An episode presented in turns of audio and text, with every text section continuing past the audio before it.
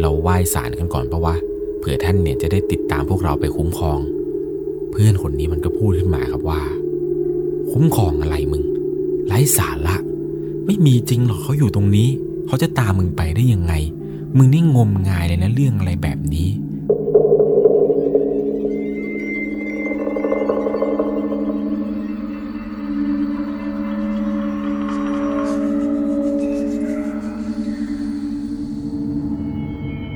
สวัสดีครับทุกๆคนครับ ขอต้อนรับเข้าสู่ช่วงหลอนตามสั่ง อยู่กับผมครับ 11 LC เรื่องราวความสยองขวัญในวันนี้ที่ผมจะเล่าให้กับทุกคนได้รับฟังกันครับ เป็นประสบการณ์สุดหลอนของผู้ฟังทางบ้าน ที่ได้ส่งเรื่องราวเรื่องนี้เข้ามา บอกว่าครั้งหนึ่งครับ เขาเคยไปขึ้นดอยแห่งหนึ่งที่จังหวัดพะเยา การขึ้นดอยครั้งนี้เนี่ยไปกับเพื่อนกันแค่ 2 คนครับ ซึ่งก็มีแค่เขากับเพื่อนเท่านั้น ที่เดินขึ้นไปบนดอยแล้วไปหาของป่ากัน ปรากฏว่า ดันไปพบเจอกับเรื่องราวสุดหลอนของการโดนผีเจ้าที่เจ้าทาง เจ้าป่าเจ้าเขา แกล้งครับ เรื่องราวจะเป็นอย่างไร ก่อนจะเข้าไปรับชมรับฟังกันก่อนอื่นต้องบอกก่อนเลยนะครับ จะต้องใช้วิจารณญาณในการรับชมรับฟังกันให้ดีๆ เรื่องราวเรื่องนี้ครับ ถูกส่งมาจากผู้ฟังทางบ้านท่านหนึ่ง ชื่อว่าคุณแซคคุณแซคเนี่ยบอกว่าเขามีประสบการณ์อยู่เรื่องหนึ่งที่จำมาจนทุกๆวันนี้ กับการเดินขึ้นไปบนป่ากับเพื่อนคนหนึ่งครับ เป็นการขึ้นไปในครั้งนี้เนี่ยเพื่อที่จะไปหาของป่ากัน อยู่ที่ดอยแห่งหนึ่งในอำเภอจุดๆๆจังหวัดพะเยา เรื่องเนี่ยมันมีอยู่ว่าเขานั้นได้นัดกับเพื่อนไว้คนหนึ่งครับ บอกว่าเดี๋ยวจะไปสวนของมันที่ตั้งอยู่บนดอย เพื่อที่จะไปล่าหมูป่า ก็ได้มีการนัดกับเพื่อนคนนี้ครับว่าเดี๋ยวเราจะออกเดินทางกันอีก 2 วันนะเดี๋ยวมาเจอกันที่บ้านมึงเลย แล้วเดี๋ยวค่อยขึ้นไปบนดอย ไปบนส่วนของมึงเพื่อที่จะไปดักยิงหมูป่ากัน เพื่อนเนี่ยมันก็คุยว่าเออโอเคได้ได้ ก่อนไปก็มาเจอตรงนี้นะ แล้วเราค่อยว่ากันว่าจะเอาอะไรไปบ้างเขาเองเนี่ยก็กลับบ้านไปเตรียมข้าวเตรียมของครับ เตรียมพวกของใช้จำเป็นอะไรต่างๆ ที่ว่าจะต้องใช้ที่ตอนอยู่บนดอย เช่น พวกอุปกรณ์จุดไฟ อาหารสเสบียง หรือแม้กระทั่งเครื่องรางของขังครับ เครื่องรางที่เขาเตรียมไปนี้ครับ เป็นพระพุทธรูปองค์หนึ่งที่ได้มาจากคุณตา ตาเนี่ยได้ให้ไว้ตั้งแต่สมัยที่แกยังไม่เสียชีวิตครับ ตอนที่แกยังมีชีวิตอยู่นี่แกบอกว่า พระองค์นี้เนี่ยเองต้องเก็บรักษาให้ดีๆ พุทธคุณเนี่ยแก่งกล้า กันผี กันพวกวิญญาณที่จะมาทำร้าย เข้าป่าเข้าเขาเนี่ยรับรองว่าไม่มีวิญญาณตัวไหนกล้ามาลังควานเองแน่นอน แต่ปัจจุบันนี้ครับ ตาของเขาเนี่ยได้เสียชีวิตไปแล้ว ซึ่งคุณแซคเองนี้ครับแกก็จัดกระเป๋ารอเลยครับรอให้ถึงวันที่จะต้องเดินขึ้นไปบนดอยกับเพื่อนคนนี้ ในกระเป๋าเนี่ยก็ใส่ของจนเต็ม แต่ก็ไม่ลืมที่จะหยิบผ้าเครื่องที่คุณตาให้ กับกิจด้ามหนึ่งครับ ติดตัวไปด้วยพอถึงวันที่ต้องออกเดินทางกันครับ ก็มุ่งหน้าไปที่บ้านของเพื่อนคนนี้มันทันที เพื่อนเนี่ยมันก็นั่งรออย่างสบายใจเลยครับ พร้อมกับกระเป๋าเป้ใบหนึ่งที่ตั้งอยู่ข้างตัวมัน มันก็บอกว่าให้เขานั้นเนี่ยไปขึ้นรถเดี๋ยวจะขับรถไปส่งตรงตีนดอยก่อน เพราะว่าทางที่จะขึ้นไปบนสวนนั้น รถยนต์เนี่ยมันไม่สามารถที่จะขึ้นไปต่อได้ ก่อนออกเดินทางครับ เขาเองเนี่ยก็พูดกับเพื่อนคนนี้ว่า มึง เราไหว้ศาลกันก่อนเพราะว่าเผื่อท่านเนี่ยจะได้ติดตามพวกเราไปคุ้มครอง เพื่อนคนนี้มันก็พูดขึ้นมาครับว่า คุ้มครองอะไรมึงไร้สาระ ไม่มีจริงหรอกเขาอยู่ตรงนี้ เขาจะตามมึงไปได้ยังไง มึงนี่งมงายเลยนะเรื่องอะไรแบบนี้เขาเองเนี่ยก็ไม่รู้จะพูดยังไงกับเพื่อนคนนี้ครับ แต่ตอนนั้นเนี่ยก็ยกมือไหว้ศาลเจ้าที่ตรงนั้นไป แล้วก็พูดพร่ำพรรณนาไปครับว่าการเดินทางครั้งนี้ของลูกเนี่ยไม่ได้ตั้งใจที่ไปนู่นนี่นั่นขอให้ท่านนั้นคุ้มครองลูกกับเพื่อนด้วยเถิดไอ้เพื่อนคนนี้มันก็ยังคงเดินมาบอกครับว่าไร้สาระไปขึ้นรถเดี๋ยวจะไม่ทันปรากฏว่าเขาก็ออกเดินทางไปครับ ไปกับเพื่อนคนนี้เนี่ยไปกัน 2 คนออกเดินทางไปยังที่ตั้งของสวนของเพื่อนเขา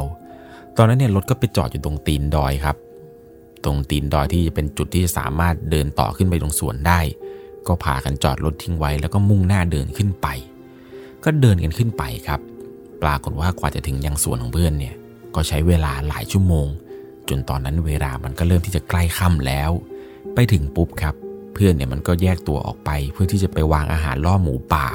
กะว่าถ้าเกิดหมูป่าเนี่ยมันมากินอาหารปุ๊บ มันก็จะรอยิงหมูป่าตัวนั้นทันทีครับ ก็นั่งรอกันไปได้สักพักหนึ่ง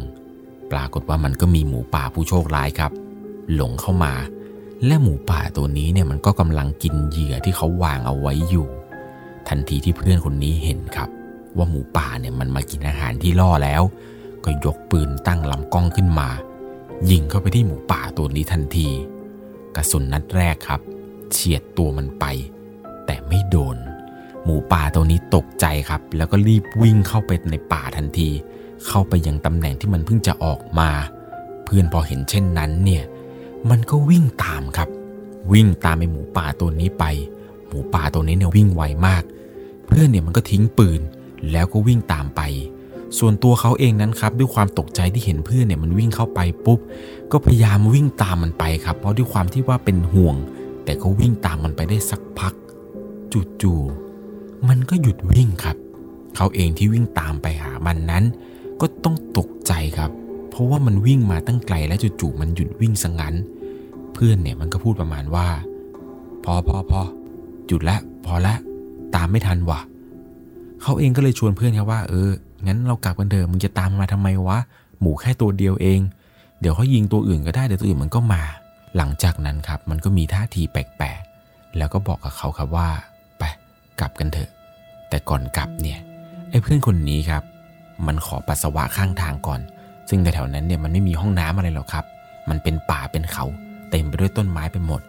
ซึ่งปกติแล้วครับ ถ้าเกิดเราจะฉี่ในป่าในเขาเนี่ยเราก็ต้องยกมือไหว้ขอเจ้าที่เจ้าทางกันก่อนใช่ไหมครับ แต่ปรากฏว่าไอ้เพื่อนคนนี้ครับ มันไม่ยอมยกมือไหว้ขอเจ้าที่ก่อน ซึ่งเขาเองเนี่ยก็พยายามเตือนมันแล้วครับว่าเฮ้ยมึง มึงยกมือไหว้ขอเจ้าที่เจ้าทางก่อนดีว่าก่อนที่มึงจะฉี่อะมันตอบมาแค่เพียงแค่ว่า เจ้าที่เจ้าทางหาอะไรไร้สาระอีกแล้วนะมึงเนี่ย ตั้งแต่เมื่อกี้แล้วนะ มึงนี่เชื่ออะไรแปลกๆงมงายไม่เข้าเรื่อง หลังจากนั้นครับคุณแซกเนี่ยก็พูดประมาณว่า เออ ถ้ามึงไม่เชื่อก็ตามใจกันแล้วกัน ระวังตัวด้วยละมึงอะ่ะ เพื่อนมันก็ตอบกลับมาเพียงแค่ว่าเออเออเออรู้แล้วนะรู้แล้วนะหลังจากที่เพื่อนมันฉี่อะไรเสร็จครับ ก็พากันเดินกลับ แต่เส้นทางที่เดินกลับนี้สิครับ มันเป็นเส้นทางที่แปลกมากๆ ทั้งทั้งที่เดินกลับทางเดิมกัน แต่ทำไมเส้นทางที่เราเดินกลับมานี้ มันไม่คุ้นตาเลย แปลกจริง ๆ ครับ ก็ตอนนั้นก็เลยหันไปถามไอ้เพื่อนคนนี้แหละครับว่า มึง เรามาถูกทางใช่ไหมวะ เพื่อนเนี่ยมันก็ตอบว่าถูกดิ จะไม่ถูกได้ไง ก็เรามาทางนี้กันนะเว้ย ตอนนั้นเองครับ คุณแซกเนี่ยก็พยายามมองหาแสงสว่างที่อยู่ใกล้ๆ แต่แสงที่เห็นเนี่ยมันก็เริ่มที่จะมีน้อยนิดแล้วครับ เพราะมันเริ่มเข้าใกล้ช่วงเวลาพบค่ำแล้ว เพื่อนคนที่เดินมาด้วยกันนี้มันก็พยายามมองซ้ายมองขวา พยายามมองทางที่คุ้นตาที่สุดครับกะว่าจะเดินกลับไปที่สวนของตัวเองนั่นแหละ แต่ก็เดินหากันอยู่สองคน ใช้เวลาประมาณเกือบจะครึ่งชั่วโมง หาไม่เจอครับ ทั้งสองคนนี้ไม่สามารถที่จะกลับไปที่สวนของเพื่อนคนนี้ได้ ตอนนั้นเนี่ยเพื่อนที่มาด้วยกันเนี่ยมันก็เสนอขึ้นมาครับว่างั้นเอาอย่างนี้ เราแยกทางกันหาทางออกดีกว่า ถ้ามึงออกได้ก่อนนะ มึงกลับบ้านไปก่อนเลย เดี๋ยวกูเนี่ยนอนค้างที่กระท่อม แล้วเดี๋ยวพรุ่งนี้เนี่ยมึงค่อยมารับกู แต่ด้วยความที่เป็นห่วงครับ เขาเองก็บอกมันว่า กูว่าเราหาทางออกด้วยกันนะดีกว่า มึงจะบ้าป่ะให้กูไปคนเดียว ออกไหนก็ออกไปพร้อมกันดิวะเข้ามาก็เข้ามาพร้อมกัน มันจะมืดอยู่แล้วด้วย แต่เพื่อนคนนี้ครับมันก็บอกว่าไม่เป็นไรนะแค่มืดเอง เขาเองก็เลยพูดว่า มันไม่ใช่แค่เรื่องมืดไว้ที่กูกลัว แต่กูกลัวเรื่องผี เรื่องที่มึงชอบไปพูดจาลบหลู่เจ้าที่อะ ครั้งนี้เนี่ย มันเนี่ยหัวร้อนมากๆครับ แล้วมันก็ตอบกลับมาว่า กูจะบอกให้นะ พวกผีเผออะไรเนี่ย มันไม่มีจริง ๆ หรอก ก็แค่เรื่องแต่งหลอกเด็ก ถ้ามีจริง ๆ นะ ออกมาสักทีเถอะวะ กูกลัวนะกูกลัวจังเลย เรื่องผีเนี่ย เขาเองเนี่ยก็ไม่รอช้าครับ ตบปากมันไปทันที แล้วก็พูดว่ามึงเนี่ย บ้าหรือเปล่า พูดอะไรวะกลางป่ากลางเขาแบบนี้ มันก็ยังคงตอบกลับมาเหมือนเดิมครับว่าเหลวไหล มึงเนี่ยบ้าจริง ๆ หลังจากนั้นครับไอ้เพื่อนคนนี้ มันก็ค่อยๆเดินตีตัวออกห่างไปเรื่อยๆเรื่อยๆ แล้วก็บอกว่ามึงกับกูเจอกันพรุ่งนี้เลยแล้วกัน ไม่ต้องตามกูมานะ ปรากฏว่าเพื่อนคนนี้ครับ มันก็เดินหนีเขาไปเลย หลังจากนั้นเขาเองเนี่ยก็ยืนงงอยู่ในป่าคนเดียวครับ ไม่รู้จะทำอย่างไร จะเดินตามมันไป เดี๋ยวมันก็ด่าอีก เดี๋ยวมันก็ว่าอีกหาว่าเป็นเรื่องไร้สาระเขาเองก็เลยตัดสินใจครับ เอาอย่างนี้ เอาตามที่มันบอกแล้วกันแยกย้ายกันหาทางออก เดี๋ยวพรุ่งนี้เช้าเนี่ยค่อยไปตามให้ชาวบ้านมาช่วยตามหามันก็แล้วกัน เขาเองก็เดินหาเองเลยครับ เดินหาทางออกเองเลย เดินไปได้สักพักหนึ่ง ในใจเนี่ยก็อธิษฐานสิ่งศักดิ์สิทธิ์ครับ ขอให้สิ่งศักดิ์สิทธิ์ต่างๆเนี่ยช่วยเหลือเขาช่วยดลบันดาลให้เจอทางออกจากป่านี้ก่อนที่ฟ้าจะมืดสักทีเถอะ ระหว่างเดินไปก็คิดในใจครับว่าตา ตาที่เสียไปแล้วเนี่ยขอให้ท่านเนี่ยมาช่วยหน่อยครับ ช่วยให้เจอทางออกโดยเร็วที่สุด ซึ่งเหมือนกับว่าจะเป็นเหมือนกับผลดีจากแรงอธิษฐานยังไงก็ไม่รู้ครับ เพราะว่าเดินไปได้สักพักหนึ่งเขานั้นไปเจอกับตายายคู่หนึ่งครับ ที่กำลังเก็บของป่ากันอยู่พอตากับยายเห็นเขาเดินเข้ามาใกล้ ตาคนนี้ก็พูดขึ้นมาทันทีเลยครับว่า จะไปไหนเหรอพ่อหนุ่มเขาเองก็ตอบไปครับว่าผมหลงป่าครับตา หาทางออกไม่เจอเลย ตากับยายเนี่ยก็เลยบอกว่างั้นอย่างนี้ เดี๋ยวตากับยายเนี่ยจะอาสาพาเธอออกไปเอง หลังจากนั้นครับตากับยายก็เดินนำเขาไป ระหว่างที่ตากับยายเดินนำไปนี้ครับ เขาเองก็ยังคงถามกับตาว่าตา ตาตอนที่ตาเก็บของป่าอยู่ตาเห็นเพื่อนผมไหมครับ เพื่อนผมเนี่ยก็หลงป่าเหมือนกัน แยกทางกันไป แต่เหมือนกับว่าตากับยายคู่นี้ครับ แกจะพยายามเปลี่ยนเรื่องคุยเป็นเรื่องอื่นตลอด เปลี่ยนเรื่องตลอดเลยครับ ทุกครั้งที่ถามว่าตาเห็นเพื่อนไหม หรือว่าตาพาผมไปหาเพื่อนก่อนได้หรือเปล่า ตาเนี่ยจะชวนเปลี่ยนเรื่องไปตลอดเลยครับ ถามทีไรแกก็จะพูดแทรกขึ้นมาว่า เอา้า บ้านหนูอยู่ไหนล่ะ หนูลูกใคร มาทำอะไรที่นี่ มาทำอะไรคนเดียวมาทำอะไรเนี่ยทำไมมาหลงอยู่ในป่า พอไม่นานครับ แกก็เดินนำปาเรื่อยๆเรื่อยๆเรื่อยๆจนกระทั่งแกเนี่ยชี้ไปที่ทางทางหนึ่งครับ แล้วก็บอกว่าไอ้หนู เองเดินไปทางนี้นะ เองจะเจอกับทางออก หลังจากนั้นครับ เขาเองเนี่ยก็กล่าวขอบคุณกับคุณตาแล้วก็คุณยายไปพอเดินเข้าไปตามทางที่ตาเนี่ยชี้ครับ ตอนนั้นเองก็เอะใจครับว่า เฮ้ย แล้วทำไมตากับยายไม่มากับเราวะ ก็เลยตัดสินใจหันหลังกลับไปถามตากับยายครับว่าตา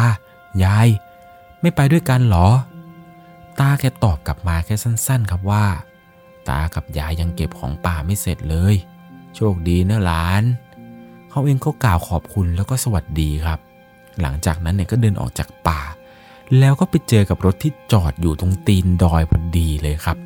ดูเวลาตอนนั้นเนี่ยหกโมงเย็นกว่าๆแล้ว ก็เลยเดินไปดูที่กระท่อมใกล้ ๆ กับที่รถจอดครับ ปรากฏว่า ไม่เจอเพื่อนคนนี้ครับ เขาเองเนี่ยก็เลยนั่งรอเพื่อนอยู่ที่กระท่อมตรงตีนดอยนั้น ผ่านไปสักพักหนึ่ง ปรากฏว่าช่วงเวลาเกือบจะทุ่มครับ ตากับยายที่เข้าไปหาของป่ากันก็เดินออกมาพอดี เดินผ่านกระท่อมหลังที่เขานั่งอยู่ เขาก็เลยเข้าไปทักทายกับแกทั้งสองคนครับ แล้วก็ถามครับว่าตา ยาย ตาเห็นเพื่อนผมบ้างไหมครับ เพื่อนผมยังไม่ออกมาเลย แต่ตาครับตอบมาด้วยน้ำเสียงที่หนักๆว่า ไอ้นุ่ม เอ็งรีบกลับบ้านเองเลยนะ ไม่ต้องถามเหตุผล รีบกลับไปเลย ไม่ว่าเองจะมีผลอะไรก็ตามเองรีบกลับไปเลยนะ กลับไปเดี๋ยวนี้ เขาเองก็อึ้งอึ้งไปสักพักหนึ่งครับ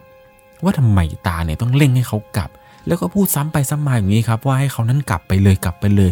ก็เลยตัดสินใจครับว่าเออเออได้ครับตาแต่งั้นผมกลับกลับเลยก็ได้ครับ ก็กลับบ้านด้วยความงงครับ ก็เลยตัดสินใจขับรถคันที่มากับเพื่อนนั่นแหละครับ กลับบ้านไปเลย ใจหนึ่งก็ยังคงเป็นห่วงเพื่อนครับ เพราะมันยังไม่ออกมาจากป่าสักที แต่ในใจนก็คิดครับว่า มันน่าจะออกจากป่าได้แล้วหรอมั้งพอมาถึงบ้านครับ ลุงเนี่ยก็ถามว่าเป็นไง ได้หมูป่าไหมเขาเองก็ตอบครับว่าไม่ได้ หลงป่าอีกด้วยเนี่ยลุง หลังจากนั้นครับเขาก็เลยตัดสินใจเล่าให้ลุงฟังครับว่า ผมเนี่ยขึ้นดอยไปกับเพื่อนคนหนึ่งแต่เพื่อนเนี่ยมันยังไม่ออกมาเลย เหมือนกับว่าเราจะแยกทางกัน แล้วมันบอกว่ามันจะไปหาทางออกของมันเองแล้วเดี๋ยวมาเจอกันตอนเช้า ลุงพอได้ฟังครับ แกก็อุทานขึ้นมาเลยครับว่าเอาชิปหายแล้ว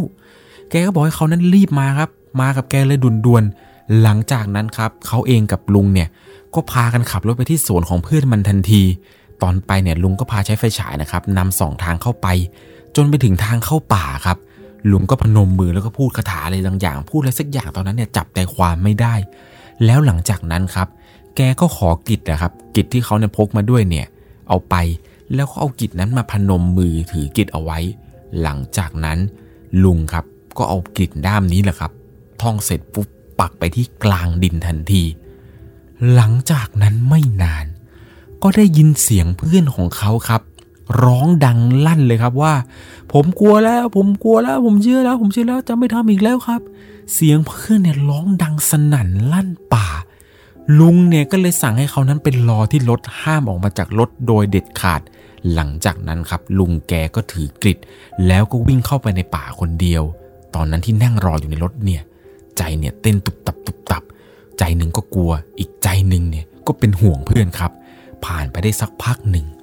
ลุงเนี่ยก็ประคองเพื่อนมันกลับเดินออกมา ลักษณะที่เห็นคือ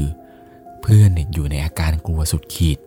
เนื้อตัวเนี่ยมันสั่นไปหมด ถึงขนาดว่ามันเนี่ยพูดจาไม่รู้เรื่องเลย ลุงก็เลยพยุงเพื่อนครับ อุ้มขึ้นมาใส่รถกระบะ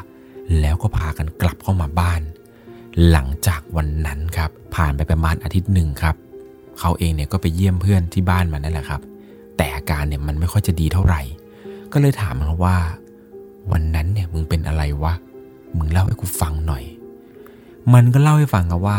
ตอนนั้นเนี่ยมันกำลังเดินหาทางออกครับ เป็นตอนที่แยกทางกับเขาแล้วแหละ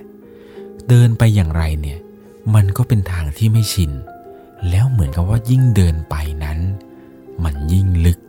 ท้องฟ้าก็ยิ่งมืดลงทุกทีทุกที สักพักหนึ่งครับ มันไปเจอกับตาแก่ๆคนหนึ่งก็เลยเข้าไปถามทางตาเขาครับ แต่พอเดินเข้าไปใกล้ ๆ กับตาแก่คนนี้ก็ต้องตกใจ เพราะว่าตาแก่คนที่เขาเห็นเนี่ยตาลึกโบกะโหลกแตก หันมาสแยะยิ้มให้กับเขา แล้วก็พูดด้วยน้ำเสียงช้าๆว่า มึงลบหลู่กู มึงก็ต้องไปอยู่กับกู เพื่อนเนี่ยพอเห็นเช่นนั้นมันก็วิ่งสุดขีดเลยครับ ไม่คิดว่าจะต้องมาเจอกับอะไรแบบนี้ วิ่งไปได้ไม่ไกลครับ ก็มาเจอกับคุณยาย ก็เลยบอกยายครับยาย ยายช่วยผมด้วยครับยาย ยายผมเจอผี แต่ปรากฏว่ายายเนี่ยหันหน้ามาหาเขาก็พบว่าลูกตาของยายนั้นขาวโพลน หน้าเนี่ยเน่าไปครึ่งหนึ่งแล้ว ยายคนนี้สแยะยิ้มให้เขาแล้วก็พูดว่า มึงฉี่ใส่ในที่อาศัยกู ก็ต้องเฝ้าในถิ่นนี้นะ เขานั้นถึงกับเข่าสุด แล้วก็บอกว่าผมเชื่อแล้วครับ ผมขอโทษผมขอโทษ ต่อจากนี้ผมจะไม่ลบหลู่แล้ว ต่อไปนี้ผมจะไม่ทำอะไรแบบนี้แล้วครับ ผมขอโทษผมขอโทษ ในระหว่างที่พูดไปนั้นครับ ก็พูดอ้ไม่รู้เรื่อยไปเลยจนมันบอกว่ามันก็พยายามท่องนโมตัสสะพระพุทธโตอะไรไปเรื่อย จนเหมือนกับว่าตากับยายเนี่ยค่อยๆขยับตัวเข้ามาใกล้ๆเขาซึ่งตอนนั้นเนี่ยซุดอยู่ที่พื้นแล้วครับ คล้ายๆกับว่าข้างหนึ่งที่ได้ยินเนี่ยเป็นเสียงของตา หูอีกข้างหนึ่งได้ยินเป็นเสียงของยาย กระซิบพร้อม ๆ กันเลยครับว่า แล้วพักควะโตอะระหะโตสัมมาสัมพุทธัสสะล่ะ พอเขาได้ฟังเช่นนี้ครับ ฉี่ลาดแล้วก็ร้องเสียงหลงเลยครับ ตอนแรกก็เหมือนกับจะไม่ได้ผล คิดว่ายังไงกูก็ไม่รอดแล้วแน่นอน จนกระทั่งเนี่ย เพื่อนมันบอกว่ามันได้ยินเสียงคนวิ่งมา มันก็เลยตะโกนว่าช่วยด้วยครับช่วยด้วยครับผมอยู่นี่ช่วยด้วยครับช่วยด้วยครับ ซึ่งพอมันเจอคนที่วิ่งมาก็คือลุงของคุณแซกนั่นแหละครับ ที่บอกให้ว่าให้เขานั้นไปหลบในรถ และเดี๋ยวลุงจะเข้าไปหาเพื่อนเอง หลังจากที่เจอลุงของเขาแล้วครับ เพื่อนเนี่ยมันก็บอกว่าลุงมึงอะสวดอะไรก็ไม่รู้ แล้วก็ถมน้ำลายลงดิน หลังจากนั้นแกก็พยุงตัวกูเนี่ย ออกมาเฉยเลย กูก็ยังงงๆตอนนั้นกูก็กลัวมากเลยทั้งที่แบบตอนกูเข้าไปเนี่ยแม่งโคตรลึกเลย แต่ตอนลุงมึงพากูออกมาเนี่ย แม่งแค่แบบประมาณ 300 เมตร 400 เมตรเอง มันดูไม่ไกลเลยนะเว้ยเป็นไปได้ยังไงก็ไม่รู้ หลังจากนั้นครับเพื่อนมันก็พูดอีกว่า มึงรู้ไหม ถ้ากูมาช้ากว่านี้อีกแค่นิดเดียวเนี่ย กูได้กลายเป็นผีเฝ้าป่าแทนเขาแน่ๆเลยว่ะ คุณแซคบอกว่าตอนที่เพื่อนมันเล่าให้ฟังเนี่ยนะครับ น้ำหูน้ำตาเนี่ยมันไหลออกมา เรียกได้ว่าประสบการณ์ที่เพื่อนไปเจอเนี่ยเขารู้ได้เลยครับว่ามันเป็นเรื่องจริง ๆ เพราะว่ามันนั้นเนี่ยกลัวแล้วก็ตกใจสุดขีดมากๆครับกับเหตุการณ์ที่มันเจอ แล้วมันก็พูดด้วยน้ำตาเลยครับว่าต่อไปนี้เนี่ยกูจะไม่ปากหมาอะไรแบบนี้แล้ว ซึ่งเรื่องราวเรื่องนี้ครับก็ทำให้เอาจนเพื่อนของเขาเนี่ยจำมาจนถึงทุกวันนี้เลยครับ แม้ว่าเรื่องราวเรื่องนี้เนี่ยจะเกิดขึ้นมานานกว่า 2 ปีแล้ว แต่เขาเองนั้นเนี่ยก็ยังคงไม่ลืมเลยครับ กับเหตุการณ์ที่เกิดขึ้นนี้ เลยอยากจะฝากมาบอกทุกๆคนครับ เอาไว้เป็นอุทาหรณ์ให้คนที่ไม่ค่อยเชื่อเรื่องอะไรแบบนี้เนี่ย อย่าไปเผลอพูด หรืออย่าไปทำอะไรแบบนี้ที่ว่าตัวเองเนี่ยไม่เชื่อแล้วต้องไปพูดแบบลบหลู่ของสิ่งศักดิ์สิทธิ์เจ้าป่าเจ้าเขาอะไรต่างๆ ก็ตามอย่าทำโดยเด็ดขาดเลยนะครับ ยิ่งไปอยู่ในป่าในเขาแล้วเนี่ย ถ้าเกิดว่าไม่เคารพสิ่งศักดิ์สิทธิ์ไม่เคารพเจ้าป่าเจ้าเขาแล้ว รับรองได้เลยครับว่า คุณจะได้เจอกับเรื่องราวอะไรแปลก ที่คุณนั้นไม่คาดคิดเลยแหละครับ เพราะว่าเจ้าป่าเจ้าเขานั้น แรงจริง ๆ ครับ เป็นอย่างไรกันบ้างครับกับเรื่องราวความสยองขวัญในวันนี้ ใครที่มีแผนจะเข้าป่าเข้าเขาไปตั้งแคมป์อะไรกันนั้น ก่อนเข้าไปก็อย่าลืมยกมือไหว้ขอขมาเจ้าที่อะไรก่อนนะครับ แล้วก็อย่าไปทำอะไรแผงๆก่อนเข้าห้องน้ำก่อนยิงกระต่ายก่อนปัสสาวะ ก่อนอุจจาระอะไรต่างๆ เนี่ยก็อย่าลืมยกมือขออนุญาตขอขมาขอเจ้าที่เจ้าทาง ก่อนที่จะเริ่มปัสสาวะนะครับ จะได้ไม่ต้องมาเจอเรื่องราวหลอนๆ เรื่องราวอะไรแปลกๆ แบบนี้ เป็นอย่างไรกันบ้างครับ กับเรื่องราวความสยองขวัญที่ผมเล่าให้ฟังในวันนี้ ต้องบอกก่อนเลยนะครับว่า อย่าหาทำอย่าลอกเลียนแบบเพื่อนคุณแซกโดยเด็ดขาดเลยนะครับ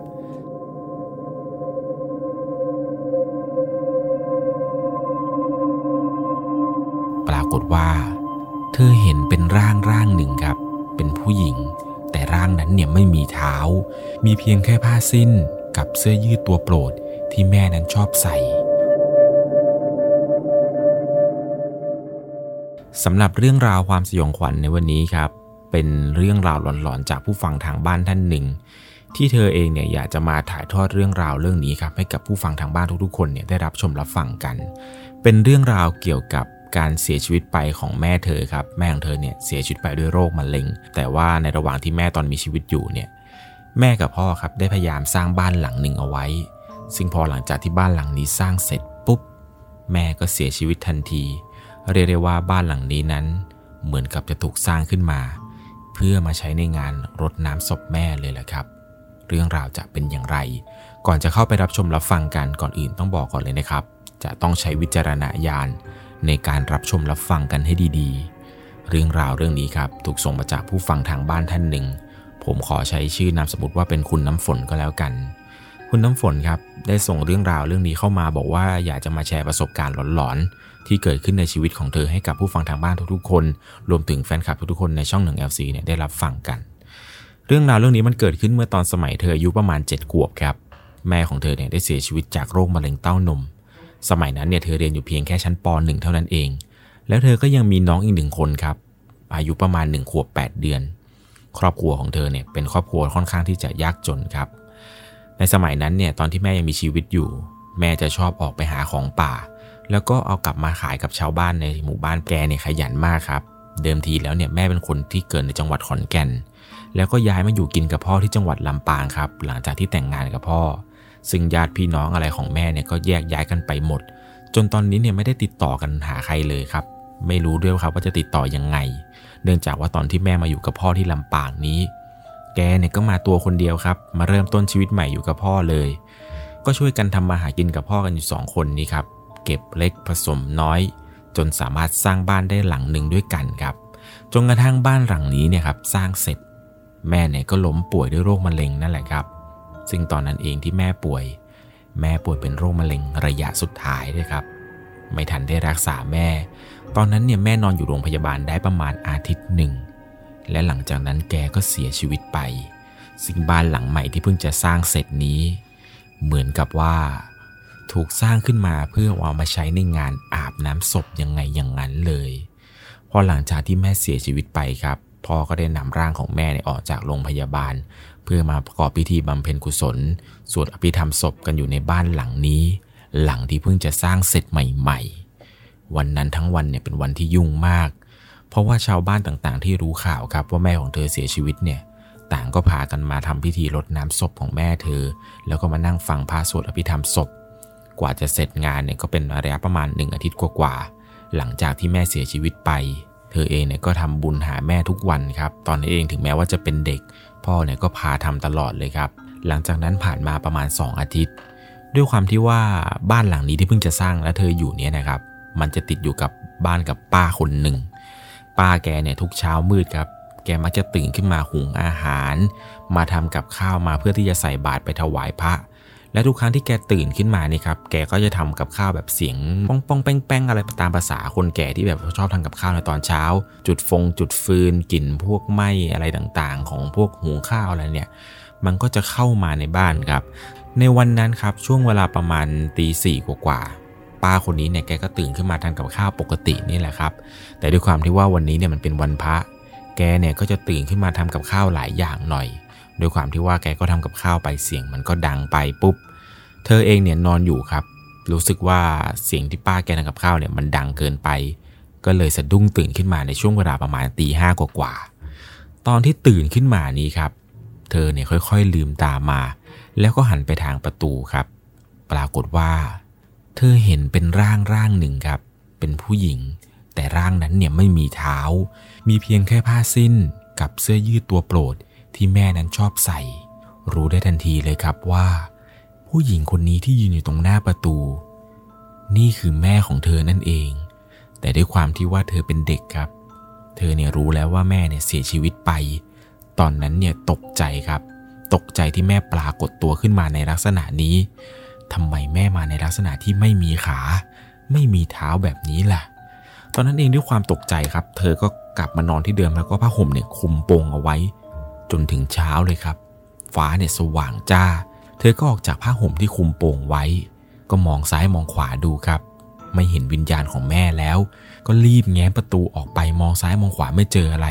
หลังจากนั้นเนี่ย เธอก็วิ่งออกนอกบ้านไปเลยครับ ไปเล่าเรื่องราวให้กับป้าที่อยู่ข้างบ้านคนนี้ได้ฟัง ป้าเนี่ยพอได้ฟังแล้ว ก็บอกว่าเธอนั้นเพ้อเจ้อครับ บอกว่าเธอคิดมาก จนเธอเนี่ยอยู่มาเรื่อยๆในบ้านหลังนี้ครับ จนเริ่มโตขึ้นเรื่อยๆ ตอนนั้นอยู่ชั้นม .3 ครับ ปกติแล้วในทุกวันพระเนี่ย พ่อเนี่ยจะเป็นคนหาของมาไหว้ตรงหน้าหิ้งรูปแม่ แกเนี่ยจะเป็นคนหากับข้าว หาแบบผลไม้คอยเปลี่ยนน้ำอะไรต่างๆ ตรงรูปแม่ที่ตั้งเอาไว้อยู่ตรงนั้นเนี่ยทุกวันพระ แกเนี่ยจะเป็นคนทำเองทั้งหมด แต่มีอยู่วันหนึ่งครับ ที่พ่อเนี่ยกลับมาไม่ทัน เพราะว่าแกนั้นเนี่ยไปนอนบ้านของเมียคนใหม่ครับ แกเนี่ยไม่ได้กลับมาหาของใส่ไว้เหมือนกับทุกๆ ครั้ง ที่เคยทำพอตกดึกครับ เธอเองเนี่ยก็เข้านอนตามปกติ แล้วก็มีน้องอีกคนหนึ่งตอนนั้นเนี่ยก็เข้านอนด้วยกัน พอตกดึกครับ เธอเนี่ยก็เข้านอนตามปกติ ช่วงเวลาประมาณห้าทุ่มถึงเที่ยงคืนเห็นจะได้ ได้ยินเสียงเสียงหนึ่งครับ ในระหว่างที่กำลังนอน เป็นเสียงคนเดินไปเดินมาครับอยู่ในบ้าน เป็นเสียงเดินที่ค่อนข้างที่จะดังช่วงคนเดินนี้ที่ดังขึ้นมาเนี่ย มันเป็นเสียงที่เดินวนหน้าห้องของพ่อครับ เดินไปเดินมา แล้วก็เหมือนกับว่าเสียงนี้เนี่ยจะมาจบอยู่ตรงหิ้งของแม่ สักพักหนึ่งเท่านั้นแหละครับ มันก็มีเสียงเหมือนกับกรอบรูปหล่นลงมาครับ เป็นเสียงกรอบรูปตกลงมาจากหิ้งแตกดังเพลงเสียงเนี่ยดังมากครับ จนเธอนะตอนนั้นที่นอนอยู่เนี่ย ใจสั่นแล้วก็เต้นรัวไปหมดเลยครับ ซึ่งตอนนั้นเองเนี่ยเธอทำอะไรไม่ถูกเลย ก็ได้แต่ข่มตานอนให้มันจนถึงเช้า พอวันรุ่งขึ้นมาครับ เช้ามาปุ๊บ เธอก็ออกมาดูตรงหน้าห้องครับ มุ่งตรงไปที่ตรงรูปแม่ทันที ปรากฏว่า ภาพที่เห็นคือ รูปของแม่เนี่ยหล่นลงมาแตกกระจัดกระจายที่พื้นเต็มไปหมดเลยครับ ในจังหวะที่เธอกำลังยืนดูอยู่นี้ น้องของเธอก็ออกมาพอดีครับ แล้วก็มามองหน้ากันว่า เมื่อคืนเนี่ย พี่ทำกรอบรูปหล่นเหรอ เธอเองก็บอกว่าไม่ใช่ครับ เมื่อคืนเธอเองก็อยู่ในห้องแล้วได้ยินเสียงกรอบรูปตกเหมือนกัน น้องเนี่ยก็บอกว่าเขาได้ยินเหมือนกัน ในจังหวะที่สองพี่น้องกำลังยืนคุยกันครับ พ่อเนี่ยก็เปิดประตูออกมาพอดี ไม่รู้เหมือนกันครับว่าแกกลับเข้ามาตอนไหน แต่แกน่าจะกลับเข้ามาตอนที่รูปเนี่ยยังไม่ถูกตก พ่อเปิดประตูออกมาครับ ก็ตกใจเช่นเดียวกันครับ ทั้งเธอแล้วก็น้องแล้วก็พ่อเนี่ยต่างพากันมองหน้ากัน แล้วก็งงครับว่า เสียงที่ได้ยินเมื่อคืนว่าเป็นเสียงกรอบรูปตกเนี่ย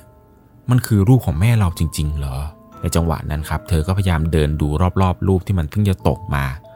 ปรากฏว่าพ่อบอกว่ามันเป็นไปไม่ได้เลยที่มันจะหล่นลงมาได้ เพราะพ่อเองนั้นเป็นคนเอาลวดไปขึงไว้อย่างดี ยังไงก็ไม่มีวันตกลงมาอย่างแน่นอน แต่มันไม่เป็นอย่างนั้นสิครับ เพราะว่ารูปแม่ที่ตกลงมาแตกนี้ ทุกคนเนี่ยงงกันมาก ๆครับ ว่าเป็นไปไม่ได้แน่นอนที่มันจะตกลงมา ตอนนั้นเนี่ยทุกคนทำหน้าซีด แล้วก็พากันเก็บรูปเก็บกระจกจนเรียบร้อยครับ จนกระทั่งเวลาผ่านไป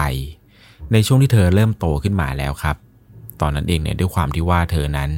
มีแฟนอยู่คนหนึ่งครับ ได้แต่งงานกัน ปรากฏว่าเธอนั้นก็ท้องด้วย มีอยู่วันหนึ่งที่เธอต้องอยู่บ้านเพียงลำพังครับ พ่อเนี่ยก็ย้ายไปอยู่บ้านกับเมียใหม่อย่างเต็มตัว ส่วนน้องชายเนี่ยก็ไปนอนอยู่กับบ้านป้าครับ บ้านป้าที่อยู่ข้างๆกัน ซึ่งบ้านหลังนี้เนี่ยก็จะมีแค่เธอแล้วก็แฟนครับที่อยู่กันสองคน ในคืนนั้นเนี่ยแฟนเธอทิ้งเธอเอาไว้ในบ้านเพียงแค่คนเดียว เพราะว่าเขานั้นต้องไปทำธุระต่างหมู่บ้าน ซึ่งมันไกลจากหมู่บ้านที่เธอพักอาศัยกันอยู่ด้วยความที่ว่าตอนนั้นเนี่ยเธอท้องแก่ แล้วก็อยู่บ้านคนเดียว ก็ยังคงกังวลในหลายอย่างครับกลัวว่ากลางค่ำกลางคืนเนี่ยจะเข้าห้องน้ำยังไงจะสะดวกไหมในระหว่างที่เธอกำลังนั่งดูทีวีอยู่นี้ครับช่วงเวลาประมาณสองทุ่มกว่าๆ มีความรู้สึกเหมือนกับว่ามันมีใครบางคนเนี่ยกำลังจ้องมองเธออยู่จากด้านหลัง จนตอนนั้นรู้สึกได้ว่าสายตาคู่นี้เนี่ย มันเหมือนจะเข้ามาใกล้เธอมากๆ ใกล้เข้ามาทุกๆที จนเธอเนี่ยเริ่มจะทนไม่ไหวครับ ในค่ำคืนนั้นเนี่ยพยายามหันหลังกลับไปดูเนี่ยหลายรอบมากๆ แต่ทุกครั้งที่หันไปเนี่ยกลับพบว่า ไม่มีใครอยู่ข้างหลัง ไม่มีแม้แต่สัตว์ที่มีชีวิตเลยครับ ที่จะแอบเธออยู่ เธอเนี่ยก็นั่งดูทีวีด้วยความหวาดระแวงไป จนกระทั่งเธอมีความรู้สึกว่าไอ้สายตาคู่เนี่ยที่มองเนี่ยมันเริ่มหนักขึ้นเรื่อยๆครับ ตัดสินใจว่าคืนนี้เนี่ยจะเปิดไฟทั่วบ้านทั้งหมดเลยครับ แล้วก็รีบไปล็อกประตูบ้านทุกบานหน้าต่างทุกบานนั้นล็อกจนหมดสนิท หลังจากนั้นเนี่ยเธอเองก็เดินไปหยิบมีดอีโต้ครับมาวางไว้ข้างตัว สาเหตุที่หยิบมีดนี้ไม่ใช่ที่กลัวผีอะไรหรอกนะครับ กลัวว่าจะมีโจรมีขโมยเนี่ยแอบเข้ามาบุกเข้าในบ้านเธอ เพราะว่าบ้านที่เธออยู่นี้ครับ มันเป็นบ้านต่างจังหวัดมันจะไม่ได้มีล้อมรั้วอะไร หยิบมีดมาแล้วก็กะจะมาพกติดตัวไว้เฉยๆนั่นแหละครับกล่าว่าถ้าเกิดมีคนมาทำร้ายอะไรเนี่ย ก็จะใช้มีดนี่แหละครับ ฟันเข้าให้เลย แต่ถ้าเกิดว่าเป็นผีขึ้นมาจริงๆเนี่ยถ้าโผล่ออกมา เธอก็พร้อมที่จะกรีดอย่างเต็มเสียงเลยครับจนในที่สุดครับเรื่องในคืนนี้ที่เธอคิดว่าจะเกิดขึ้นว่าอาจจะมีโจรหรือว่ามีผีโผล่มาเนี่ย มันก็ไม่มีครับทุกอย่างเนี่ยมันก็ผ่านไปด้วยปกติดี ซึ่งพอหลังจากที่เธอคลอดลูกแล้ว ก็ได้มีการย้ายบ้านไปอยู่กับบ้านแม่สามีครับ เพราะว่าหลังคลอดเนี่ย เธอไม่สามารถที่จะอยู่บ้านหลังนี้คนเดียวได้ ซึ่งแม่ของสามีเนี่ยก็อยู่อีกที่หนึ่งครับ มันไม่ค่อยสะดวกถ้าเกิดแกจะมา ก็เลยตัดสินใจย้ายไปอยู่บ้านกับแม่สามีประมาณหนึ่งเดือนครับ พอครบหนึ่งเดือนปุ๊บ ก็พาลูกพาสามีครับย้ายกลับเข้ามาในบ้านหลังเดิม หลังที่เป็นบ้านของแม่เธอนั่นเอง อยู่นี่ไปได้ประมาณหนึ่งเดือนกว่าๆจำได้ว่าวันนั้นครับผ้าอ้อมหมด แล้วมันไม่มีใครอยู่บ้านโดยการที่ว่าลูกเนี่ยก็ร้องเสียงดังแล้วครับ เธอก็เลยรีบเอาลูกนอนก่อนครับกะว่าเดี๋ยวลูกนอนเสร็จปุ๊บจะได้ไปซักผ้า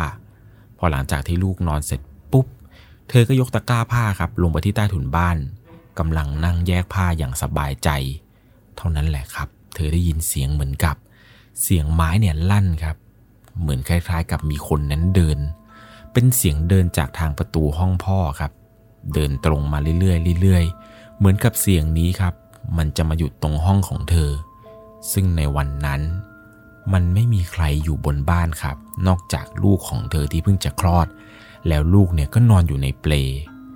เสียงนี้เนี่ยเธอได้ยินมาแบบนี้ตลอด ตอนแรกก็ไม่ได้คิดอะไรหรอกครับ พอไปเล่าให้ใครฟังเนี่ยเขาก็บอกว่าอย่าไปคิดมาก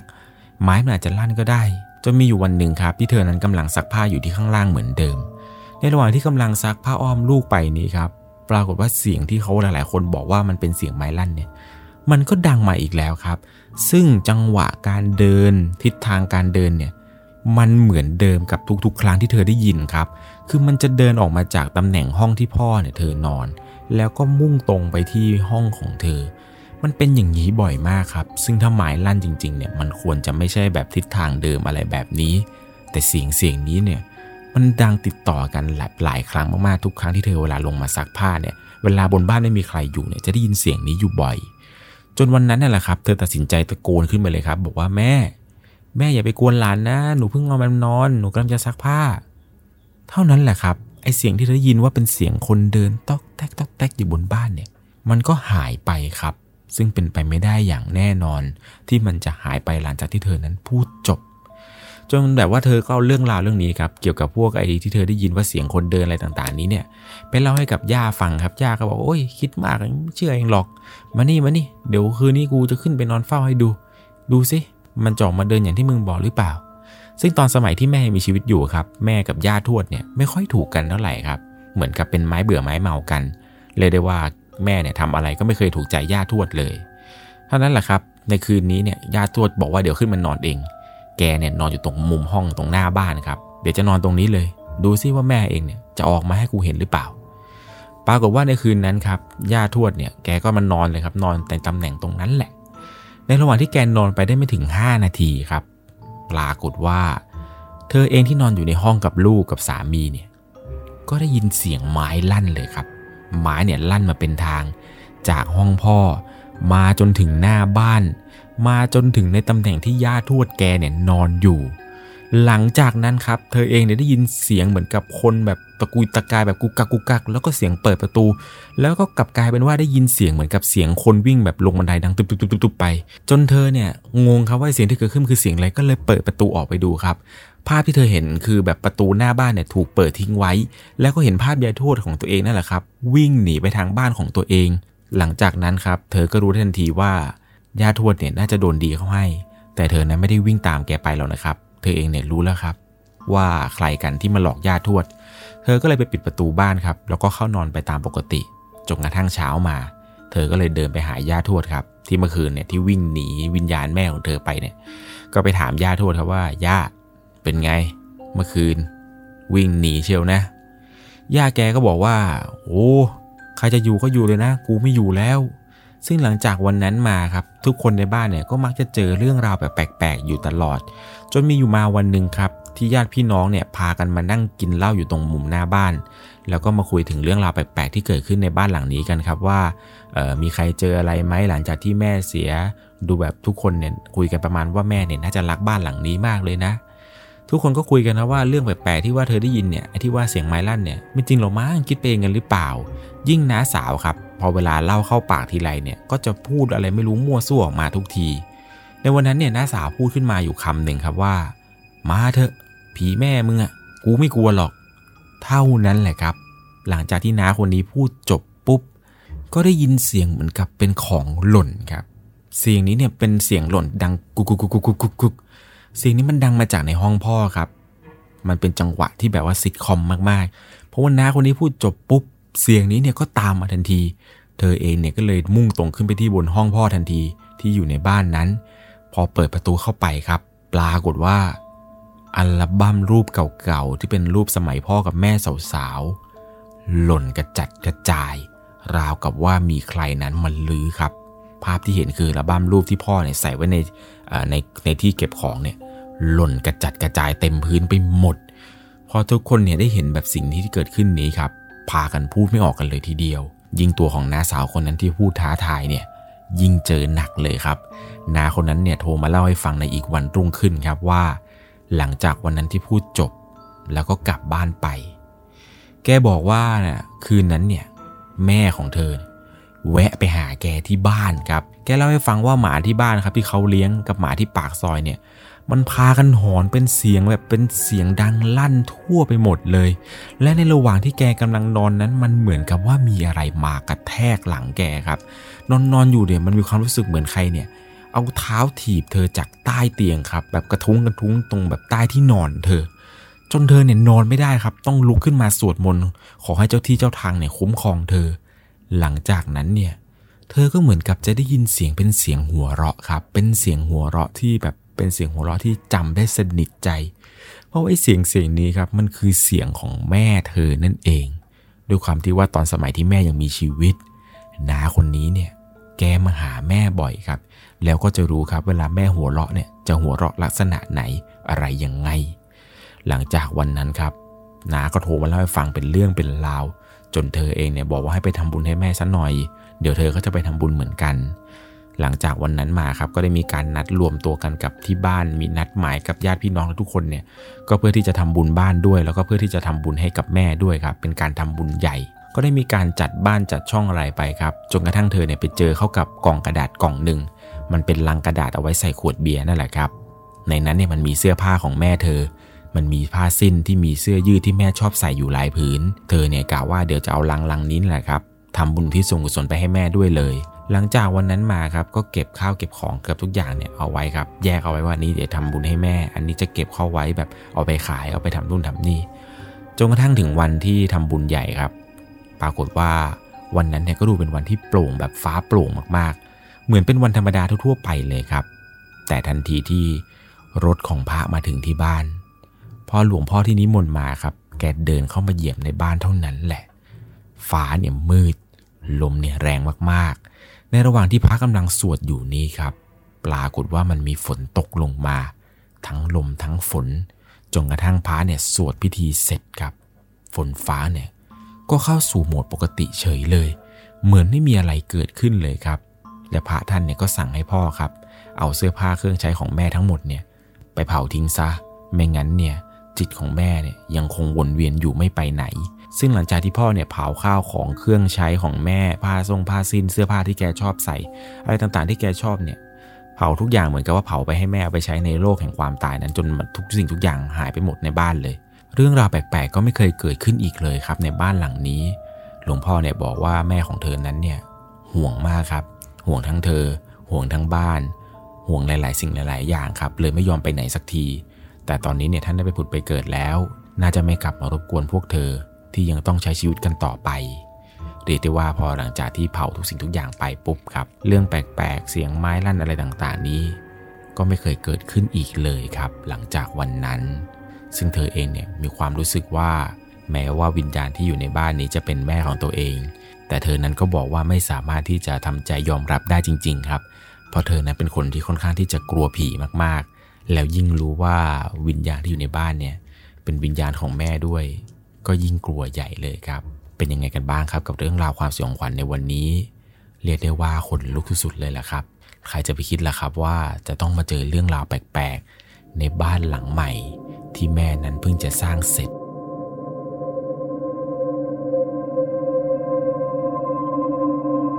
เขาได้ยินเสียงเป็นเสียงวิ่งเล่นกันของเด็กๆ เป็นเสียงเท้าเล็กๆของเด็ก วิ่งกันประมาณ 5-6 คน วิ่งเล่นกันอย่างสนุกสนานสำหรับเรื่องราวความสยองขวัญในวันนี้ที่ผมจะเล่าให้ฟังครับ เป็นเรื่องของผู้ฟังทางบ้านท่านหนึ่ง ที่เขาเนี่ยมีอาชีพเกี่ยวกับการลื้อถอนพวกบ้านไม้เก่าๆ โรงงานเก่าๆ หรืออาคารต่างๆครับที่สร้างมาจากไม้ เขาเองเนี่ยมีหน้าที่คือไปรับเหมางานพวกนี้มา แล้วก็ลื้อไม้พวกนี้เนี่ยออกมา เอามาขายหรือเอาไปแปรรูปต่อ เอาไปส่งโรงงานนู้นโรงงานนี้อีกทีหนึ่งซึ่งงานหลักๆของเขาเนี่ยก็คือการไปลื้อไม้ครับ แล้วปรากฏว่ามีอยู่งานหนึ่ง ที่ไปเจอกับเรื่องราวสยองขวัญ ของอาคารไม้ที่พวกเขานั้นเข้าไปลื้อ เรียกได้ว่าเป็นการเห็นวิญญาณ แบบเป็นเรื่องเป็นราวเลยแหละครับ ก่อนจะเข้าไปรับชมรับฟังกัน ก่อนอื่นต้องบอกก่อนนะครับ จะต้องใช้วิจารณญาณในการรับชมรับฟังกันให้ดีๆ เรื่องราวเรื่องนี้ครับ ถูกส่งมาจากผู้ฟังทางบ้าน ชื่อว่าคุณธีรวัตรคุณธีรวัตรเนี่ยเป็นชาวอุบลครับ ต้องพาทุกคนย้อนกลับไปเมื่อประมาณ 6-7 ปีก่อน เขาเอง ครอบครัวมีอาชีพรับเหมาหรือถอนบ้านไม้เก่า โดยที่พ่อเนี่ยเป็นหัวหน้าผู้รับเหมาครับ คืองานที่ทำก็คือจะเหมือนกับว่า จะมีนายหน้าหาบ้านไม้เก่า โกดังเก่า โรงงานเก่า อะไรก็ตามครับเกี่ยวกับไม้เนี่ย พวกนายหน้าเนี่ยเขาก็จะมาขายต่อให้กับพวกเท่าแก่อีกทีหนึ่งและบางทีเนี่ยพวกเท่าแก่เขาจะโทรหาพวกช่างรับเหมาเนี่ยไปตีราคาการลื้อไม้ ไปตีราคาพวกบ้านต่างๆ ที่ไปพบเจอมาว่าเออ ถ้าเกิดจะถอนอย่างนี้เนี่ยจะต้องคิดราคาอะไรยังไง ซึ่งทีมที่จะเข้าไปถอนเนี่ยก็คือเป็นทีมของพ่อเขาครับ ที่พ่อเขานั้นดูแลอยู่ ในทีมก็มีลูกน้องกันหลายคนเลย ซึ่งโดยส่วนใหญ่แล้วเนี่ยลูกน้องแต่ละคน ก็เป็นคนที่อยู่บ้านใกล้เรือนเคียงกันทั้งนั้น ที่ว่างเว้นจากการทำไร่ทำนา ก็จะมาช่วยพ่อเขาเนี่ยไปรื้อไม้ตามบ้านเก่าๆกันอีกทีหนึ่งส่วนใหญ่แล้วเนี่ยรื้องานเสร็จปุ๊บเนี่ยก็จะมาหักค่าข้าวค่าอะไรมาแบ่งเงินกัน ถ้าหลังเล็กมากเนี่ยก็ใช้เวลาไม่นานประมาณ 2-3 วัน แต่ถ้าหลังใหญ่หน่อยเนี่ยก็ใช้เวลาหลายวันพอสมควร ซึ่งถ้าเกิดว่าการตีราคาอะไรต่างๆเนี่ยถ้าราคาดีเท่าแก่ไม่งกไม่เรื่องมาก ก็จะตีราคาไม้ได้ดีหน่อยครับ ขาดทุนบ้าง เหนื่อยฟรีบ้างก็ยังมี แต่อย่างน้อยๆเนี่ยคนระแวกหมู่บ้านนี้ก็ยังมีงานทำกันจำได้ดีเลยครับว่าเรื่องหลอนๆที่มันเกิดขึ้นเนี่ย มันนันไปเกิดขึ้นเมื่อวันหนึ่งที่พ่อเนี่ยได้รับสายเท่าแก่ครับ เท่าแก่เนี่ยโทรมาบอกให้ไปตีราคา แต่พ่อดันติดงานกับอีกเท่าแก่หนึ่งพ่อก็เลยตัดสินใจว่าเอาอย่างนี้ เดี๋ยวผมไปตีราคาให้ แต่อีกงานส่วนหนึ่งเนี่ยก็คือได้มอบหมายให้คุณธีรวัตรเนี่ยครับ ไปดูหน้างงานให้ ไปคุมงานแทนพ่อเขาอีกกลุ่มหนึ่งซึ่งกลุ่มของพ่อเนี่ยก็จะไปกันประมาณ 4-5 คน ส่วนเขาเองเนี่ยก็จะมีลูกทีมกันไปประมาณ 5 คน เช้ามาปุ๊บครับ เท่าแก่ที่ติดต่อง่างานเอาไว้เนี่ยที่จะต้องไปรับผิดชอบ แกก็เอารถมารับถึงที่เลยครับ เพราะว่าไปครั้งนี้เนี่ยไปอยู่กันหลายวันพอสมควรจำได้ดีเลยว่าก็นั่งรถไปกับเท่าแก่ แล้วก็ทีมลูกน้องกันประมาณ 5 คน แกก็พาขับรถไปเรื่อยๆเรื่อยๆครับจนไปหยุดอยู่ที่แถวๆบางบัวทอง บรรยากาศตอนนี้ที่ไปถึง มันเต็มไปด้วยทุ่งนา แล้วก็ลำคลอง แล้วก็มีป่าเล็กๆ เป็นทางคอนกรีตอยู่ ขับเข้ามาได้สักพักหนึ่งครับ อยู่ดีๆ รถของเท่าแก่ แกก็จอด แล้วก็บอกกับทุกคนครับว่าให้ลงจากรถ เพราะว่าตอนนี้ถึงที่หมายแล้ว เขาก็งงครับว่าเอา้าเท่าแก่เท่าแก่จอดตรงนี้บอกว่าถึงที่หมายอะไรยังไงเนี่ย มองทางซ้ายมองทางขวา ไม่มีบ้านไม้สักหลังที่จะให้หลื้อเลย ตรงนี้มีแต่ทุ่งนาทุ่งหญ้า เท่าแก่จะให้มันลื้ออะไร เท่าแก่ก็บอกว่านู่นที่จะให้ลื้อเนี่ยอยู่ข้างในนู่นลึกเข้าไปอีก เราต้องใช้มีดเนี่ยตัดต้นไม้ต้นกระถินออกก่อน ถึงจะเห็นทางเข้าบ้าน เขาเองกับลูกน้องกันประมาณ 5 คนเนี่ยก็พากันหยิบมีดคนละเล่มออกจากหลังรถเท่าแก่ ฟันต้นมงต้นไม้แหวกคอหญ้าแหวกต้นกระถินอะไรเข้าไป ก็พอจะได้เห็นครับว่ามันมีทางเดินเหมือนกับเป็นทางปูน ทางปูนเล็กๆ นิดเดียวเอง ที่มันมีพวกกิ่งไม้ มีน้ำขลัง มีท่อน้ำอะไรก็ไม่รู้ สภาพตรงนี้เนี่ยเหมือนกับมันร้างมานานหลายปี มันรกมากๆ พากันตัดไม้จนเพียหน้างานให้เห็นเป็นทางเดินเข้าไป พอเดินเข้าไปดูข้างในแล้วครับ สถานที่ตรงนี้ที่เท่าแก่จะให้มาลื้อไม้เนี่ยมันดูเหมือนกับประมาณว่าเป็นที่เลี้ยงสงเคราะห์เด็กเก่า แล้วมันก็มีบ้านพักอีกหลังหนึ่ง มีเก้าอี้เก่า มีโต๊ะเก่า ที่มันพัง และยังมีการเก็บเอาไว้เยอะมากครับ เดินดูรอบๆเนี่ยก็ไปเจอกับรองเท้าของเด็กหลายคู่ หล่นกระจัดกระจายเต็มพื้นที่ สาเหตุที่ทำให้รู้ได้ก็เพราะว่ารองเท้านี่แหละครับ ปรากฏว่าก็เดินอยู่อย่างนั้นครับ เดินพิจารณาดูว่าจะเอายังไงดี มันจะรื้อไม้ยาขนาดไหน จะต้องใช้เวลาประมาณกี่วันถึงจะรื้อเสร็จ ก็เดินดูไปแล้วก็คิดไปครับ ว่าจะตีราคายังไงไปคุยกับเท่าแก่ ว่ามันจะแพงไปไหมกับราคาที่ตีไป ก็เดินดูแล้วก็ตีราคาไปครับ บอกตรงๆเลยครับว่าเท่าแก่ ไม้เยอะอย่างนี้ ใช้เวลาหลายวันเลยครับเขาเองก็ตีราคาไปเลยครับ บอกเท่าแก่ว่าเนี่ย ราคาเท่านี้เท่าแก่ไหวไหมจำได้ดีครับว่าราคาตรงนี้ที่ตีไป มันแพงกว่าปกติครับ มันแพงแบบเกินที่พ่อเคยบอกเอาไว้ด้วยซ้ำว่า ถ้าบ้านประมาณนี้ไซส์ประมาณนี้เนี่ยควรจะตีเท่าไหร่ เขาเองบอกเกินเกินไปเลยครับ เพราะว่าไม่อยากจะทำงานนี้ มันยาก แต่ก็อะไรก็ไม่รู้ครับดนใจเท่าแก่ ปกติแล้วเนี่ยพวกเท่าแก่เนี่ยจะชอบมาขอลดราคา แต่ปรากฏว่ารอบนี้ครับ เท่าแก่บอกว่าโอเค ราคานี้ตกลง หรือเขาเองก็งงครับว่าเอา้าทำไมเท่าแก่ไม่ต่อราคาเลยวะ ก็บอกลูกน้องอ่าเออเออไปเอ้เต็มตัว เอาของลงมาลื้อเลยลื้อเท่าแก่สั่งแล้ว หลังจากนั้นครับเขากับทีมเนี่ยก็พากันไปเดินไปขนของไปเก็บกระเป๋าเครื่องมืออะไรลงจากรถ แล้วมันจะมีจักรยานคันเล็ก ๆ คันหนึ่ง ที่เท่าแก่เนี่ยแกเตรียมเอาไว้ให้ครับเท่าแก่แกก็ใจดี เตรียมจักรยานเอาไว้ให้เผื่อว่าไปซื้อของกันที่ร้านค้า ตรงนี้ที่เข้ามาเนี่ยมันแทบจะไม่มีของกินอะไรอยู่แล้วครับเท่าแก่บอกว่าเอาไว้เนี่ยเอาไว้ปั่นไปซื้อน้ำซื้อกับข้าวกินกัน ด้วยความที่ว่าตรงนี้ที่เขามาลื้อกันนะครับ พวกไฟฟ้าปะปาอะไรเนี่ยมันไม่มีมานานแล้ว ไฟเนี่ยถูกตัดไปหลายปีแล้วพอสมควรทำให้การทำงานของพวกเขาเนี่ยจะต้องใช้ไฟฟ้า เลยตัดสินใจไปต่อสายตรงจากหม้อแปลงมาใช้งานดีหนึ่งกะว่าเดี๋ยวเสร็จเนี่ยก็จะถอดออก ส่วนน้ำเนี่ยก็จะเป็นน้ำคลองครับ ส่วนน้ำดื่มเนี่ยก็ได้ไปขอกับลุงคนหนึ่งครับ ลุงแกคนนี้เนี่ยบ้านเนี่ยไม่ได้อยู่ไกลจากตรงนี้เลย พอหลังจากต่อน้ำต่อไฟอะไรกันเสร็จปุ๊บปั๊บ เก็บข้าวเก็บของเตรียมทำเป็นแคมป์คนงาน เพื่อที่จะอยู่ปักหลักที่บ้านหลังนี้ ในการลื้อถอนไม้ ช่วงวันนั้นจำได้ดีเลยว่าบ่ายกว่าๆเขาเองเนี่ยก็ได้ไปหาซื้อข้าวซื้อของมาตุนเอาไว้ เพราะว่าในป่าตรงนี้ที่เขาอยู่เนี่ย มันไกลจากตลาด ก็ปั่นจักรยานไป จนไปเจอกับร้านค้าของชำครับ มันก็มีพวกผักสด มีไก่มีหมู มีที่เขาใส่ถังน้ำแข็งขายไว้พอดี ก็เลยซื้อมาทีเดียวเลยครับ มาตุนเอาไว้ พวกไข่ไก่มาม่าปลากระป๋องอะไรพวกนี้เนี่ย กวาดมาหมดเลยครับ หลังจากที่ซื้อข้าวซื้อของอะไรมาเสร็จปุ๊บ มาถึงเนี่ยก็เห็นแล้วครับว่าลูกน้องในทีมเนี่ยกำลังเก็บกวาด หาทำเลในการทำเป็นที่นอนกัน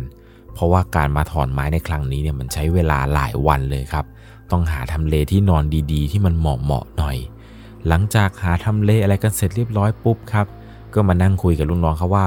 วันนี้เราจะยังไม่ถอนไม้เรายังยังไม่รื้อบ้านหลังนี้กันนะ เดี๋ยวพรุ่งนี้เช้า เราค่อยเริ่มงานกัน ลูกน้องก็เห็นด้วยครับ เพราะว่าเพิ่งจะเสร็จจากอีกงานหนึ่งยังไม่ทันได้พักกันเลย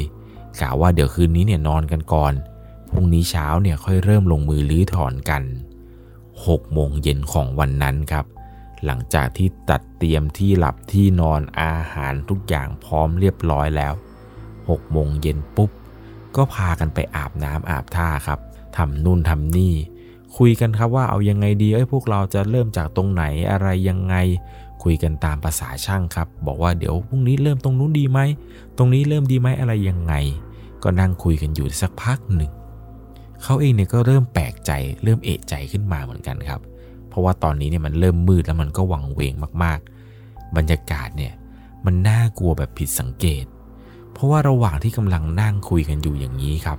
มืดก็มืด วังเวงก็วังเวง และทุกๆ ครั้งที่เวลามีชาวบ้านขับรถผ่านทีไรชาวบ้านเนี่ยก็จะหยุดจอดรถแล้วก็หันมามองพวกเขาเกือบจะทุกคันเลย ซึ่งเขาเองเนี่ยก็งงๆครับ แต่ก็ไม่ได้ใส่ใจอะไรมาก คิดมาตลอดเลยครับว่าสงสัย คนแถวนี้คงจะเอกใจหรือว่าแปลกใจละมั้ง เพราะว่าตรงนี้เนี่ยไม่มีใครเข้ามาทำอะไรนานมากแล้ว จนอาคารไม้หลังนี้ที่เขากำลังจะมัดรื้อถอนเนี่ย มันถูกต้นไม้ปกคลุมอย่างแน่นหนา ในระหว่างที่กำลังกินข้าวอะไรกันเนี่ยครับ เขาเองเนี่ยก็คุยกับลูกน้องว่าเออ เดี๋ยวคืนนี้เนี่ยกินเหล้ากินปลากันให้เรียบร้อยเลยนะเว้ย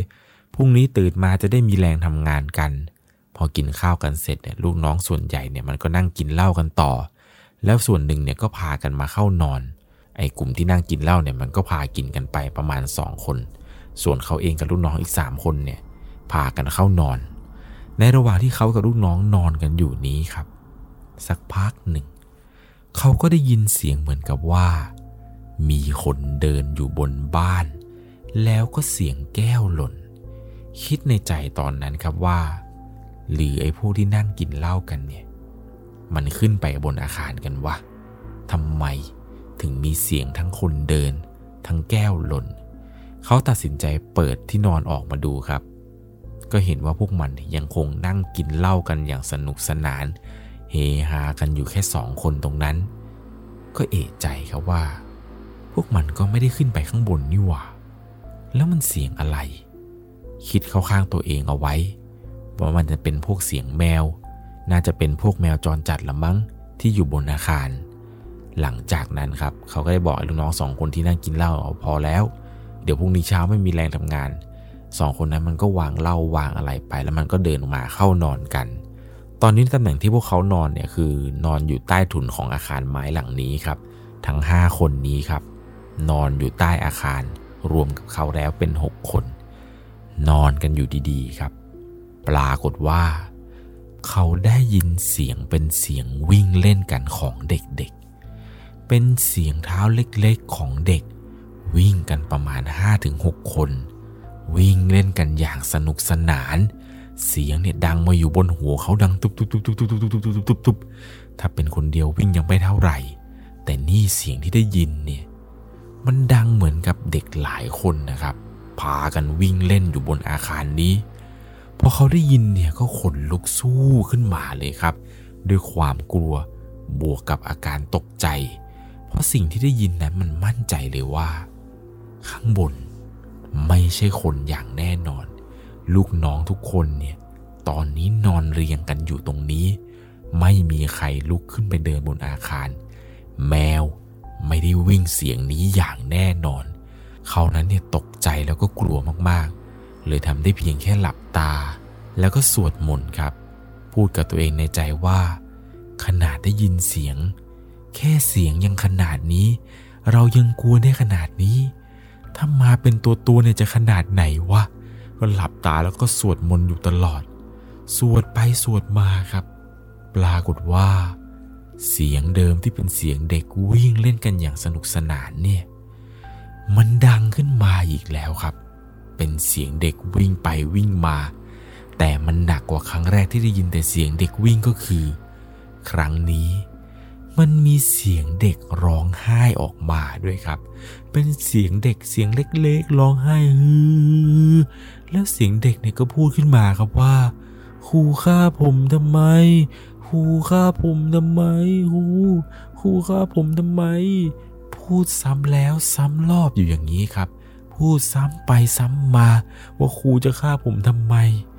ทันใดนั่นเองครับ มันก็มีเสียงผู้หญิงคนหนึ่ง พูดแทรกขึ้นมา เป็นเสียงร้องไห้ที่แบบเยือกเย็นมากๆ เป็นเสียงของคุณครูคนหนึ่งกับคุณครูผู้หญิง พูดแทรกขึ้นมาว่า ครูขอโทษ ครูผิดไปแล้ว ครูขอโทษ ครูผิดไปแล้ว เสียงนี้ก็พูดซ้ำอยู่อย่างเงี้ยครับ ซ้ำวนไปหลายรอบวนไปวนมา แต่แล้วจู่ๆครับ เสียงครูคนนั้นที่พูดเนี่ย มันก็ดังขึ้นเรื่อยๆเรื่อยๆเรื่อยๆจนจู่ๆมันก็มีเสียงคนกลิ้งตกจากบันไดชั้นบนครับดังกรุบกรุบกรุบกรุบกรุบกรุบลงมา เสียงนี้เนี่ยมาจบอยู่ตรงข้างล่าง ตรงที่พวกเขานั้นนอนอยู่พอดี เขาเองเนี่ยตัดสินใจเหลือบตาไปมองดู ภาพที่เห็นเนี่ยเป็นภาพที่ไม่อยากจะเจอเลย สิ่งที่เขาเห็นตอนนั้นคือ เป็นผู้หญิงคนหนึ่งครับ แต่งชุดคล้ายๆ กับชุดข้าราชการสีกากี ใบหน้าของเธอเนี่ยเต็มไปด้วยเลือด ผู้หญิงคนนี้เนี่ยตานั้นจ้องมองมาที่ตัวเขาพอเขาเห็นภาพนั้นเนี่ยก็ช็อกเลยครับ ตาเขาเนี่ยค้างพูดอะไรก็พูดไม่ออก ตัวเนี่ยแข็งทื่ออยู่อย่างนั้น ไอ้พวกลูกน้องเนี่ยมันก็ไม่รู้เรื่องรู้ราวอะไรกันเลย สักพักหนึ่งครับ มันก็มีเสียงเท้าหลายเท้าเลยครับ ค่อยๆ พากันวิ่งลงบันไดลงมาเสียงตุบตุบตุบตุบตุบตุบตุบและภาพที่ได้เห็นตอนนั้นคือ เด็กๆทั้งชาย แล้วก็หญิง หลายคนมากครับ มาอยู่ตรงบันไดเต็มไปหมดเลย แล้วก็พูดขึ้นมาครับว่าครูเป็นอะไรไหมครับ ครูเป็นอะไรไหมคะภาพตอนนั้นยิ่งช็อกไปกว่านั้นคือพวกเด็กๆทุกคนที่ลงมาเนี่ยครับ จ้องมองมาทางเขา พร้อมกับยิ้มดวงตาเด็กทุกคนตอนนั้นคือไม่มีตาดำตาเด็กทุกคนเนี่ยขาวโพลนแล้วเด็กพวกนี้เนี่ยบางคนก็หัวเราะ บางคนก็ร้องไห้พอเขาได้เห็นอย่างนั้นเนี่ยคือสติแทบจะหลุดเลย ก็พยายามรวบรวมสติ ให้สามารถขยับตัวได้ พอขยับตัวได้ท่านั้นแหละครับ เขาก็ตะโกนร้องด้วยความตกใจ จนสายมุ้งขาดเลยครับ พวกน้องๆที่นอนเรียงกันอยู่เนี่ยก็พากันตื่นพอเด็กๆมันตื่นไงครับก็ถามว่าลูกพี่เป็นอะไรลูกพี่เขาเองก็เลยชี้ไปตรงบันไดครับ บอกให้ลูกน้องเนี่ยพวกเองดูดิ ดูตรงนั้นดิ พอพวกมันหันไปดูตรงบันไดครับ พวกมันก็ช็อก แล้วก็ร้องโวเวโวยวายด้วยความกลัว เขาเองเนี่ยตัดสินใจพาลูกน้องทุกคนครับ วิ่งออกจากอาคารนี้ทันทีพอวิ่งพากันวิ่งออกมาห้าหกคนนี้ก็ได้ยินเสียงดังตามหลังขึ้นมาครับว่า มึงออกจากที่กูไป กูไม่ให้ลือ้อพวกเด็กๆ ทุกคนเนี่ยก็พากันวิ่งตามมาพอจะมีสติคิดได้ครับว่าเฮ้ยมันมีบ้านลุงคนหนึ่งนี่หว่าที่เราไปเอาน้ำดื่มเขาเราวิ่งไปหาแกเลยกว่า พวกเขาก็พากันวิ่งไปตะโกนไปด้วยความตกใจ ตะโกนเลยกครับลุงลุงลุงช่วยผมด้วยช่วยผมด้วยลุงลุงลุงลุงแกก็สะดุ้งตื่นขึ้นมากลางดึกเลยครับ เปิดไฟบ้านสว่างสวัยแกก็ถามว่าเป็นอะไรไอ้นุ่มวิ่งหน้าตาตื่นอะไรเอะอะโวยวายอะไรกันมาอย่ากับเห็นผีเขาเองก็บอกกับลุงไปตรงๆเลยครับว่าลุงลุงเออลุงครับ คือคืนนี้ ผมขออยู่บ้านลุงก่อนได้ไหมครับ เดี๋ยวเช้าเนี่ยเดี๋ยวผมค่อยว่ากันก็ได้ ลุงแกก็เลยบอกว่า เออเออ พวกเองมานอนบ้านลุงก่อนเลย เดี๋ยวเช้าเนี่ยค่อยว่ากันอีกทีนึงก็แล้วกัน ตอนนั้นเนี่ยจำได้ดีเลยว่าวิ่งมาจากอาคารนั้นนะนะครับ เวลาเนี่ยประมาณตีสองเกือบจะเข้าตีสามแล้ว แต่โชคดีนะที่ลุงแกเนี่ยตื่นมาพอดี สักพักหนึ่งครับ ลุงแกก็บอกให้พวกเขาเนี่ยไปไปเข้าไปนอนเข้าไปนอน เขาเองกับลูกน้องเนี่ยที่พากันวิ่งมาเนี่ยก็พากันไปนอน แต่นอนยังไงก็นอนไม่หลับครับ นั่งตาแข็งกันจนถึงเช้า กลัวกับเหตุการณ์ที่เกิดขึ้นมากๆครับ นี่ขนาดว่ายังไม่ทันได้ลื้อเนี่ยยังโดนดีขนาดนี้ แล้วถ้าเกิดลื้อเนี่ยพวกวิญญาณตรงนั้นเนี่ยไม่เอาเขาถึงตายเลยเหรอเช้ามาลุงแกก็มาหาข้าวหาปลาให้กับเขา แล้วก็ลูกน้องเนี่ยได้กินกัน เขาเองเนี่ยได้เห็นเหตุการณ์เยอะกว่าใคร กินอะไรแทบจะไม่ลงเลยครับ ภาพยังติดตา ทุกสิ่งทุกอย่างที่เกิดขึ้นเมื่อคืนเนี่ย ยังคงติดตาอยู่อย่างนั้นเลยครับ จนเหมือนกับว่าลุงแกก็มาถามเขาว่า พวกเองไปเจออะไรกันมา เขาเองก็เลยเล่าให้ฟังครับว่าลุง ผมเห็นใครก็ไม่รู้ กลิ้งตกลงมา ใส่ชุดเหมือนข้าราชการเหมือนชุดกากี เป็นครูผู้หญิงหรือเปล่าไม่แน่ใจ กลิ้งลงมา แล้วก็มีพวกเด็กๆวิ่งตามลงมาอีกหลายคนเลย และเด็กพวกนั้นก็ตาขาวทั้งนั้น ลุงก็เลยยอมเล่าเรื่องทั้งหมดให้กับเขาได้ฟังกันครับ เล่าให้ฟังว่า เออ เมื่อก่อนเนี่ย ตรงนี้เนี่ย ตอนที่ยังไม่รกร้าง มีถนนหนทางสะดวกสบาย เดิมทีตรงนี้มันเป็นสถานเลี้ยงสงเคราะห์เด็ก จู่ๆเนี่ยวันหนึ่ง มันมีครูพี่เลี้ยง แกเนี่ยมีปัญหากับครอบครัว ผัวไปมีชู้ แล้วลูกที่ติดผัวมาเนี่ยยังเด็กอยู่เลย ประมาณ5้าถึงหขวบ ภรรยาเองเนี่ยแกเป็นโรคคุมดีคุมบ้า บางครั้งเนี่ยยิ่งผัวมีเมียน้อย อาการแกก็ยิ่งหนักขึ้นเรื่อยๆ จนอยู่กระทั่งมาวันหนึ่ง แกเอายาเบื่อหนู ใส่ไปในอาหารกลางวันของเด็กๆ จนทำให้เด็กๆนั้น ถึงแก่ความตาย หนักสุดน่าจะเป็นเด็กผู้ชายที่ตายเยอะกว่าเด็กผู้หญิง เพราะเด็กผู้ชายเนี่ยมันกินเก่ง เด็กผู้หญิงบางรายเนี่ยสาหัสพอกินอาหารไม่ค่อยได้มาก ส่วนตัวครูเองเนี่ย กินยาแบบไม่ได้ใส่อาหาร กินกอกเปล่าๆสดๆ จนล้มลงมาตกบันไดมาตาย พอเขาได้ยินเช่นนั้นครับก็รู้ได้ทันทีเลยครับว่า ไออาคารที่พวกเขาจะไปรื้อถอนกันเนี่ย มันมีประวัตินะ หลังจากนั้นเนี่ยเขาก็รีบโทรหาเท่าแก่เลยครับ บอกเท่าแก่ ผมไม่ลื้อแล้ว ผมขอยกเลิกงาน แล้วก็มารับพวกผมกลับไปด้วย เท่าแก่แกก็รีบขับรถมารับเลยครับ โดยที่ไม่ถามไม่ถ่ายด้วยนะ ว่าพวกเขาเนี่ยเจออะไร เขาเองก็ไม่อยากเล่าให้เท่าแก่ฟังหรอกครับ ว่าพวกเขาเนี่ยไปเจออะไรกันมา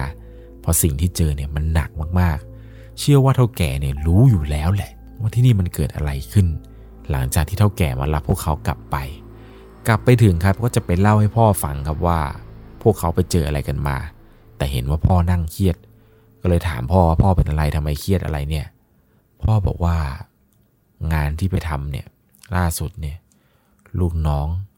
โดนแผงปูนล้มทับตายสองคน พ่อก็เล่าให้ฟังครับว่า บ้านไม้เนี่ยที่พ่อไปลื้อถอนกันรอบนี้ เป็นบ้านที่มีประวัติ เจ้าของผูกคอตายอยู่ในบ้าน ไม่รู้ไปทำบิท่าไหนลูกน้องเนี่ยดันไปเห็นว่า บนคานไม้เก่า มันมีผ้ายัน แล้วมันเผลอไปแกะยันนั้นออก เพราะมันกลัวว่าเดี๋ยวผู้ว่าจ้างเนี่ย จะมาเห็นแล้วไม่กล้าซื้อไม้นั้น หลังจากที่มันแกะผ้ายันปุ๊บ เรื่องหลายๆเนี่ยก็เกิดขึ้นทันที พอเขาได้ฟังเรื่องราวของพ่อเช่นนั้นครับ ก็เลยเล่าให้ฟังว่า ฝั่งผมก็โดนเหมือนกันพ่อ ผมเนี่ยยังไม่ทันได้ลื้อไม้เลย แค่ไปนอนอยู่ใต้ถุนอาคารเขาก็โดนไล่กลับออกมาแล้ว ใครจะไปคิดล่ะครับว่าตั้งแต่ทำอาชีพนี้มา จะมาเจอหนักสุดเนี่ย คือครั้งนี้เลยแหละครับ ที่ยังไม่ทันได้ลื้อไม้ แต่ก็โดนเจ้าของไม้ ไล่ออกมาก่อน และเจ้าของก็ไม่ใช่คนด้วยนะครับ ดันเป็นวิญญาณซะด้วย เรียกได้ว่าเป็นประสบการณ์ที่น่ากลัวมากๆเลยนะครับ ยังมีอีกหลายเรื่องราวเลยนะครับ เกี่ยวกับการไปลื้อไม้เก่าๆพวกบ้านไม้ที่เขาลกล้างหรือบ้านไม้ที่มีประวัติอะไรต่างๆเนี่ย คุณธีรวัตรเล่าให้ฟังครับว่าส่วนใหญ่คือที่เขาไปลื้อกันเนี่ยจะเป็นบ้านที่แบบปล่อยโลกล้างมานาน แล้วประมาณ 80%เนี่ยเป็นบ้านที่มีประวัติทั้งนั้นเลยครับ ไม้พวกนี้ที่ลื้อออกมาแล้วเนี่ยส่วนหนึ่งจะมีพวกนายทุนนี่แหละครับที่ให้ไปลื้อแล้วนำกลับมาสร้างเป็นรีสอร์ทมีรีสอร์ทหลายแห่งนะครับ ที่ใช้วิธีการสร้างแบบนี้คือ ไปหาพวกไม้เก่าๆบ้านไม้เก่าๆเนี่ยไปลื้อเอาครับ ไปลื้อไม้พวกบ้านแบบนั้นนะครับ แล้วก็กลับมาสร้างเป็นของตัวเอง ซึ่งการไปหาซื้อไม้เก่าๆไม้มือสองหรือว่าจ้างแบบที่คุณธีรวัตรเนี่ยไปลื้อเนี่ยเอามาสร้างใหม่เนี่ยราคามันจะซอฟลงกว่าการไปตัดไม้ หรือว่าไปซื้อไม้ใหม่เนี่ยมาสร้างซะอีกนะครับทำให้เรื่องราวแปลกๆเนี่ยเรื่องราวหลอนๆนั้น มันอาจจะติดตามกลับมาก็เป็นไปได้ อย่างที่คุณธีรวัตรเจอเนี่ยบอกได้เลยว่า น่ากลัวแล้วก็สยดสยองมากๆ เขาเองเนี่ยบอกว่าปัจจุบันนะครับ อาคารเรียนสงเคราะห์เด็กที่เขาจะไปลื้อกันเนี่ย ปัจจุบันยังตั้งอยู่เลยครับ ยังไม่มีใครกล้าเข้าไปลื้อเลย เอาเป็นว่าใครที่อยู่ในละแวกบางบัวทองแล้วรู้จักว่าเออมันมีสถานที่แบบนี้อยู่ตรงไหนของบางบัวทองเนี่ย ลองคอมเมนต์เพื่อนได้อ่านกันหน่อยนะครับ ว่าสถานที่ตรงนี้นั้นมันเฮี้ยน แล้วมันก็น่ากลัวขนาดไหน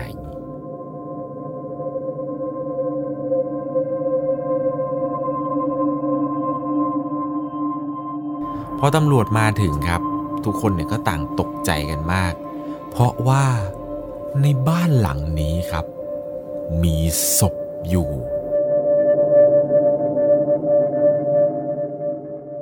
สำหรับเรื่องราวหลอนๆในวันนี้ที่ผมจะเล่าให้ฟังครับ เป็นประสบการณ์สุดหลอนของผู้ฟังทางบ้านท่านหนึ่ง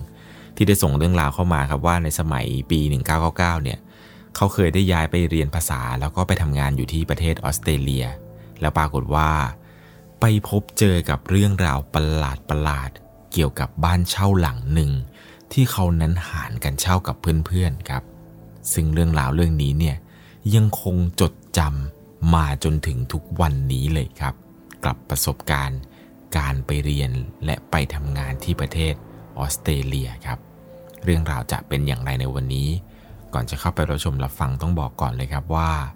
จะต้องใช้วิจารณญาณในการรับชมรับฟังให้ดี เพราะว่าเรื่องราวต่อไปนี้ที่ผมจะเล่าให้ฟัง เป็นเรื่องสยองขวัญที่เกิดขึ้นใน บ้านเช่าราคาถูกที่ประเทศออสเตรเลียครับสำหรับเรื่องราวในวันนี้ที่ทุกคนจะได้รับชมแล้วก็รับฟังกันนั้นนะครับ เป็นเรื่องราวจากผู้ฟังทางบ้านท่านหนึ่ง ชื่อว่าคุณนิติตครับ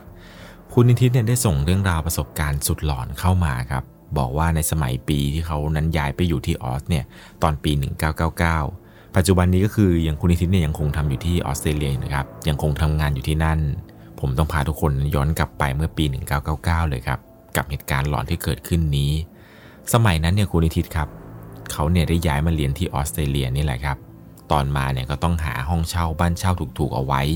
เพราะว่าเดี๋ยวต้องหางานทำเสริมครับ เป็นการทำงานไปด้วย เรียนไปด้วย เพื่อเป็นการประหยัดเงินพ่อกับแม่ไปในตัวครับ จำได้ว่าตอนนั้นเนี่ยที่มาก็เป็นโครงการ work and travel มาถึงปุ๊บ ก็มาหาบ้านเช่าราคาถูกๆ ที่พอจะสามารถจ่ายไหวจำได้ว่าตอนนั้นที่แชร์บ้านกันอยู่เนี่ยอยู่กับเพื่อนประมาณ 4 คนครับ มันบ้านหลังนี้มันจะมีทั้งหมด 4 ห้องนอนพอดี ตอนมาเนี่ยก็มีคนไทยอาศัยอยู่ในบ้านหลังนี้ 1 คนครับ ชื่อว่าคุณแก้ว ที่เหลือเนี่ยเป็นคนต่างชาติครับหนึ่งในนั้นก็มีคนญี่ปุ่นชื่อว่ายูกิ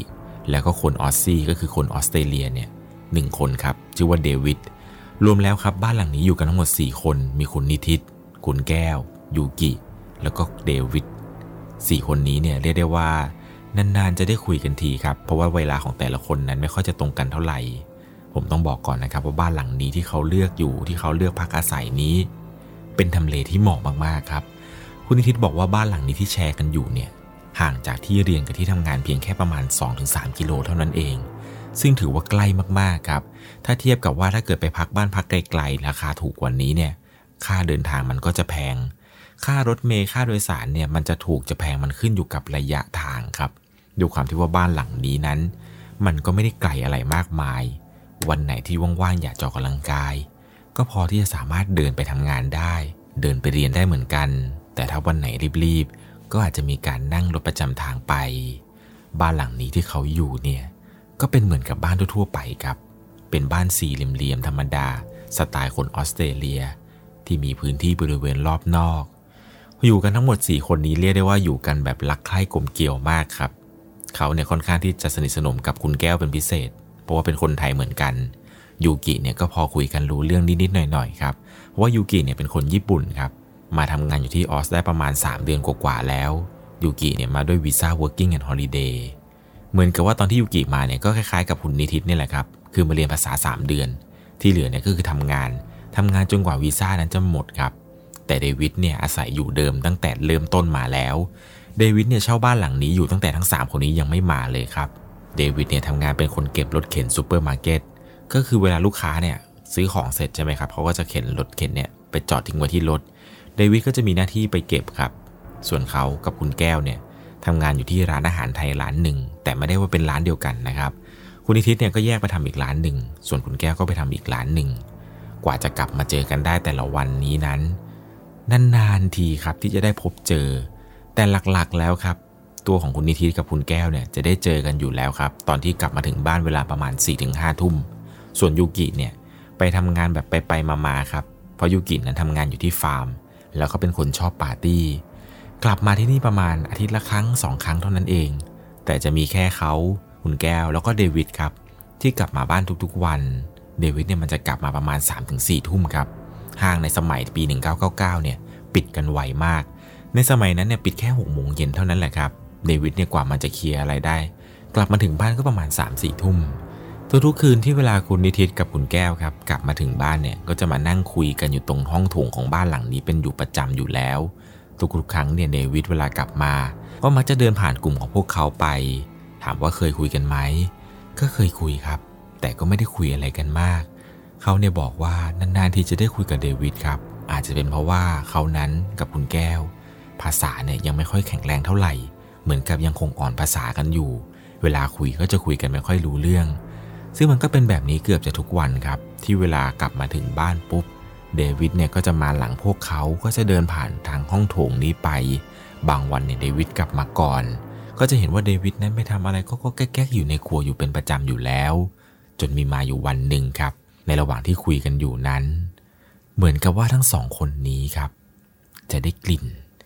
เป็นกลิ่นที่ลอยแบบว่าลอยมาจากที่ใดที่หนึ่งในบ้าน เป็นกลิ่นเหม็นสาบครับ เหม็นสาบแบบเหม็นเน่ามากๆ ตอนนั้นเนี่ยก็พยายามเหมือนกับจะตามหาที่มาของกลิ่นครับ ก็เดินวนไปวนมา หาเท่าไหร่ก็หาไม่เจอ จนกระทั่งคุณแก้วคุณนิทิตเนี่ยครับกลับมานั่งอยู่ตรงห้องโถงเหมือนเดิม ก็คุยกันไปคุยกันมา ช่วงเวลาประมาณห้าทุ่มกว่าเดวิดมันก็กลับมาครับ กลับมาถึงปุ๊บ มันก็เดินผ่านกลุ่มของพวกเขาไป โดยที่ไม่ได้ทัก แล้วก็ไม่ได้ทายอะไรกัน ซึ่งปกติแล้วเนี่ยมันก็ไม่ได้ทักอะไรแบบนี้อยู่แล้วทำให้เขากับแก้วเนี่ยก็ไม่ได้คิดว่าจะมีอะไรผิดปกติเท่าไหร่หรอกครับ เพราะโดยส่วนตัวแล้วเดวิดเนี่ย เป็นคนที่ค่อนข้างจะเก็บตัวเงียบ วันนั้นเนี่ยกลับมา เขาก็เห็นเลยครับว่าเดวิดนั้นเดินผ่านไป แล้วเดวิดนั้นก็เปิดประตูเข้าห้องของตัวเองไป โดยที่ไม่ได้สนใจ แล้วก็ไม่ได้ทักเรื่องของกลิ่นเหม็นอะไรเลย แต่ทั้งสองคนนี้ก็ยังคงสงสัย ว่ากลิ่นเหม็นๆที่เราได้กลิ่นกันนั้น มันมาจากไหน จนกระทั่งในค่ำคืนนี้ครับ ทั้งสองคนคุยกันว่า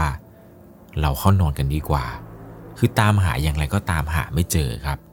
พยายามหาทั่วบ้านก็แล้ว แต่หาก็ยังไงก็หาไม่เจอจริง ๆ ในค่ำคืนนั้นก็แยกย้ายกันกลับเข้าไปนอน ตื่นเช้ามาก็แยกย้ายกันไปทำงานครับ คนหนึ่งก็ไปเรียนคนหนึ่งก็ไปทำงาน เรียนเสร็จทำงานเสร็จก็กลับมาเจอกัน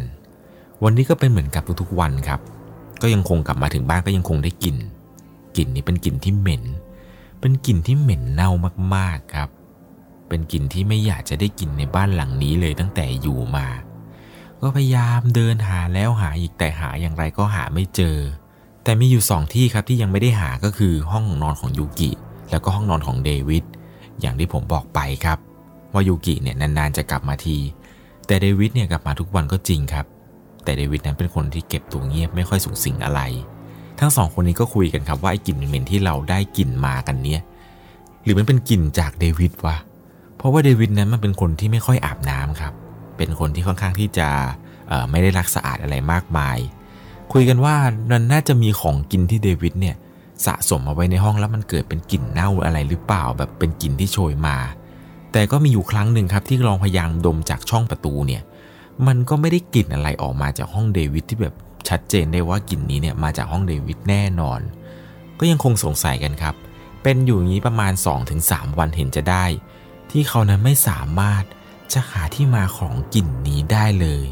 ต้องทนอยู่กับมันมา 2-3 วันเลยแหละครับ จนกระทั่งเข้าสู่วันที่ 4 ครับ วันนี้ทั้งสองคนยืนคุยกันอยู่ในห้อง ซึ่งตำแหน่งที่คุณแก้วยืนเนี่ยครับ จะเป็นตรงประตูหน้าห้องของคุณนิทิตคุณนิทิตเนี่ยจะนั่งจัดของอะไรอยู่ในห้อง ซึ่งก็สามารถมองผ่านหลังคุณแก้วไปได้ครับ เพราะว่าประตูนั้นเปิดอยู่ คุณแก้วเนี่ยเหมือนกับว่าเธอจะยืนพิงประตูเอาไว้ แล้วก็คุยกับคุณนิทิตไป ในค่ำคืนนั้นทั้งสองคนนี้ก็พยายามคุยกันครับ ถึงเรื่องราวนู่นนี่นั่นอะไรไป ไม่ว่าจะเป็นเรื่องงาน เรื่องที่เรียนอะไรต่างๆ แต่มันก็ไม่พ้นกลับมาคุยกันเรื่องกลิ่นเหม็นครับ ตอนนั้นที่ยืนคุยกันอยู่ เขาเองเนี่ยก็เห็นครับว่าเดวิดนั้นได้กลับมาบ้าน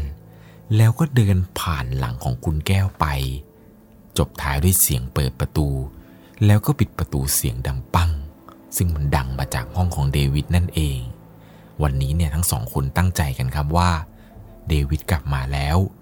จะขอเข้าไปดูครับ ว่าบางทีแล้วกลิ่นเนี่ย มันอาจจะเกิดมาจากในห้องของเดวิดก็เป็นไปได้ ทันทีที่ทั้งสองคนได้ยินเสียงปิดประตูของเดวิดก็เลยพากันเดินไปเคาะประตู จะบอกให้เดวิดนั้นเนี่ยออกมาคุยกันหน่อยครับ ว่าได้กลิ่นเหม็นไหมหรือว่ายูเนี่ยทำกลิ่นเหม็นอะไรในบ้านหรือเปล่า ก็พยายามเคาะเรียกประตูครับ แต่เดวิดนั้นไม่ยอมออกมา เดวิดไม่เปิดประตูออกมาคุยกับพวกเขาเลยครับ เขาเองนั้นเนี่ยก็ไม่รู้จะทำอย่างไรกัน ในวันนี้เนี่ยคุณแก้วกับคุณเนทิตครับ ก็พยายามยังคงเดินตามหาที่มาของกลิ่นแบบไม่ละเลิก ในครัวในอะไรต่างๆ เนี่ยก็ยังคงวนไปวนมาสองสามสี่วันนี้เนี่ยพยายามตามหากินแล้วยังไงก็หาไม่เจอจริง ๆ ก็เลยตัดสินใจคุยกันคุณแก้วครับว่า มันน่าจะเป็นกลิ่นพวกเอ่อพอชั่น หรือว่าเป็นกลิ่นพวกข้างคาวเนี่ย มันมันเน่าตายบนหลังคาบ้านเราหรือเปล่า เราเลยหาไม่เจอ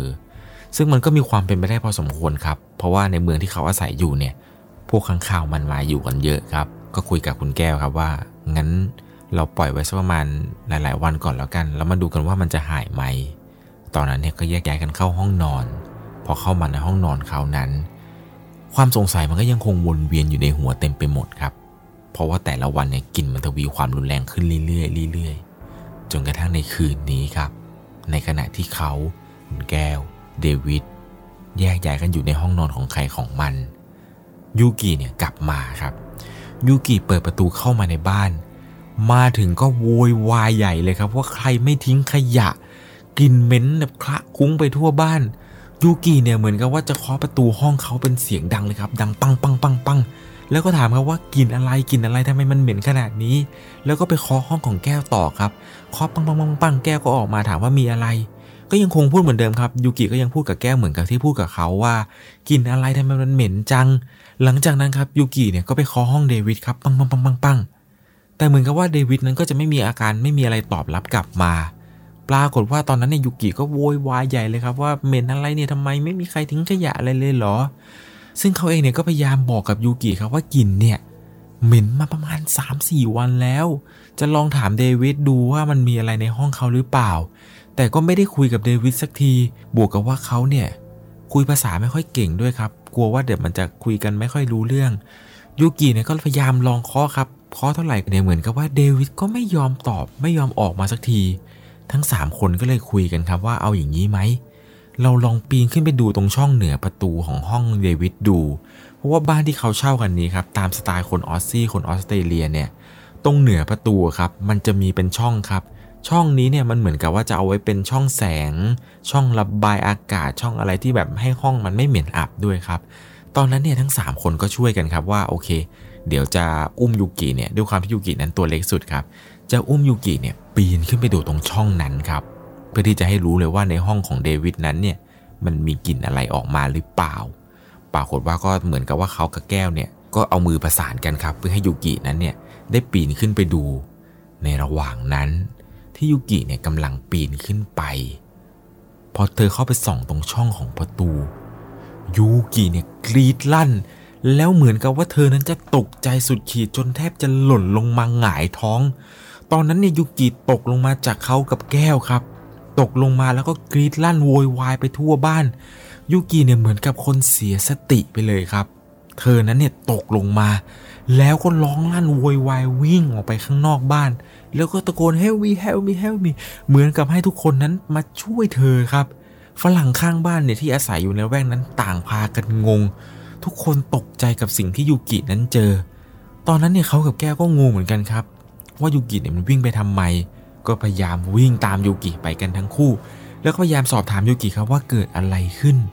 ยูกิเนี่ยก็ไม่พูดอะไรครับ น้ำหูน้ำตาไหล พูดอะไรไม่ได้สับไม่ได้ความ ปรากฏว่าชาวบ้านในละแวกนั้นครับก็มาก็มาคุยกันครับว่าเกิดอะไรขึ้นอะไรยังไง ก็มีชาวบ้านครับที่เขาเห็นท่าทีผิดปกติ แล้วก็เลยโทรเรียกตำรวจมา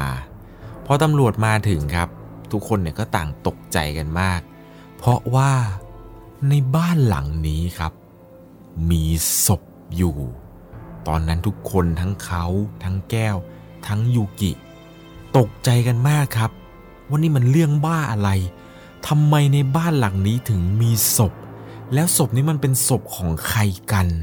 ซึ่งสภาพศพเนี่ยเหมือนกับว่าจะเป็นร่างที่ขึ้นอืดจะจนบวมบวมเปล่ง จนไม่รู้เลยครับว่านี่มันคือศพของใครยูกิเนี่ยเสียสติมากครับ เธอนั้นช็อกกับเหตุการณ์ที่เกิดขึ้น ภาพเนี่ยยังคงติดตาอยู่เลย ยูกิบอกว่าศพที่เธอเห็นตอนที่ปีนขึ้นไป มันเป็นร่างของชายคนหนึ่ง ที่เนื้อตัวเนี่ยบวมเป่ง คล้ายๆกับว่าศพเนี้ยครับ มันจะนั่งพิงเตียง สภาพเนี่ยเน่าแล้วก็ขึ้นอืดมาก คล้ายๆกับว่าเป็นศพที่เหมือนกับเสียชีวิตมาหลายวัน ตอนนั้นเนี่ยตำรวจมาถึงก็มาพร้อมกับพวกสุนัขตำรวจอะไรต่างๆ พากันพังเข้าไปในห้องเลยครับ พบว่าศพที่เขาเห็นนั้น มันคือศพของเดวิดครับ ทุกคนเนี่ยตะลึงกันมากกับเหตุการณ์ที่เกิดขึ้น ช็อกกันแบบสุดขีด ตำรวจบอกว่านี่น่าจะเป็นร่างของเดวิด เพราะว่าดูจากสภาพศพแล้ว น่าจะมีการเสพยาเกินขนาด และสุดท้ายเนี่ยเหมือนกับจะช็อกแล้วก็เสียชีวิตไปประมาณ 3-4 วัน แต่สิ่งที่ช็อกเนี่ยไม่ใช่เรื่องที่ว่าพบเจอศพในบ้านหรอกครับ แต่สิ่งที่มันน่าช็อกกว่าคือ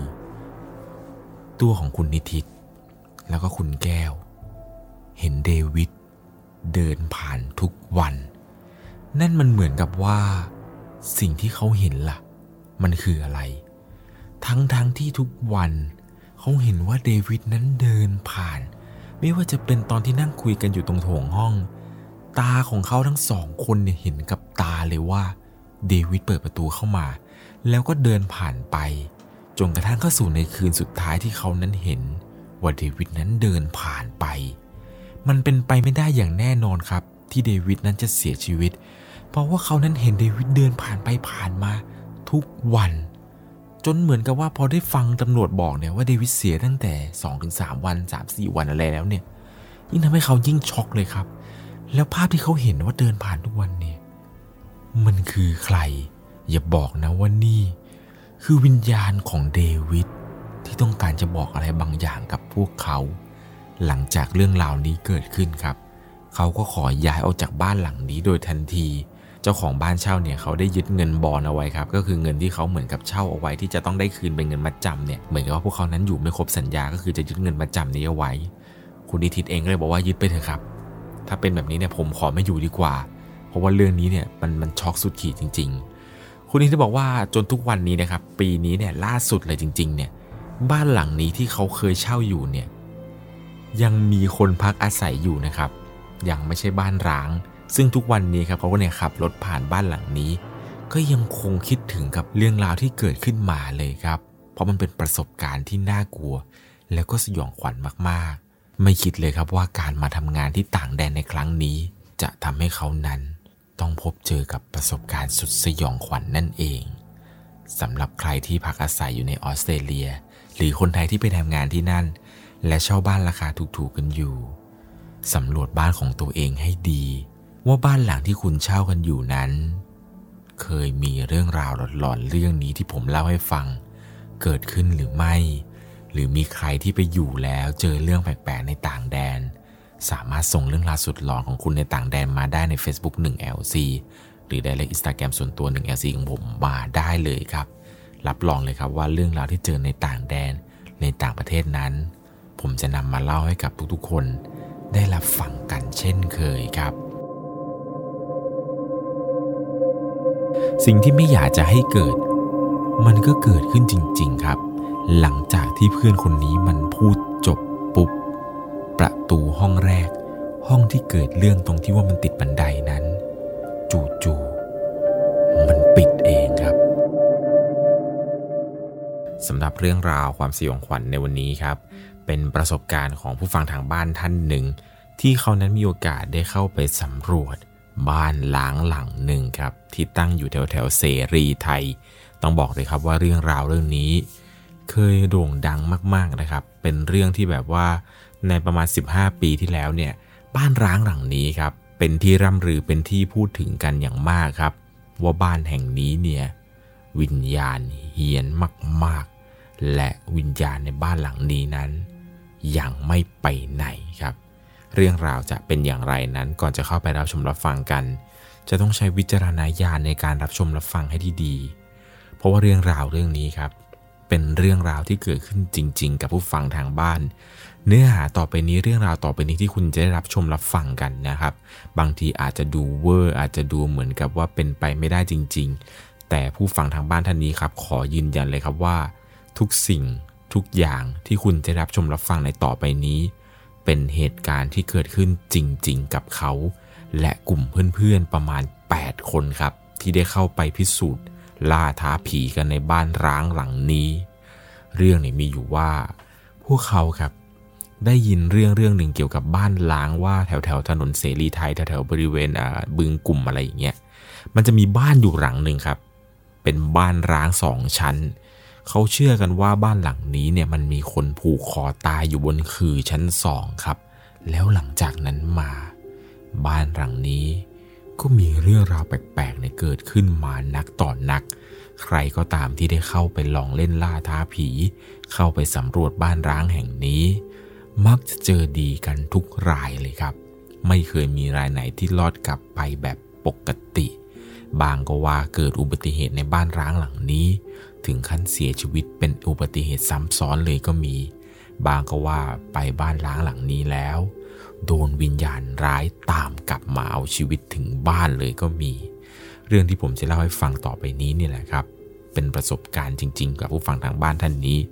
เป็นเหตุการณ์ที่เกิดขึ้นเมื่อประมาณ 15 ปีก่อน ในสมัยประมาณ 15 ปีที่แล้วครับ รายการผีที่เป็นรายการที่ออกอากาศทางวิทยุเนี่ยจะโด่งดังมากครับว่าบ้านหลังนี้เนี่ยที่แบบมีแต่คนชอบไปกัน ผมเชื่อว่าหลาย ๆ คนที่เคยฟังเรื่องราวเกี่ยวกับพวกบ้านร้างในวิทยุ ในรายการผีอะไรต่าง ๆ เนี่ยบ้านร้างแห่งนี้เนี่ยผมเชื่อว่าจะต้องมีคนรู้จักอย่างแน่นอนครับ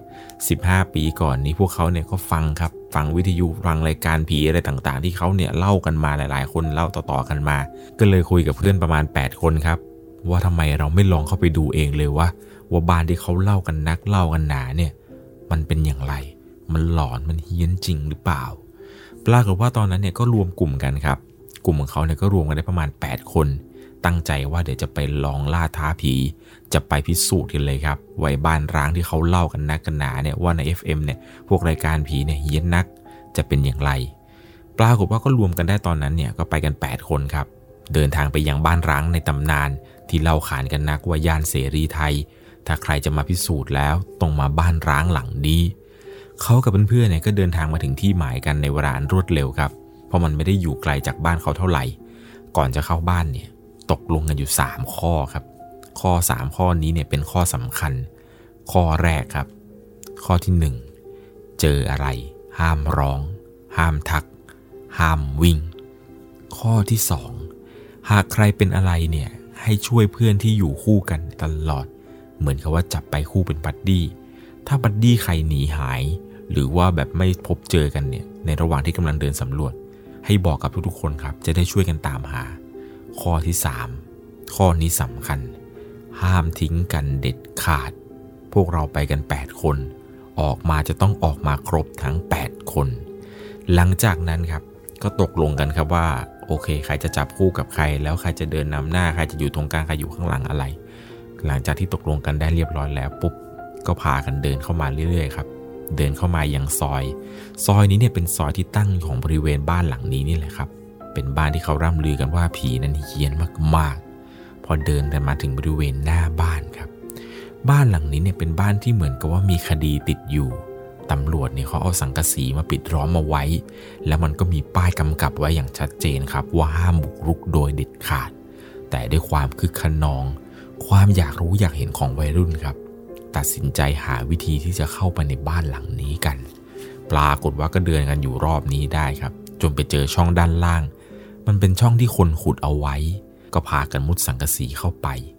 เข้าไปถึงครับก็ดันไปเจอกับกำแพงอีกชั้นหนึ่งกำแพงชั้นนี้เนี่ยเป็นกำแพงของรั้วบ้านแล้วครับ พวกเขาก็ตัดสินใจปีนข้ามกำแพงนี้ไปอีกที พอเข้าไปครับ บรรยากาศทุกสิ่งทุกอย่างเนี่ย มันก็เหมือนกับบ้านร้างทั่ว ๆ ไป ที่สภาพเนี่ยสุดโทรมหน้าต่างประตูอะไรที่มันไม่ค่อยสมบูรณ์ มีกลิ่นเหม็นกลิ่นอับอะไรเนี่ยโชยมาอยู่ตลอดเวลา เดินมาเรื่อยๆกันครับ ก็มาผิดสังเกตตรงที่ว่า บริเวณหน้าบ้าน มันมีต้นไม้ครับ ต้นไม้ที่เขาปลูกไว้หน้าบ้านทั้งหมดนี้ มันใหม่ มันเขียว แล้วมันเหมือนกับว่า มันมีการถูกตัดแต่งคล้ายๆกับว่าไม่ได้ปล่อยล้างจนต้นไม้เนี่ยขึ้นละเนระนาดแต่บริเวณตรงนั้นเนี่ยต้นไม้ทุกอย่างดูสมบูรณ์ ซึ่งมันผิดสังเกตมากๆครับ ในระหว่างที่พวกเขากำลังเดินผ่านสวนหน้าบ้านเข้าไปนี้กะว่าจะไม่เข้าตรงประตูหน้ามันก็กระไรอยู่ แก๊งกินเกียนบ้าๆของพวกเขาเนี่ย มันต้องเข้าประตูหน้าอยู่แล้ว แต่ปรากฏว่าประตูหน้าเนี่ย มันไม่สามารถเข้าได้ครับ เหมือนกับว่ามีอะไรเนี่ยมาขวางอยู่ ก็พากันดันไม้ที่มันขวางประตูนี้ เอาออกครับ เพื่อที่จะเข้ากันตั้งแต่ประตูหน้ากันเลยพอหลังจากที่เอาไม้เอาอะไรออกเสร็จปุ๊บ ก็เริ่มเลยครับ เริ่มส่องไฟสำรวจกันภายในบ้านหลังนี้ก่อน พอเข้าไปเนี่ยก็เปิดไฟฉายเลยครับส่องไปจนทั่ว ดูสภาพแล้วเนี่ย ข้าวของเครื่องใช้ทุกอย่าง คงสภาพที่เดิมไว้ เว้นแต่ว่ามันมีเก้าอี้เด็กที่เป็นเหมือนกับว่าเป็นไม้โยกของเด็กนะครับ เป็นไม้โยกเก่าๆที่ทำมาจากไม้ มีหยักใยมีฝุ่นอะไรเนี่ยเกาะเต็มไปหมด แล้วก็มีพวกรูปถ่าย น่าจะเป็นรูปของเจ้าของบ้านครับ ถูกติดเอาไว้ตามผนัง ในตู้เก็บของเนี่ยก็มีเหมือนกับอัลบั้มรูปภาพวางอยู่ใกล้ๆกันกับม้าโยกเด็กตัวนี้ทำให้ตอนนั้นเนี่ยเขานึกขึ้นได้ครับว่า ขออย่าให้เจออะไรเลย เพราะว่าบ้านร้างหลังนี้ที่เข้ามา มันไม่ได้เหมือนกับบ้านร้างหลังอื่น ๆ ที่พวกเขาเคยเข้าไปเลยครับ บ้านหลังนี้ข้าวของเครื่องใช้ ทุกอย่างยังไม่ถูกขนออกไปจากที่เดิมเลยครับ ตำแหน่งต่างๆ ถูกจัดวางไว้ เหมือนกับตอนที่เจ้าของบ้านหลังนี้ ยังมีชีวิตอยู่ พากันเดินสำรวจด้านล่างไปกันจนครบทุกจุด คราวนี้ครับ เขาเองเนี่ยก็เลยบอกกับกลุ่มเพื่อนครับว่า ข้างล่างครบแล้ว เราขึ้นไปข้างบนกันดีกว่า รีบๆสำรวจจะได้รีบกลับ เพราะว่าไม่อยากเจออะไร ก็คล้ายกับคำว่าพูดนั้นเนี่ยเหมือนกับเป็นการพูดเชิงลบหลู่ยังไงอย่างนั้นครับกะว่าจะไม่อยากเจอ แต่สุดท้ายเนี่ยเข้ามาแล้ว ยังไงเนี่ยความคิดเขาคือยังไงก็ต้องเจอแน่นอน แต่ก็ภาวนาครับว่าขอให้ไม่เจออะไรจะดีกว่า หลังจากนั้นเนี่ยก็พากันเดินขึ้นไปบริเวณชั้นสองบ้านหลังนี้มีสองห้องนอนใหญ่ครับ ห้องนอนแรกเนี่ยมันติดกับบันได ห้องนอนนี้มันคือห้องที่เกิดเหตุ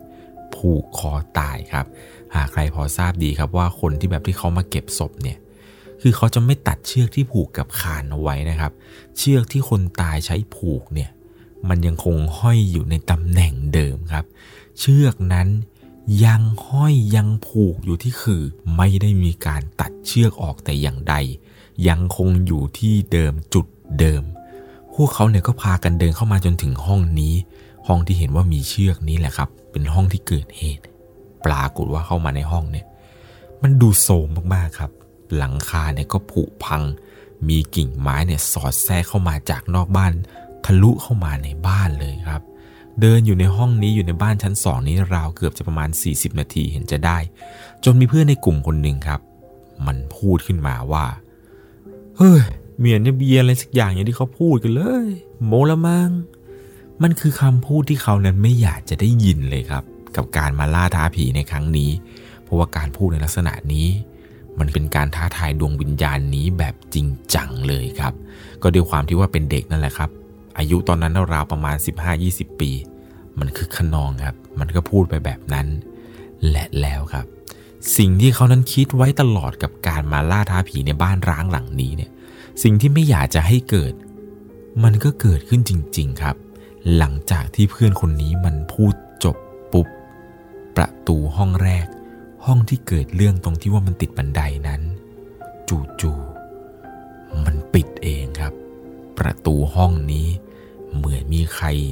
จับลูกบิดแล้วก็ชากปิดอย่างแรง เป็นเสียงปิดประตูที่ดังสนั่นดังปังทำเอาเขาตอนนั้นกับทุกคนเนี่ยตกใจเลยครับ พากันร้องสะดุ้งเฮ้ยตอนนั้นทุกคนคือแบบสะดุ้งแบบสุดขีดจริงนะครับ เพราะในระหว่างที่การเดินสำรวจนี้ ลมสักนิดเนี่ยก็ไม่มีพัด ซึ่งเป็นไปไม่ได้เลยว่าที่ประตูห้องนั้น มันจะปิดเองเพราะลม หลังจากนั้นครับ ทุกคนก็พยายามคิดในแง่ดีว่า สงสัย เขาจะมาทักทายพวกเราแล้วล่ะมั้ง หลังจากที่เสียงประตูปิดสนิทปุ๊บ พวกเขาเนี่ยก็สำรวจในห้องต่อไปกันต่อครับ ก็เดินไปเดินมา มันมีรุ่นพี่คนหนึ่งครับ เป็นรุ่นพี่ที่ใหญ่สุดในกลุ่มเนี่ยขาใจครับ อยากรู้ว่าทำไมห้องประตูแรก มันปิดเองได้ มันจะเป็นเพราะลมหรือเปล่าหรือเป็นเพราะอะไรทำไมมันปิดเองได้วะก็คิดไปคิดมามันก็หาคำตอบไม่ได้ สุดท้ายครับ ทั้ง 8 คนเนี่ยพากันเดินกลับไปที่ห้องแรกครับ ตรงจุดที่ประตูมันปิดเอง ตอนนั้นเนี่ยพากันเดินไปเรื่อยๆ จนไปถึงหน้าประตูห้องนั้น ทั้ง 8 คนเนี่ยยืนเรียงกันพร้อมหน้าพร้อมตากันอยู่ตรงนี้เลยครับ รุ่นพี่คนนั้นก็ค่อยๆ เอื้อมมือ ไปเปิดประตูให้มันอ้าออกเหมือนเดิมครับ ทันทีที่กำลังเอื้อมมือไปเปิดจับลูกบิดปุ๊บ รุ่นพี่คนนี้ก็ค่อยๆบิดลูกบิดอย่างช้าๆ แล้วก็ค่อยๆเปิดประตูออกมาโดยอะไรไม่รู้ดนใจครับ เพื่อนในกลุ่มคนหนึ่ง มันก็เอาไฟฉายเนี่ยส่องผ่านประตูเข้าไป และทันทีที่ไฟนะครับ ผ่านช่องประตูไป สิ่งที่ทำให้ทุกคนนั้นเห็นเหมือนกันทั้งหมดคือ มันมีเท้าครับ เท้าเนี่ยลอยเหนือพื้นอยู่ แต่มันไม่ใช่เห็นเพียงแค่เท้าเท่านั้นแหละครับ เพราะนิสัยคนเราเนี่ยถ้าเห็นอะไรมันเคลื่อนไหวได้เนี่ย ก็อยากจะรู้ครับว่ามันคืออะไรกันแน่ ไอ้ตรงที่ส่องไฟแล้วเห็นเป็นเท้าเนี่ย คนที่จับกระบอกไฟฉายนี้ครับ มันก็ค่อยๆเงยกระบอกไฟฉายขึ้นเรื่อยๆเรื่อยๆจนพบว่า สิ่งที่พวกเขาเห็นกันนั้นครับ มันไม่ใช่แค่ขาของคนแล้ว แต่นี่มันคือเป็นร่างของผู้หญิงคนหนึ่งครับ ใส่ชุดสีขาว ผมยาว เธอเนี่ยถูกเชือกห้อยคออยู่ แล้วเธอนั้นก็ดิ้นไป ดิ้นมา ตัวของเธอนี่หมุนแกว่งไปแกว่งมา สภาพตอนนั้นเนี่ยทุกคนถึงกับ ช็อกเลยครับ ทั้ง 8 คนนี้ยืนตะลึงกับสิ่งที่เห็น เขาเองเนี่ยก็ยืนขนลุก และในที่สุดครับ ในระหว่างที่ทุกคนนั้นกำลังยืนส่องไปฉายเจอผู้หญิงคนนี้อยู่ มันก็มีเสียงหัวเราะครับ เป็นเสียงหัวเราะแหลมๆดังฮิฮิฮิฮิฮิฮิเป็นเสียงหัวเราะแบบนี้ครับ ดังออกมาพร้อมกับร่างของผู้หญิงคนนี้ค่อยๆหมุนหมุนหมุนหมุน จนใบหน้าของเธอ ตรงเข้ากับพวกเขาทั้ง 8 คนที่ยืนอยู่ตรงนั้นพอดี บอกตรงๆเลยครับว่าชีวิตนี้เนี่ยไม่คิดว่าเรื่องแบบนี้มันจะเกิดขึ้นกับพวกเขาครับ มันเหมือนกับในหนังยังไงอย่างนั้นเลย คือเวลาเจอผีแล้วจะก้าวขาไม่ออกกัน และไม่ช้าครับ ร่างชุดขาวนั้น เธอเนี่ยก็ค่อยๆแลบลิ้นครับลิ้นของเธอเนี่ยยาวแบบยาวผิดหูผิดตาไม่เหมือนกับคนเลย แล้วหน้าตาของเธอเนี่ยมันก็เละ ใบหน้าของเธอนั้นคือมันสู้ผอมแล้วมันก็มีแบบเน่าดองอะไรเต็มไปหมดเลย คือเป็นภาพที่แบบสะอิดสะเอียนที่มันน่ากลัวมากๆ จะออกจากจุดๆนี้ไปให้เร็วที่สุดเนี่ยยังทำไม่ได้เลยครับ ในตอนนั้นไม่อยากจะเชื่อเลยครับว่าพวกหนังผีเนี่ยที่ว่าเวลาเจอผีจะก้าวไม่ออกเนี่ยดูเหมือนจะเป็นเรื่องโกหกใช่ไหมครับ แต่พอเจอจริง ๆ เข้าให้เนี่ยเท้าร่างกายสมอง มันสั่งงานไม่พร้อมกันอะไรสักอย่างหนึ่งเลย ช็อกสุดขีดจนไม่สามารถขยับตัวได้ จะเอี้ยวตัวเนี่ยมันเหมือนกับมือและเท้านั้นเกรงเอาสุดๆเลย และภาพผู้หญิงคนนั้นก็ยังคงคาอยู่ตรงข้างหน้านั้นพวกเขาครับ จนเหมือนกับว่าจะมีคนหนึ่งครับเพื่อนคนที่มันตั้งสติได้เนี่ย มันก็พยายามลากทุกคนครับให้ลงมาลงมาลงมา หลังจากนั้นครับทั้ง 8 คนเนี่ยค่อยๆหันหลังให้ผู้หญิงคนนี้แล้วก็วิ่งลงมาจากชั้นสองครับในระหว่างที่กำลังวิ่งลงมานั้น สิ่งที่เขาเห็นเข้ามาในตอนแรกก็คือ ตอนที่เข้ามาในบ้านมันจะมีม้าไม้ที่เป็นม้าโยกนั่นนะครับ ที่เหมือนกับเป็นม้าโยกของเด็กเนี่ย ปรากฏว่าในระหว่างที่วิ่งลงมาครับ ไอ้ม้าโยกตัวนี้ที่มันตั้งอยู่กลางบ้านเนี่ย อยู่ดีๆ มันก็โยกเอ็นไป เอ็นมา เอ็นมาเอ็นไปอยู่อย่างนั้น แล้วพวกรูปภาพของเจ้าของบ้านที่ติดตามผนังเนี่ย มันก็ค่อยๆ หล่นลงปังปังปังปังเหมือนกับในหนังยังไงอย่างนั้นเลย ทีแรกคิดว่าตั้งแต่ประตูปิดเป็นเพราะว่าลมพัดไม่ใช่แล้วครับ ม้าไม้อันนี้เนี่ยถ้าจะโยกได้เพราะว่าลมนี้ก็ยิ่งไม่ใช่อย่างแน่นอน ในระหว่างที่กำลังวิ่งออกมาจะออกจากหน้าบ้านเนี่ยม้ามาโยกไปโยกมาจนพวกเขานั้นตะลึงเลยครับหนึ่งใน 8 คนที่กำลังวิ่งออกมานี้ มันสังเกตได้ครับว่า ตอนเข้ามานั้นเขาเห็นว่ามีรูปภาพรูปหนึ่งเป็นรูปเจ้าของบ้าน เป็นรูปครอบครัวพ่อแม่ลูกนะครับ ตั้งอยู่ทางขวามือถ้าจำไม่ผิดนะห้อยอยู่กับผนัง แต่ตอนที่วิ่งออกมานี้ครับ ตอนที่กำลังวิ่งหนีออกมากัน เขาดันหันไปสังเกตเห็นครับไอ้ภาพที่เขาเห็นตอนแรกนี้ ภาพของเจ้าของบ้านที่เป็นภาพครอบครัว มันกลับด้านครับ คนในภาพเนี่ยพากันเอาหัวห้อยลงทุกคนเลย ทั้งพ่อทั้งแม่ทั้งลูก ซึ่งภาพทีแรกเนี่ยก็เป็นภาพปกติ แต่พอออกจากบ้านนี้ เห็นชัดเจนเลยครับว่ารูปภาพนี้มันห้อยหัวลง ราวกับว่ามีคนเนี่ยเอาออกแล้วก็ไปใส่ใหม่ยังไงอย่างนั้นเลย ตอนนั้นพากันวิ่งออกมาจากบริเวณบ้านได้แล้วปีนรั้วแล้วก็มุดสังกะสีออกมา เนื้อตัวเนี่ยสกปรกมอมแมมไปด้วยดินเลยครับ เพราะว่าตอนมุดมาเนี่ยโอ้โหมันลุกลี้ลุกลนไปหมดทุกสิ่งทุกอย่างเลย สิ่งเดียวที่เขาคิดตอนนั้นคือเอาไปให้ไกลที่สุดว่า ออกไปจากตรงนี้ให้ไกลที่สุดเลยดีกว่า หลังจากที่หนีออกจากบ้านหลังนี้จนสำเร็จแล้วครับ วิ่งมาเรื่อยๆเรื่อยๆเรื่อยๆจนมาถึงป้ายรถเมล์หน้าปากซอยนั้น เหมือนกับว่าจะหยุดหายใจที่พักป้ายรถเมล์กันได้สักพักเดียวเท่านั้นแหละครับ ทุกคนต่างมองหน้ากันครับ ว่ามีเพื่อนคนไหนยังติดอยู่ในบ้านนั้นหรือเปล่า ก็สำรวจกันครับ ว่าปรากฏว่าทั้ง 8 คนนี้ ออกกันมาครบครับ มองหน้าก็รู้ใจแล้วว่าเราควรจะกลับไปตั้งหลักที่ไหนกันดี ทั้ง 8 คนนี้ครับคุยกันว่าเดี๋ยวเราจะกลับไปตั้งหลักกันก่อน เวลาประมาณตีสองกว่าครับพวกเขาเนี่ยเดินทางกลับไปที่บ้านของเพื่อนคนหนึ่งเพราะที่นั่นเนี่ยเป็นจุดที่ปลอดภัยที่สุด หลังจากมาถึงบ้านเพื่อนตรงนี้เสร็จปุ๊บครับรุ่นพี่คนหนึ่งครับก็บอกว่าเอาอย่างนี้ สิ่งที่ทุกคนเห็นเนี่ยพี่จะไม่เชื่อนะว่าสิ่งที่พี่เห็นเนี่ยมันคืออะไร แต่พี่จะมีกระดาษให้ผู้เองคนละใบปรากฏว่าพี่แกก็เริ่มหยิบกระดาษมาแผ่นหนึ่งครับเป็นกระดาษ A4 ธรรมดา ฉีกเป็น 8 แผ่น แล้วก็ยื่นให้ทุกคนครับ พร้อมกับปากกาด้ามหนึ่งคนละด้ามเลย และพี่คนนี้บอกว่า ให้เขียนสิ่งที่พวกเองเนี่ยเห็นกันมาว่าเองเห็นอะไร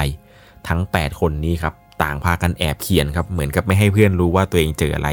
ก็พากันเขียนเขียนเขียนเขียนไปครบ 8 คนเสร็จปุ๊บก็มาวางคว่ำไว้ตรงบนโต๊ะ ปรากฏว่าพอเปิดกระดาษทีละแผ่นทีละแผ่นครับ กระดาษ 8 แผ่นที่ทุกคนเขียนกันมา 8 คนนี้ ทั้งหมดเนี่ย เขียนเหมือนกันหมดเลยครับว่า สาวชุดขาว ตอนนั้นเนี่ยรู้ได้ทันทีเลยครับว่าไอสิ่งที่เขาเห็นว่าแบบเป็นเป็นภาพที่คือผู้หญิงคนหนึ่งเนี่ยที่ผูกคอห้อยต้องแต่งตองแต่งอยู่ในบ้านเนี่ยนั่นแหละ มันคือเรื่องที่หลาย ๆ คนเนี่ยเข้ามาบ้านหลังนี้แล้วเจอ คือเข้ามากี่ทียังไงก็เจอครับ เป็นตำนานที่คู่กับบ้านร้างหลังนี้เลยว่ามีคนผูกคอตายเนี่ย คือถ้าไม่ได้เจอกับตัวเองเนี่ยเขาไม่เชื่อเลยครับว่าสิ่งต่าง ๆ ที่เขารับฟังมาจากพวกรุ่นพี่ จากในวิทยุ FM รายการผีดัง ๆ ในสมัย 15 ปีก่อนนู้นเนี่ยว่ามันจะเป็นเรื่องจริงหรือเปล่า จนกระทั่งได้ไปเจอกับตัวเองนี่แหละครับ ภาพวันนั้นเหตุการณ์อะไรต่างๆ ยังคงหลอกหลอนยังคงติดตามพวกเขานั้น มาจนมาถึงทุกวันนี้เลยครับจำได้ว่าหลังจากนั้นมาเนี่ยเช้ามาปุ๊บครับพวกเขาเนี่ยพากันไปไหว้พระไปทำบุญ อุทิศส่วนกุศลให้กับผู้หญิงคนนั้น ที่พวกเขาเนี่ยเจอ ผมไม่แน่ใจเหมือนกันนะครับ ว่าบ้านล้างหลังนี้เนี่ยปัจจุบันเนี่ยเห็นว่ามีการทุบทิ้ง แล้วก็ลื้อออกไปเรียบร้อยแล้วนะครับ แต่ผมไม่สามารถบอกได้ครับว่าปัจจุบันนี้เนี่ยเขาสร้างเป็นอะไรแล้วนะฮะยังไงแล้วนะครับ ถ้าเกิดใครทราบเนี่ยว่าประวัติบ้านหลังนี้มีอะไร มันมีอะไรที่ลึกซึ้งกว่าที่ผมเล่าให้ฟังว่ามีครอบครัวในผูกคอตาย ลองคอมเมนต์ให้เพื่อนๆได้อ่านกันเลยนะครับ จะได้รู้กันว่า บ้านร้างย่านเสรีไทย มันเฮี้ยนแค่ไหนครับ หรือใครที่เคยเข้าไปในบ้านล้างหนังนั้น แล้วเจออะไรแปลกๆ ก็ลองคอมเมนต์เพื่อนได้อ่านเช่นเดียวกันนะครับ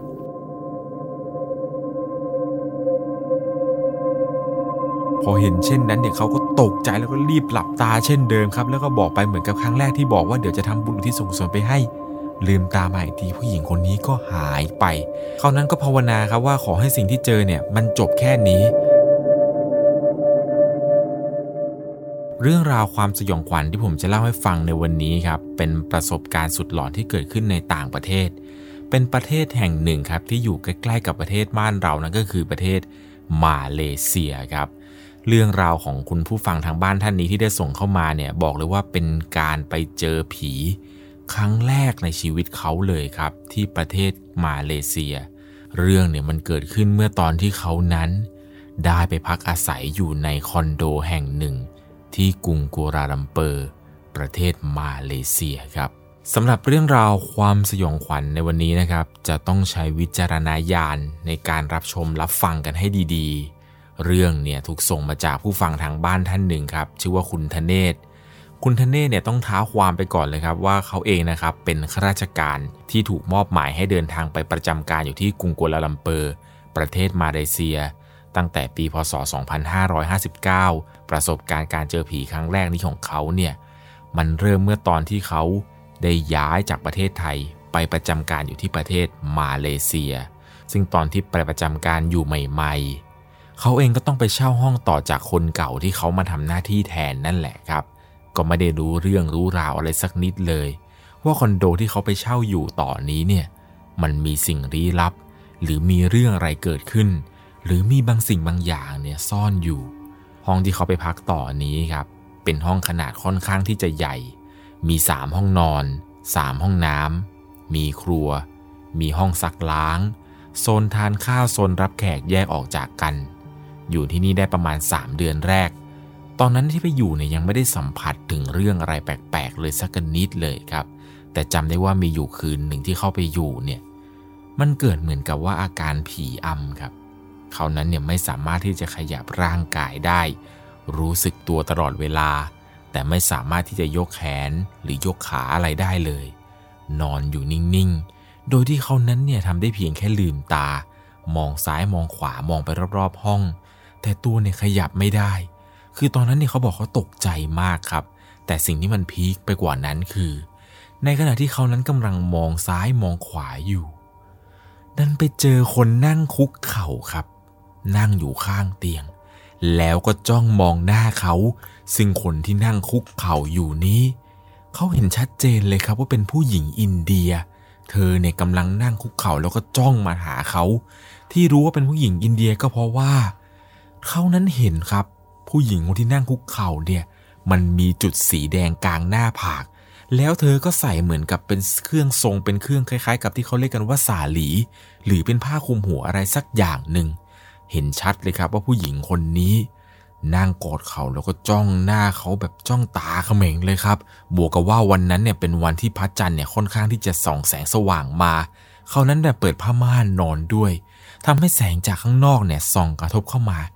เห็นอย่างชัดเจนมากๆ ต้องบอกเลยว่าตอนนั้นเนี่ยตกใจแทบจะคุมสติไม่ได้แล้วครับ พยายามที่จะดิ้นจะดิ้น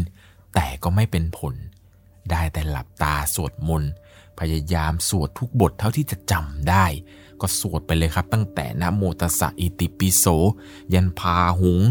ยันคาถาอะไรต่างๆ ที่พอจะนึกออกได้ ก็สวดไปเรื่อยครับ อยู่อย่างนั้นเป็นเวลาประมาณเกือบจะ 10 นาทีเห็นจะได้ จนเหมือนกับว่าผู้หญิงคนนั้นที่เขาเห็นว่านั่งอยู่นี้ครับ เธอเนี่ยจะค่อยๆลุกขึ้น แล้วเหมือนกับจะเดินหายไปทางประตูห้องน้ำหลังจากที่ผู้หญิงคนนี้หายไป เขานั้นเนี่ยก็เหมือนกับว่าจะสามารถขยับร่างกายได้ตามปกติครับ พอขยับแขนขยับขาได้ก็ไม่รอช้าเลย รีบลุกไปเปิดไฟ เปิดให้ห้องนั้นมันสว่าง แล้วก็หาพระมาห้อยคอ ตอนนั้นเนี่ยเหมือนกับว่าก็มองนาฬิกาดูครับ เวลาตอนนี้เนี่ยเวลาประมาณตีสองกว่า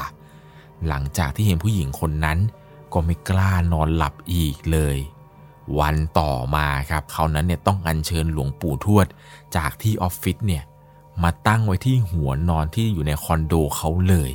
และหลังจากที่จะอัญเชิญหลวงปู่ทวดมาเนี่ย ก็แทบจะไม่ค่อยได้เจอ หรือเห็นผู้หญิงคนนั้น จนกระทั่งมีมาอยู่วันหนึ่ง คนขับรถเนี่ยก็ถามขึ้นมาว่า คุณอยู่คอนโดนี้เนี่ย โอเคไหม สบายหรือเปล่า เขาเองก็ไม่กล้าที่จะเล่าเรื่องราวนี้ให้กับคนขับรถคนนี้ฟังเลยครับ จนเหมือนกับว่าเขานั้นเนี่ยมีข้อมูลบางอย่าง ที่อยากจะเล่าให้เขาฟัง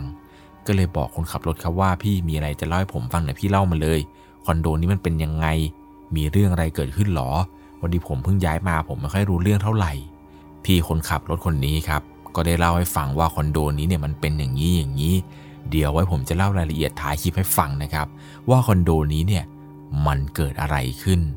และการเจอผีของเขาในครั้งถัดมาเนี่ยมันก็เป็นเหมือนกับการนอนหลับเหมือนเดิมเลย แต่คราวนี้ครับ การเจอผีครั้งที่สองที่เกิดขึ้นในคอนโดนี้ มันเป็นตอนที่เขานั้นเนี่ยนอนดูทีวีอยู่เฉยๆครับ ในระหว่างที่กำลังนอนดูทีวีอยู่นี้ ก็เหมือนกับว่าจะได้ยินเสียงใครบางคนครับ เปิดประตูเข้ามา ตอนแรกเนี่ยสงสัยว่าเป็นแม่หรือเปล่า เพราะว่าตอนที่ย้ายมาประจำการอยู่ที่นี่ครับเขาเนี่ยได้พาแม่ย้ายมาด้วย ห้องนี้เนี่ยอยู่กันเพียงแค่สองคนครับมีเขาแล้วก็มีแม่เท่านั้นเอง แต่ตอนนั้นเนี่ยก็คือพอได้ยินปุ๊บก็ไม่กล้าทักอะไร แต่ที่แน่ ๆครับ เขาเองเนี่ยเหมือนกับว่าจะเกิดอาการเรียกได้ว่าขนพองสยองขึ้นมาอีกครั้ง มันเหมือนกับว่ามีบางสิ่งบางอย่างเนี่ยทำให้เขานั้นเย็นวาบเข้ามา ตอนแรกก็คิดว่าน่าจะเป็นอะไรที่มันปกติ แต่เข้าจริง ๆ เนี่ยไม่ใช่เลยครับ หลังจากที่รู้สึกว่าตัวเองนั้นรู้สึกเย็นวาบขึ้นมาขนเนี่ยลุกตั้งขึ้นปุ๊บเขาก็เห็นว่ามันมีผู้หญิงคนหนึ่งครับ ร่างท้วมๆ ผมหยิกๆคราวนี้เนี่ยไม่ใช่แม่ของเขา แล้วก็ไม่ใช่ผู้หญิงอินเดียที่เคยเจอเมื่อครั้งก่อนด้วย เหมือนกับว่าสิ่งที่เขาเห็นนี้ครับ ผู้หญิงคนนี้ในที่ร่างท้วมๆผมหยิกๆเนี่ย ผีตัวนี้ไม่พูดอะไรครับ ผีตัวนี้เนี่ยค่อย ๆ เดินเข้ามา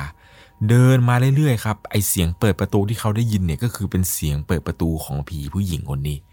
เหมือนกับว่าเธอเนี่ยจะเดินมาเรื่อยๆเรื่อยๆเดินผ่านหน้าเขาไป ผ่านทีวีที่เขาดูอยู่ไปแบบเป็นตัวตัวเลยครับ แล้วเหมือนกับผู้หญิงคนนี้เนี่ยจะเดินหายไปตรงที่นอนที่เขานอน หลังจากนั้นผู้หญิงคนนี้ค่อยๆ ล้มตัวลงนอนครับ คราวนี้เนี่ยเขาเห็นภาพเขาก็ตกใจสิครับแต่ยังนอนที่นอนอยู่ทุกวัน มันมีใครก็ไม่รู้มานอนอยู่แล้ว หลวงปู่ทวดที่อัญเชิญมาที่ตั้งอยู่บนหัวเตียงทำอะไรไม่ได้เลยครับ ทั้งทั้งที่ตรงนั้นเนี่ยเขาอัญเชิญบูชาหลวงปู่ทวดมาตั้งไว้แท้ๆ พอเขาเห็นภาพเช่นนั้นเนี่ยก็ไม่กล้านอนในห้องตัวเองไปหลายคืนเลยครับ กว่าจะตัดสินใจกลับมานอนห้องตัวเองได้เนี่ยเล่นเอาปลาไปเกือบ 3 อาทิตย์เลยเห็นจะได้ หลังจากนั้นครับก็ใจดีสู้เสือ ลองกลับมานอนดูห้องตัวเองดู คืนนั้นเนี่ยจำได้ดีเลยครับว่าเป็นคืนแรกที่ตัดสินใจกลับมานอนในรอบหลายอาทิตย์เลย หลังจากที่อาบน้ำอาบท่าอะไรเสร็จ ก็มาแต่งเนื้อแต่งตัว เตรียมตัวจะเข้านอน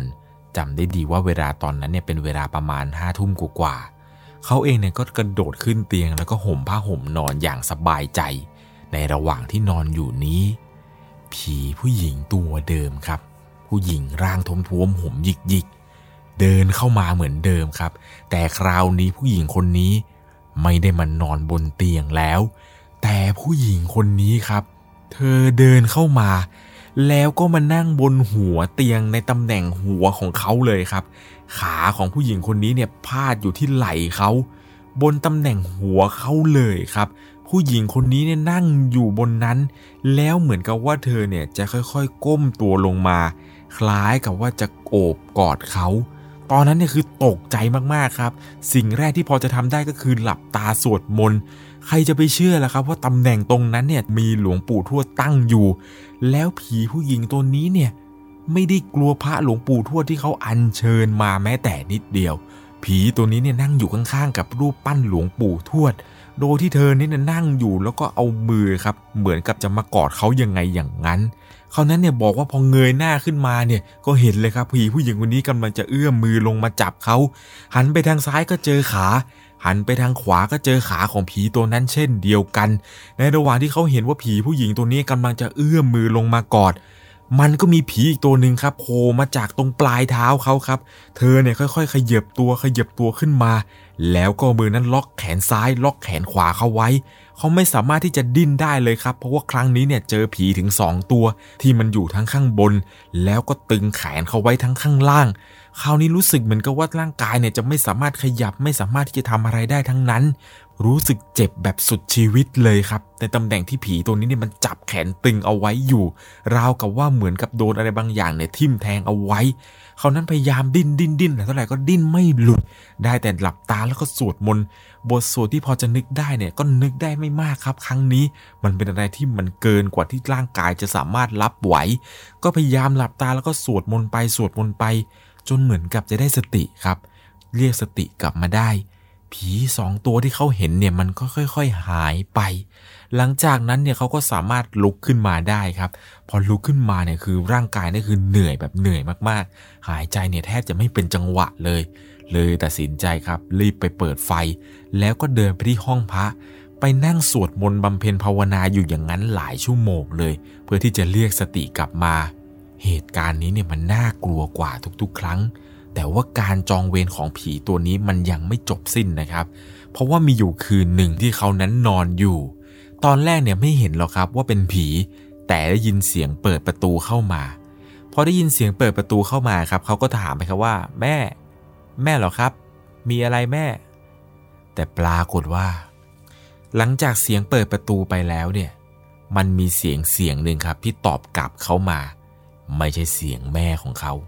เป็นเสียงเล็กๆของผู้หญิงคนหนึ่งครับ พูดขึ้นมาว่าย่า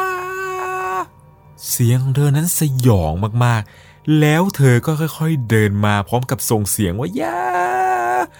เดินมาเป็นผีตัวเดิมเลยครับ ไอ้ผีตัวล่างท้วมๆหัวหยิกๆเนี่ย เดินมาอีกแล้วครับคราวนี้เนี่ยส่งเสียงมาด้วย ผู้หญิงคนนี้เดินมาเดินมาส่งเสียงมาแล้วก็มันนอนอยู่ข้างตัวเขาเลยพอผู้หญิงคนนี้มันนอนอยู่ข้างตัวเขาปุ๊บครับ เหมือนกับเธอจะค่อย ๆ หันหน้ามา แล้วก็หัวเราะใส่หูเขาเบาๆครับ ตอนนั้นเขาทำอะไรไม่ได้เลยครับ ได้แต่ท่องแผ่เมตตาในใจ คิดว่าช่างมันแล้ว เอาว่าจะเจอแล้วก็เจอมา แม่งสองสามครั้งแล้วเนี่ย แม่งทำอะไรไม่ได้แล้วจริง ๆ เดี๋ยวทำบุญไปให้กันแล้วกัน เหมือนกับว่าเขาก็พยายามหลับตาแล้วก็แผ่เมตตาไปดูครับ ครั้งนี้ไม่รู้ว่าจะได้ผลหรือไม่ได้ผล แต่ผู้หญิงคนนี้ก็ยังคงนอนหัวเราะแบบเสียง หัวเราะได้สักพักหนึ่งอยู่ดีๆ ครั้งนี้ครับ แปลกกว่าทุกๆ ครั้ง อยู่ดีๆ ผู้หญิงคนนี้ ก็หายไปเฉยเลยครับ อยู่ดีๆ เธอก็หายไปโดยที่ไม่มีปีมีขุยอะไรทั้งนั้น อยู่ดีๆ จะหายเนี่ยก็หายไปดื้อเลย ยังไงก็ตามครับ ขึ้นชื่อว่าผีว่าวิญญาณแล้ว มันไม่ได้มีแค่ตัวเดียวหรือสองตัวอย่างแน่นอน ในคอนโดแห่งนี้ที่เขาไปพักอยู่นี้ครับ เขาบอกว่ามีอยู่ครั้งหนึ่งที่ถ้าเกิดว่าไม่เจอไอ้ผีตัวอ้วนๆตัวใหญ่ๆ และผมหยิกๆ หรือผีอินเดียเนี่ย จะไปเจอกับผีอีกตัวหนึ่งครับ เป็นผีเด็กหน้าขาวๆ มีอยู่ครั้งหนึ่งที่ว่าแม่ของเขาเนี่ยนอนอยู่ แล้วเจอว่ามันมีผีเด็กครับ หน้าขาวๆเลย มันนั่งอยู่บนหน้าอกแม่ของเขาไอเด็กคนนี้ครับ นั่งอยู่แล้วก็ฉีกยิ้มให้ ลักษณะที่เห็นเนี่ยมันเหมือนกับพวกผีจูออนเลยครับ เด็กคนนี้เนี่ยนั่งแล้วก็ฉีกยิ้มให้แม่เขา ตอนนั้นที่แม่เขาเห็นเนี่ยคือตกใจมากๆ จนสายตาเนี่ยเหลือบไปเห็นนี่ครับว่าตรงมุมห้อง มันมีผีอีกตัวหนึ่งเป็นตัวใหญ่ๆ ยืนจังก้าอยู่ หัวเนี่ยมันสูงจนติดเพดาน ค่อยๆมองแม่เขาลงมาถ้านึกภาพไม่ออกนะครับ ภาพตอนนี้คือ แม่ของเขาเนี่ยนอนอยู่บนเตียง มีผีเด็กตัวหนึ่งนั่งค่อมอยู่ฉีกยิ้ม ปลายเท้าตรงมุมมืด มีอีกตัวหนึ่งยืนสูงหัวติดเพดาน ก้มลงมาจ้องมองภาพนั้นอยู่ เรียกได้ว่าเป็นอะไรที่สยดสยองมากๆ เขากับแม่เนี่ยก็มาคุยกันครับถึงเรื่องราวต่างๆ ที่เกิดขึ้นในห้องนี้ เอายังไงดี เราจะย้ายออกดีไหม ซึ่งจริงๆเนี่ยมันก็ควรจะย้ายนะครับ เพราะว่ามันไม่มีใครทนได้หรอก มันไม่ไหวจริง ๆ ครับ เขาบอกว่าคือบอกเลยเลยว่า ต่อให้ทนเนี่ยก็ไม่สามารถที่จะทนได้นานหรอกครับ ถ้ามันจะเกิดเรื่องหลอนๆได้เยอะ แล้วก็น่ากลัวขนาดนี้ด้วยความที่ว่าสัญญาห้องเนี่ยมันยังไม่หมด ถ้าย้ายด้วยเหตุผลเรื่องผีเนี่ย เขาคงจะไม่เชื่อแน่นอน เงินมัดจำไหนจะค่าปรับอะไรอีก ยังไงก็ต้องจ่ายโดนปรับแพงมากๆแน่นอน ก็เลยยอมทนไปครับ บอกแม่ว่าเราต้องทนต่อไปไม่อย่างนั้นเนี่ยเราต้องไปเสียเงินเช่าห้องอื่นอีกเยอะเลย ก็ได้แต่นำเรื่องราวที่เกิดขึ้นที่ว่าเจอบนนู้นอย่างนี้เจออะไรเนี่ยไปเล่าให้กับผู้พี่พี่ทำงานให้เขาได้รับฟังกันครับว่า ห้องที่ผมอยู่เนี่ย มีผีหลอกมีผีอินเดีย มีผีตัวใหญ่มีผีเด็กผีอะไรสารพัดเลย ผมจะยังไงต่อดี เหมือนกับว่าเจอแต่ละครั้งเนี่ยก็จะมาเล่าให้กับพี่ๆที่อยู่ที่ทำงานเนี่ยได้รับฟังกันอยู่เป็นประจำจนมีอยู่ครั้งหนึ่งครับมีผู้ใหญ่ใจดี ท่านเนี่ยทำงานอยู่ที่กระทรวง ครั้งนั้นเนี่ยท่านเดินทางมาประชุมที่มาเลเซียพอดีครับ แล้วรู้ข่าวมาว่า ตัวของเขาเนี่ยโดนผีหลอกจนอ่วมเลย จนแทบจะไม่สามารถอยู่ในห้องนี้ได้แล้ว ท่านเนี่ยพกพยันเท้าเวสุวรรณจากประเทศไทย นำติดตัวมาให้เขาโดยเฉพาะเลยครับ ต้องขอขอบคุณท่านคนนี้มากๆเลย แต่บอกตรงๆเลยครับว่า ผ้ายันเท้าเวสุวรรณก็ช่วยไม่ได้จริงๆครับ ไม่สามารถช่วยเขาได้เหมือนเดิม เรื่องที่เขาเจอเนี่ยยังคงเจอแบบต่อเนื่องเลย มันมีอยู่ช่วงหนึ่งที่แม่เขานั้นกลับไทยครับ คราวนี้ต้องอยู่คนเดียว เขาได้ยินทั้งเสียงปิดประตู เสียงปิดหน้าต่าง มันไม่ได้ดังมาจากห้องชั้นอื่นเลย มันดังมาจากประตูห้องนอนของเขาเอง มันเปิดแล้วมันก็ปิดเอง ซึ่งมันเป็นอะไรที่บ้ามากๆครับ กับสิ่งที่มันเกิดขึ้นมาโดยตลอดอย่างนี้ ไหนจะเสียงลากของเสียงเด็กวิ่งเล่นกัน และการเจอผีครั้งสุดท้ายที่เรียกได้ว่าเป็นการเจอผีที่พีคที่สุดของการมาอยู่คอนโดนี้เลยก็คือ ช่วง 3 วันก่อนกลับไทยครับ ตอนนั้นเนี่ยเขาตั้งใจว่าจะกลับไทยมา เพื่อที่จะมาทำบุญให้พ่อแม่ครูอาจารย์พระอริยะเจ้าที่ไทย คิดว่ามันเป็นบุญใหญ่มากๆครับ เป็นอะไรที่ตั้งใจเอาไว้แล้วครับ ว่าจะต้องกลับมาทำบุญที่ไทยให้ได้จำได้ดีเลยว่าคืนนั้น เขาเนี่ยนอนเปิดผ้าม่านเหมือนเดิมเลยครับ ก็ในระหว่างที่นอนไปนี้ มันเกิดอาการผีอำขึ้นมาอีกครั้งหนึ่งแล้วครับ แต่ด้วยความที่ว่าครั้งนี้เนี่ยนอนไปยังไม่ทันได้หลับสนิท สติเขายังสมบูรณ์อยู่ รู้ตัวตลอดเวลา ไม่สามารถที่จะดิ้นได้ แต่ยังมีสติอยู่นะครับตอนนั้น เขาเนี่ยลืมตาขึ้นมาก็ได้เห็นครับว่า มันมีร่างดำทะมึน ยืนอยู่ข้างเตียงตรงขวามือ คราวนี้ครับ ร่างที่เห็นเนี่ยเป็นร่างที่ไร้หัวครับ คิดในใจว่านี่คือผีหัวขาดนี่หว่าแต่ว่าตอนนั้นคือแปลกใจตัวเองเหมือนกันครับว่าทำไมตัวเองนั้นไม่ค่อยกลัวเลย อาจจะเป็นเพราะว่าเจอตั้งแต่แรก ๆมาเนี่ย เริ่มจะชินแล้ว ก็ตั้งจิตบอกไปว่า เดี๋ยวกลับไปครั้งนี้จะทำบุญให้นะจะอุทิศส่วนบุญส่วนกุศลให้ ไม่กี่อึดใจครับ ไอ้ร่างที่เขาเห็นว่าเป็นผีหัวขาดที่ยืนอยู่ตรงขวามือเนี่ย ร่างนั้น หัวมันค่อยๆผุดขึ้นมาครับ หัวค่อยๆโผล่ขึ้นมาโผล่ขึ้นมา เป็นผู้หญิงมุสลิมโพกผ้า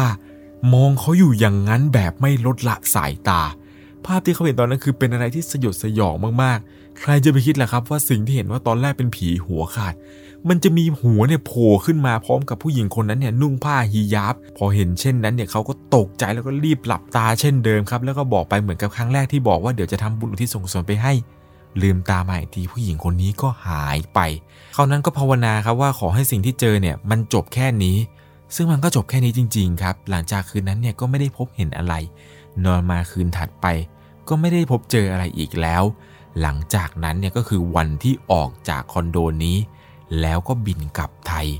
กลับมาเนี่ยก็มาทำบุญอุทิศส่วนกุศลให้ตามสัญญาครับ พร้อมกับอุทิศบุญกุศลให้กับผีตัวอื่น ที่อยู่ในคอนโดนี้ครับไม่ใช่แค่อยู่ในห้องแหละคืออุทิศให้หมดเลยครับ ทั้งคอนโดนี้เอาไปให้หมดเลยครับ บุญกุศลที่ทำมา เอาละครับเดี๋ยวผมจะเฉลยให้ฟังว่า สิ่งที่คนขับรถเล่าให้เขาฟังเนี่ยว่ามันเกิดอะไรขึ้นกันแน่กับคอนโดแห่งนี้ คนขับรถเนี่ยเล่าให้ฟังครับว่า สมัยก่อน พื้นที่ตรงนี้เนี่ยมันคือสุสานเก่า มันคือกูโบเก่า เป็นที่ที่มันแรงมากๆ ไม่นานนัก หลังจากนั้นครับ สุสานแห่งนี้ มันก็กลายเป็นสลัม ก่อนที่จะโดนเผาไล่ที่ คนในสลัมเนี่ยหนีออกไม่ทัน โดนไฟคอกตายกันเยอะ ศพของคนในสลัมเนี่ยเกลื่อนกลาดเต็มพื้นที่เลยครับ ไหนจะเป็นสุสานเก่าก็มีศพอยู่แล้ว แล้วยังมีพวกวิญญาณที่คนเขาเพิ่งเสียชีวิต ที่เป็นคนที่อยู่ในสลัมเนี่ยโดนไฟเผาอีกนับไม่ถ้วน เวลาผ่านไปมันก็มีบริษัทเป็น developer เนี่ยมาพัฒนาที่ดินผืนนี้ครับ เขาต้องการที่จะสร้างคอนโดทับตรงนี้โดยเฉพาะเลย คนที่นี่เนี่ยเจออะไรแปลกๆเยอะ เจออะไรประหลาดประหลาดเยอะมาก อย่างเช่นคนเดินหายไปตรงระเบียง ลูกบอลปริศนาบนชั้นที่ไม่มีเด็กอยู่ การพบเจอผีต่างประเทศเนี่ยเป็นอะไรที่ค่อนข้างที่จะคาดเดาได้ยากมาก ๆเลยนะครับ เราไม่รู้เลยครับว่าผีที่เราเจอเนี่ยเขาจะสามารถรับบุญจะสามารถฟังบทสวดมนต์ที่เราขับไล่เขาได้ไหม เพราะอย่างสิ่งที่เขาเจอในคอนโดแห่งนี้เนี่ย มันเป็นผีที่ไม่ใช่เป็นผีของศาสนาพุทธด้วยครับ ดันไปเจอของผีอีกศาสนาหนึ่งที่สร้างเดิมก็เป็นกูโบเป็นสุสานเก่าอีก สวดมนต์ไปเนี่ยยังไงก็ไม่ได้ผลอย่างแน่นอน หลายๆเคสที่เราจะได้ฟังกันในช่วงหลอนต่างแดนเนี่ยครับ สังเกตดูนะครับว่า ผีแต่ละประเทศเนี่ยไม่มีผีตัวไหนที่เราจะสวดมนต์แล้วไล่พวกเขาได้เลยสักนิดเลยนะครับ ต้องบอกเลยนะครับว่า การจะไปพักแต่ละที่ในต่างประเทศเนี่ยต้องศึกษาให้ดีๆนะครับว่าที่ที่จะไปพักเนี่ยมันมีเรื่องอะไรเกิดขึ้น หรือมันมีเรื่องหลอนๆอะไรเกิดขึ้น เหมือนอย่างเรื่องราวของคุณธเนศนี้ครับเขาเองเนี่ยบอกว่าถ้าเขารู้ตั้งแต่แรกว่าที่ที่นี่เนี่ยมันมีเรื่องแบบนี้เกิด เขาจะไม่มาพักอยู่ที่นี่เลยแหละครับ แต่ด้วยความที่ว่าจ่ายเงินจ่ายทองไปแล้วเนี่ยยังไงก็ต้องทนอยู่ให้ได้ครับ ใครจะไปอยากเสียเงินให้มันแพงๆกว่าเดิมใช่ไหมล่ะครับ ยิ่งไปอยู่ต่างบ้านต่างเมืองด้วย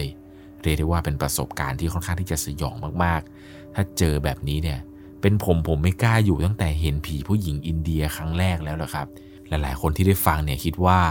ถ้าคุณเป็นคุณธเนศเองเนี่ย คุณจะสามารถทนได้นานขนาดไหนครับ กับสิ่งที่เจอแบบนี้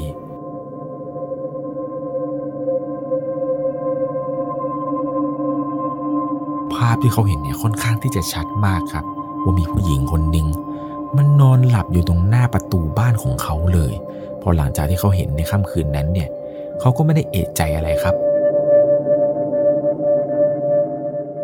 สำหรับเรื่องราวความสยองขวัญในวันนี้ครับเป็นเหตุการณ์ที่เกิดขึ้นกับผู้ฟังทางบ้านท่านหนึ่งเขานั้นเนี่ยเป็นอาสากู้ภัยอยู่มูลนิธิมูลนิธิหนึ่งครับ ในช่วงที่เกิดเรื่องเกิดเหตุแปลกๆ เรื่องสยองขวัญต่างๆ ที่เกิดขึ้นกับเขาเนี่ย มันไปเกิดขึ้นในช่วงที่เขานั้นอายุ 25 ปี หรือเรียกได้ว่าวัยเบญจเพศพอดีเลยครับ จากคนที่ไม่เคยเข้าโรงพยาบาล ในอายุ 25 ปีตอนนี้ก็ได้เข้าครับ มีเรื่องให้เจ็บตัวได้ตลอด เหตุการณ์แปลกๆ เหตุการณ์หลอนๆ เนี่ย มันมาเกิดขึ้นกับเขาในช่วงวัยเบญจเพศพอดีเลยครับ เรื่องราวจะเป็นอย่างไร ก่อนจะเข้าไปรับชมรับฟังกัน จะต้องใช้วิจารณญาณในการรับชมรับฟังให้ดีๆ เรื่องราวเรื่องนี้ครับถูกส่งมาจากผู้ฟังทางบ้านท่านหนึ่ง ชื่อว่าคุณเดฟ คุณเดฟบอกว่ามันเป็นเหตุการณ์ที่ย้อนกลับไปเมื่อประมาณ 17 ปีที่แล้ว ในตอนที่เขานั้นอายุ 25 ปี ช่วงเบญจเพศพอดีเลย เหตุการณ์นี้เกิดขึ้นที่จังหวัดหนึ่งครับ เป็นจังหวัดที่มีปืนเสือหมอบ เอาไว้ยิงเรือรบฝรั่งเศส นั่นก็คือจังหวัดสมุทรปราการนั่นเอง ช่วงนั้นเนี่ยคุณเดฟทำงานด้วย แล้วก็เป็นอาสามูลนิธิกู้ภัยแห่งหนึ่งไปด้วย เขากับแฟนเนี่ยทำอาสากู้ภัยกันครับ มีอยู่วันหนึ่งเขานั้นได้รับวิทยุวอสี่เขต มีการได้รับแจ้งว่ามีอุบัติเหตุ มีผู้เสียชีวิต ก็เลยรีบรุดไปที่เกิดเหตุทันที ถนนเส้นนี้ที่ไปตอนที่รับแจ้งเหตุเนี่ย มันคือถนนเส้นสุขุมวิทสายเก่าช่วงบางปูครับ ต้องบอกเลยว่าถนนเส้นนี้เนี่ยสมัยก่อนนี่คือเฮียนจริง ๆ นะครับ มีเรื่องแปลกๆ เรื่องราวอะไรต่างๆเนี่ยเกิดขึ้นมาเยอะนับไม่ถ้วน เพื่อนของผมคนหนึ่งเนี่ยเคยเสียชีวิตที่นั่น ในถนนเส้นนั้นด้วย สมัยที่เกิดเรื่องนี้ครับถนนตรงนั้นยังเป็นถนนเลนเดียวแบบวิ่งสวนกันอยู่เลย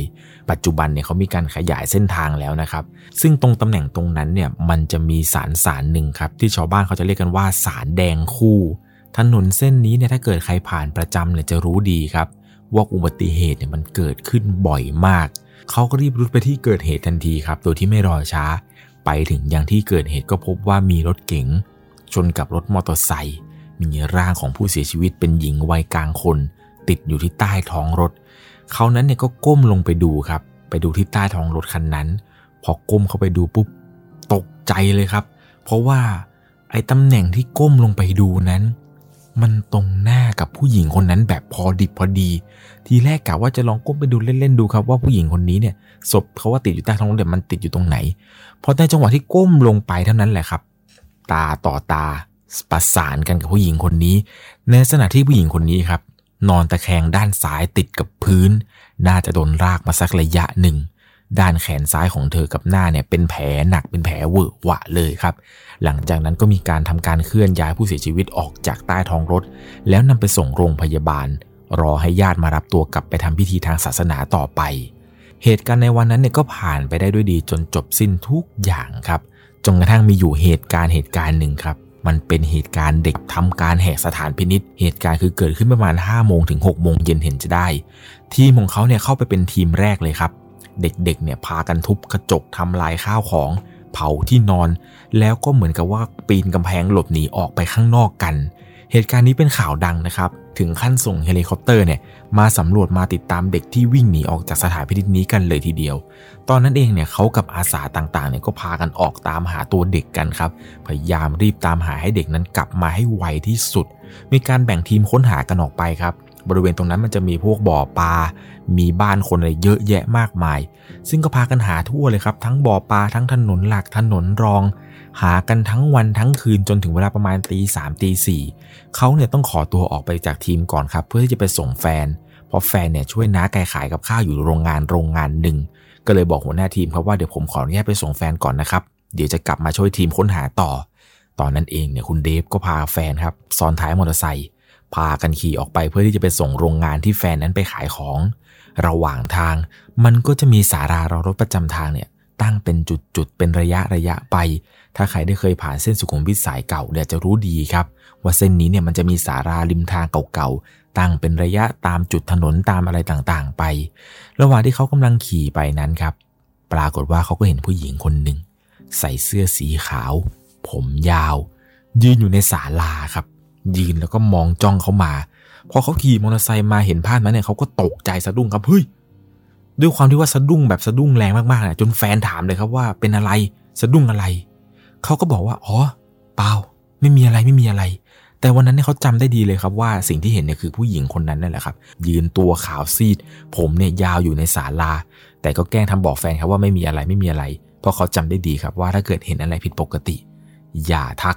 อย่าทำให้พวกวิญญาณมันรู้ ว่าเราเห็นมัน แต่คือตอนนั้นเนี่ยเขาบอกเขาตกใจจริง ๆ ครับ เผลอสะดุ้งแรงไปหน่อยจนแฟนเนี่ยผิดสังเกตเลย ก็พากันขี่มอเตอร์ไซค์ไปตามปกติครับ ซึ่งในระหว่างที่ขี่มานี้ครับด้วยความที่ว่าเขาเนี่ยเป็นคนพื้นที่ ก็จะรู้ดีครับว่าศาลาไหนเนี่ยคนสติไม่ดีมันจะอยู่กันศาลาไหนจะไม่มีใครอยู่ก็ขี่มาที่แรกก็คิดในใจว่าผู้หญิงที่เห็นเนี่ยหรือเป็นพวกคนบ้าที่มันมาเล่ร่อนมาอยู่พักอาศัยอยู่ศาลา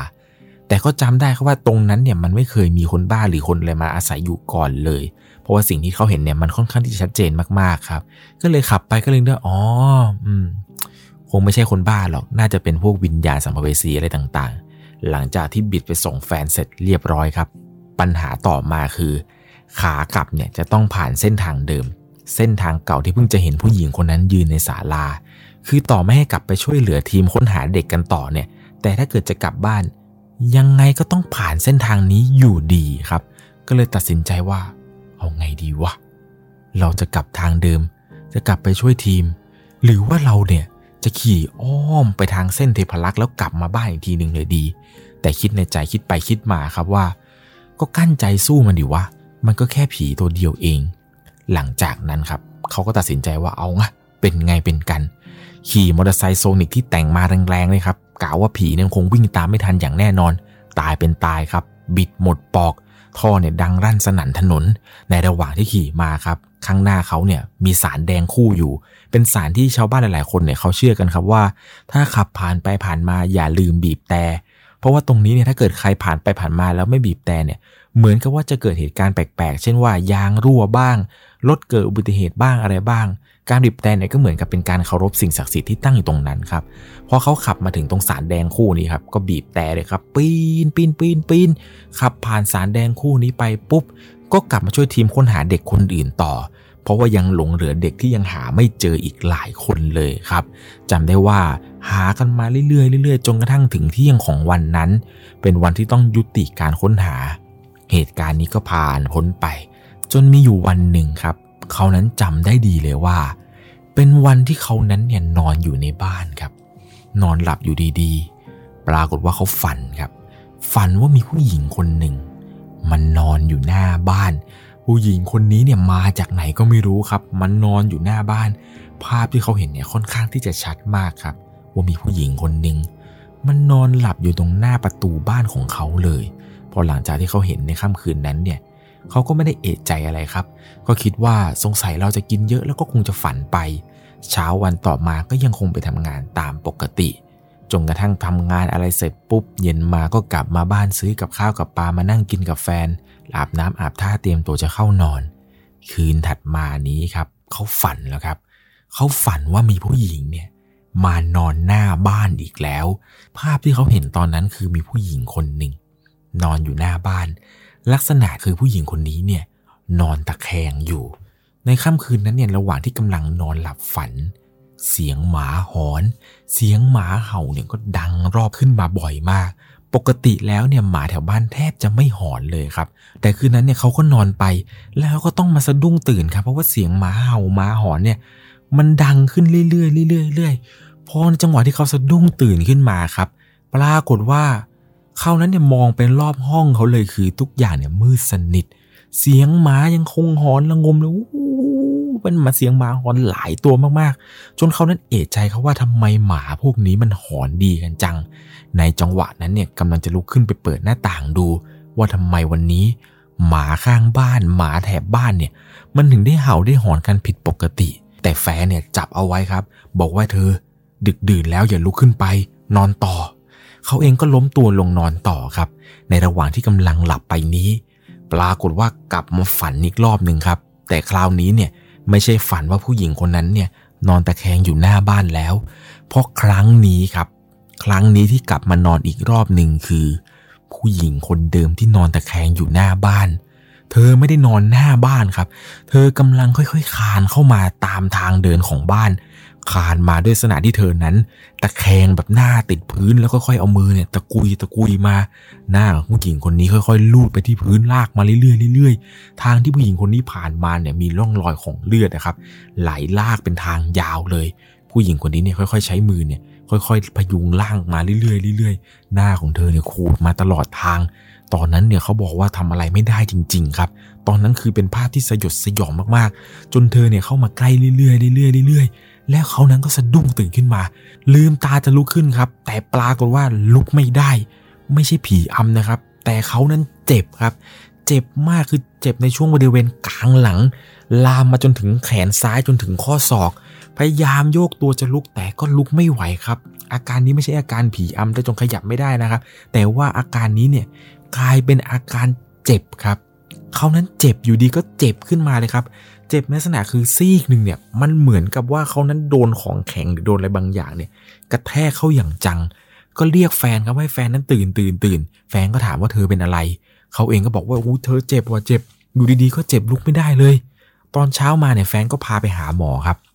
ไปโรงพยาบาลไปเอ็กซเรย์ไปตรวจร่างกายอะไรกัน แต่ก็ไม่เจอ หมอเนี่ยให้กลับมาแค่ยาแก้อักเสบครับ กินอยู่งั้นประมาณ 3-4 วันก็ไม่หาย จนผ่านมาเกือบเดือนแล้วก็ยังไม่หาย จากปกติที่เป็นคนว่ายน้ำเก่งๆทำอะไรคล่อง ตอนนี้ทำอะไรไม่ได้เลยครับ แขนเนี่ยคือไม่มีแรงคือมันเจ็บระบมไปหมดเลยครับซีกซ้ายเนี่ยแทบจะใช้การไม่ได้เลยทำอะไรไม่คล่องเลยครับ แม่เนี่ยก็พาบอกว่าเอางี้ เดี๋ยวแม่พาไปแปดลิ้วกลับไปบ้านของแม่ ไปหาร่างทรงคนหนึ่งให้เขาช่วยดู ตอนนั้นเนี่ยก็ขึ้นรถไปกับแม่ครับ พ่อเนี่ยเป็นคนขับพาไปส่งที่บ้านแปดลิ้วเลย ไปถึงปุ๊บเนี่ยก็ไปเจอตำหนักตำหนักหนึ่งเป็นตำหนักร่างทรงที่แม่นั้นบอก เข้าไปในตำหนักของร่างทรงคนนี้ครับเขาจะมีโต๊ะหมู่บูชาใหญ่ ๆ เลยตั้งอยู่ในบ้าน แล้วมันก็จะมีหิ้งหิ้งหนึ่งครับที่อยู่บนเสาอยู่สูงเลยครับ บนหิ้งนั้นเนี่ยมีรูปปั้นรูปเสืออยู่ ซึ่งเขาก็งงครับนั่งมองอยู่นั้นว่า เอ๊ะใครเอารูปเสือไปตั้งไว้ข้างบนนั้นว่าจนกระทั่งร่างทรงครับ เดินออกมามันนั่งตรงที่จุดประทับทรง และหลังจากนั้นเนี่ยร่างทรงคนนี้ก็เริ่มประทับทันที ประโยคแรกที่ถามเขาคือ ไง เห็นข้าอยู่บนเสา สงสัยหรือไง เขาเองก็ตกใจเลยครับ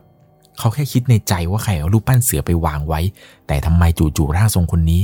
ถึงได้รู้ในสิ่งที่เขานั้นคิดอยู่ คนในสำนักเนี่ยก็บอกว่าเป็นอะไรไหนเล่าให้ท่านฟังเลย เองเป็นอะไรก็เล่าให้ท่านฟังเลยเขาเองก็เริ่มเล่าครับว่าอ๋อโอ้ท่านครับ ผมเจ็บตรงนี้ครับ ผมเจ็บตรงกลางหลังจนมาถึง ยังไม่ทันได้พูดจบเลยครับ เจ้าพ่อก็พูดแทรกขึ้นมาเลยว่า ก็เขาตามเองมาไง ผู้หญิงที่เองเห็นนะตอนนั้นเขาตกใจครับ ใคร ใครตามมา งงไปหมดครับ ในความคิดตอนนั้นคือในหัวสมองเนี่ยสั่งอะไรไม่ถูกแล้ว งงครับว่าเฮ้ยใครตามมา เจ้าพ่อก็บอกว่าเขาตายตรงนั้นน่ะ ตรงที่มีกองทรายกองดินข้างทาง ตอนนั้นเนี่ยเขาถึงกับนึกขึ้นได้ครับ อ๋อ รู้แล้วว่าใครตามมา เขาก็นึกย้อนกลับไปครับ กลับไปจนถึงช่วงที่ว่าถนนเส้นสุขุมวิทสายเก่าช่วงนั้นเนี่ยตอนที่กำลังมีการทำถนนเนี่ยเขามีการลงทรายลงดินอะไรไว้ข้างทาง เพื่อที่จะมาซ่อมบริเวณขอบทางกัน รถเนี่ยมันวิ่งข้างทางต้องเบี่ยงหลบเลนมาเลนนู่นเลนนี้แบบสวนกันไปหมด รู้เลยครับผู้หญิงคนที่เจ้าพ่อคนที่บอกเนี่ยมันคือเคสไหนน่าจะเป็นเคสของผู้หญิงคนนั้นอย่างแน่นอน เพราะอาการเจ็บอะไรต่างๆ ลักษณะท่าทางอะไรต่างๆ เนี่ย มันเหมือนกับเคสล่าสุดที่เขาเพิ่งไปเจอ ที่ว่าได้รับเหตุว่ามีผู้หญิงคนหนึ่งโดนรถชนและมุดเข้าไปอยู่ใต้ท้องรถนั่นแหละครับ เพราะว่าด้านที่ผู้หญิงคนนั้นเนี่ยประสบอุบัติเหตุ มันคือด้านเดียวกันกับที่เขานั้นมีอาการ เลยแหละครับ เจ้าพ่อเนี่ยบอกสถานที่ทุกอย่างถูกต้องหมดเลยครับ ว่าผู้หญิงคนนี้เกิดอุบัติเหตุตรงไหนอะไรยังไงเวลาเท่าไหร่โดนรถอะไรชน เจ้าพ่อบอกได้ละเอียดจนเขานั้นแทบขนลุกเลยครับอย่างกับเจ้าพ่อนั้นอยู่ในเหตุการณ์ แถมท่านยังพูดอยู่นะครับว่า ตรงนั้นเนี่ยมีสารแดงคู่อยู่ด้วย แล้วยังบอกอีกว่าทีแรกเนี่ยเขาเข้าบ้านเองไม่ได้หรอก แต่ว่าสิ่งศักดิ์สิทธิ์ในบ้านของเองเนี่ยไม่อยู่ เขาก็เลยเข้ามาในบ้านเองได้ หลังจากนั้นครับเขาก็คิดในใจว่าเอ้ย สิ่งศักดิ์สิทธิ์ในบ้านไม่อยู่ หรือว่าสิ่งศักดิ์สิทธิ์ในบ้านเราไปเที่ยวเหรอ มันเป็นไปไม่ได้ดิ ก็ต้องอยู่ในบ้านอยู่วะ แต่พอมารู้ทีหลังครับว่า สิ่งศักดิ์สิทธิ์ที่ไม่อยู่ในบ้านเนี่ยเพราะอะไร เพราะว่าตอนที่เกิดเรื่องเนี่ยน้องเมียของเขาครับอายุประมาณ 13 ปีถึง 14 ปีเนี่ยเด็กคนนี้ครับดันเอาสารจริงในบ้านที่เขาเรียกกันว่าตีจัวเอี้ยเนี่ย เอาไปฉีดน้ำล้างครับ เอาไปทำความสะอาดให้อย่างดี ล้างจนหมดจดเลยครับ โดยที่ไม่ได้บอกใคร เขาเองก็ไม่รู้ครับว่าต้องทำพิธีบอกกล่าวอะไรหรือเปล่า คราวนี้เลยครับบันเทิงเลย งานเข้าเต็มๆเลยเพราะว่าเด็กคนนี้เนี่ยเอาสารจีนที่ตั้งอยู่เนี่ยไปฉีดน้ำล้างแล้วก็ไปตั้งไว้ที่ไหนก็ไม่รู้ด้วยความเป็นเด็กเนี่ยก็ไม่รู้ภาษีภาษาอะไร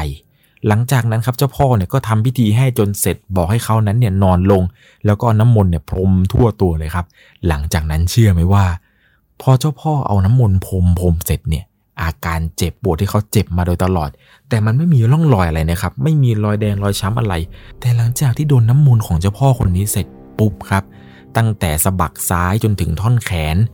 ปรากฏรอยช้ำรอยเขียวเนี่ยขึ้นเป็นม่วงขึ้นมาเต็มไปหมดเลยครับ จากปกติที่ไม่มีอะไรเลยนะครับ ไม่มีร่องรอยไม่มีอะไรขึ้นมาเนี่ย เจ้าพ่อเนี่ยก็เอาเท้ามาเหยียบเหยียบเบาๆเหยียบแค่แตะเบาๆแต่เขานั้นรู้สึกเจ็บแบบเจ็บเหมือนกับมีใครเอาของแข็งมาฟาด หรือมีรถบรรทุกเนี่ยมาชนเข้าที่ตัวเขาอย่างจัง สักพักหนึ่งครับเจ้าพ่อเนี่ยก็ให้เขาไปอาบน้ำมนต์พร้อมกับเปลี่ยนชุดใหม่ ชุดที่ใส่มาในวันนี้เนี่ยให้เอาไปทิ้งให้หมดเลยครับ เจ้าพ่อก็ยังบอกอีกว่าห้ามผ่านบริเวณทางนั้นเนี่ยเป็นเวลา 7 วัน แล้วก็อยากไปทำบุญให้ผีตัวนี้โดยเด็ดขาด เขานั้นจะได้จำเราไม่ได้ หลังจากนั้นที่เขากลับมาครับเจ็ดวันต่อมาเขาขอลาพักร้อนเลยครับ ขอลาป่วย ใช้สิทธิ์ทุกอย่างที่พอจะลาได้เนี่ย เพื่อที่จะไม่ต้องไปผ่านถนนเส้นนั้นครับ เพราะว่าถ้าเกิดไม่ลาเนี่ยยังไงก็ต้องได้ผ่านครับ เพราะมันต้องไปส่งแฟนเดี๋ยวก็ต้องไปช่วยเหลือคนโน้นคนนี้จะต้องผ่านถนนเส้นนั้นผ่านสารแดงคู่พันจุดเกิดเหตุอะไรต่างๆ ซึ่งมันผิดกับที่เจ้าพ่อบอกไว้ครับเจ้าพ่อบอกว่าอย่าไปผ่านเส้นนั้นเลย เขาก็ใช้สิทธิ์ลาครับลาไปเลยครับ 7 วัน ซึ่งหลังจากที่กลับจากสำนักนั้นเนี่ยเพียงแค่2อหรือสวันอาการปกติเขาก็หายไปเลยครับ จากที่เจ็บมาเกือบเดือนเนี่ยรู้อย่างนี้รีบไปตั้งแต่แรกเลยดีกว่าเขานั้นเนี่ยพอหายดีครับก็มาแอบน้อยใจว่าทำไมทำไมทำไมน้องเมียถึงต้องมาล้างสารด้วย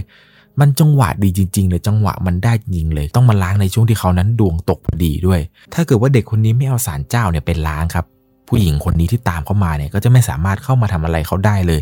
เพราผู้หญิงคนนี้ในความฝันที่เขาฝันเห็นเนี่ยได้แต่นอนอยู่หน้าบ้านครับเขาก็มานั่งนึกครับว่าเออจริงเว้ยไอสิ่งที่เขาฝัน ผู้หญิงที่นอนอยู่ตะแคงแล้วผู้หญิงที่เอาตัวเนี่ยลากมา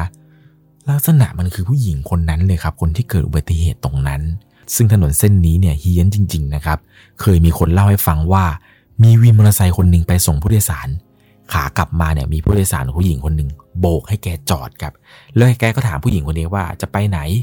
ผู้หญิงคนนี้บอกว่าจะไปวัดครับ วัดนี้เนี่ยมันมีชุมชนชุมชนหนึ่งเป็นชุมชนแถวนั้นนั่นแหละครับ ผู้หญิงคนนี้ก็ซ้อนท้ายวินมอเตอร์ไซค์มาได้สักพักหนึ่งคนขับเนี่ยก็ถามว่าจะเลี้ยวตรงไหนบอกนะ บอกนะหนูใจลุงเลี้ยวตรงไหนบอกเลย ผู้หญิงคนนี้ก็ไม่ตอบครับ เงียบ จนแกรู้สึกผิดปกติครับว่าไอ้ตรงเอวด้านขวาของแกเนี่ยมันเหมือนกับว่ามีอะไรมาสัมผัส แกก็ในระหว่างที่แกกำลังขี่ครับ แกก็ก้มตัวลงไปดูทางขวามือ แกปากดเห็นเป็นหัวผู้หญิงคนหนึ่งครับ แทรกเข้ามาระหว่างใต้จักรแล้แกโผล่มา เป็นหน้าผู้หญิงขาวๆมีเลือดเปิดเต็มหัวไปหมด ก่อนที่หัวผู้หญิงคนนี้เนี่ยจะค่อยๆ หมุนมองหน้าแกเท่านั้นแหละครับรถแกล้มเสียหลักจอดับไปฟื้นอีกทีหนึ่งโรงพยาบาลเลยครับ หลังจากที่แกฟื้นแล้วเนี่ยแกก็มาเล่าให้กับเพื่อนที่อยู่ในวินเดียวกันเนี่ยฟัง ซึ่งหนึ่งในนั้นเนี่ยก็มีคนที่ทำงานอยู่ในที่เดียวกับเขานั่นแหละครับ ที่เป็นอาสาที่กู้ภัยเนี่ยทำงานอยู่ ก็มาเล่าให้กับตัวเขาได้รับฟังอีกทีหนึ่งเรียกได้ว่าถนนเส้นนี้เนี่ย กลางค่ำกลางคืนนะครับ สมัยก่อนเนี่ยแทบจะไม่มีใครกล้าผ่านเลยแหละครับ มันเฮี้ยนแล้วมันก็น่ากลัวมากๆ ผมเชื่อว่ายังมีอีกหลายคนเลยครับ ที่ผ่านถนนเส้นนี้ แล้วพบเจอเรื่องราวแปลกๆ หรือใครรู้ว่าประวัติของสารแดงคู่นี้เป็นอย่างไร จะรู้ดีครับ ว่าถนนเส้นนี้นั้นไม่ธรรมดาจริง ๆ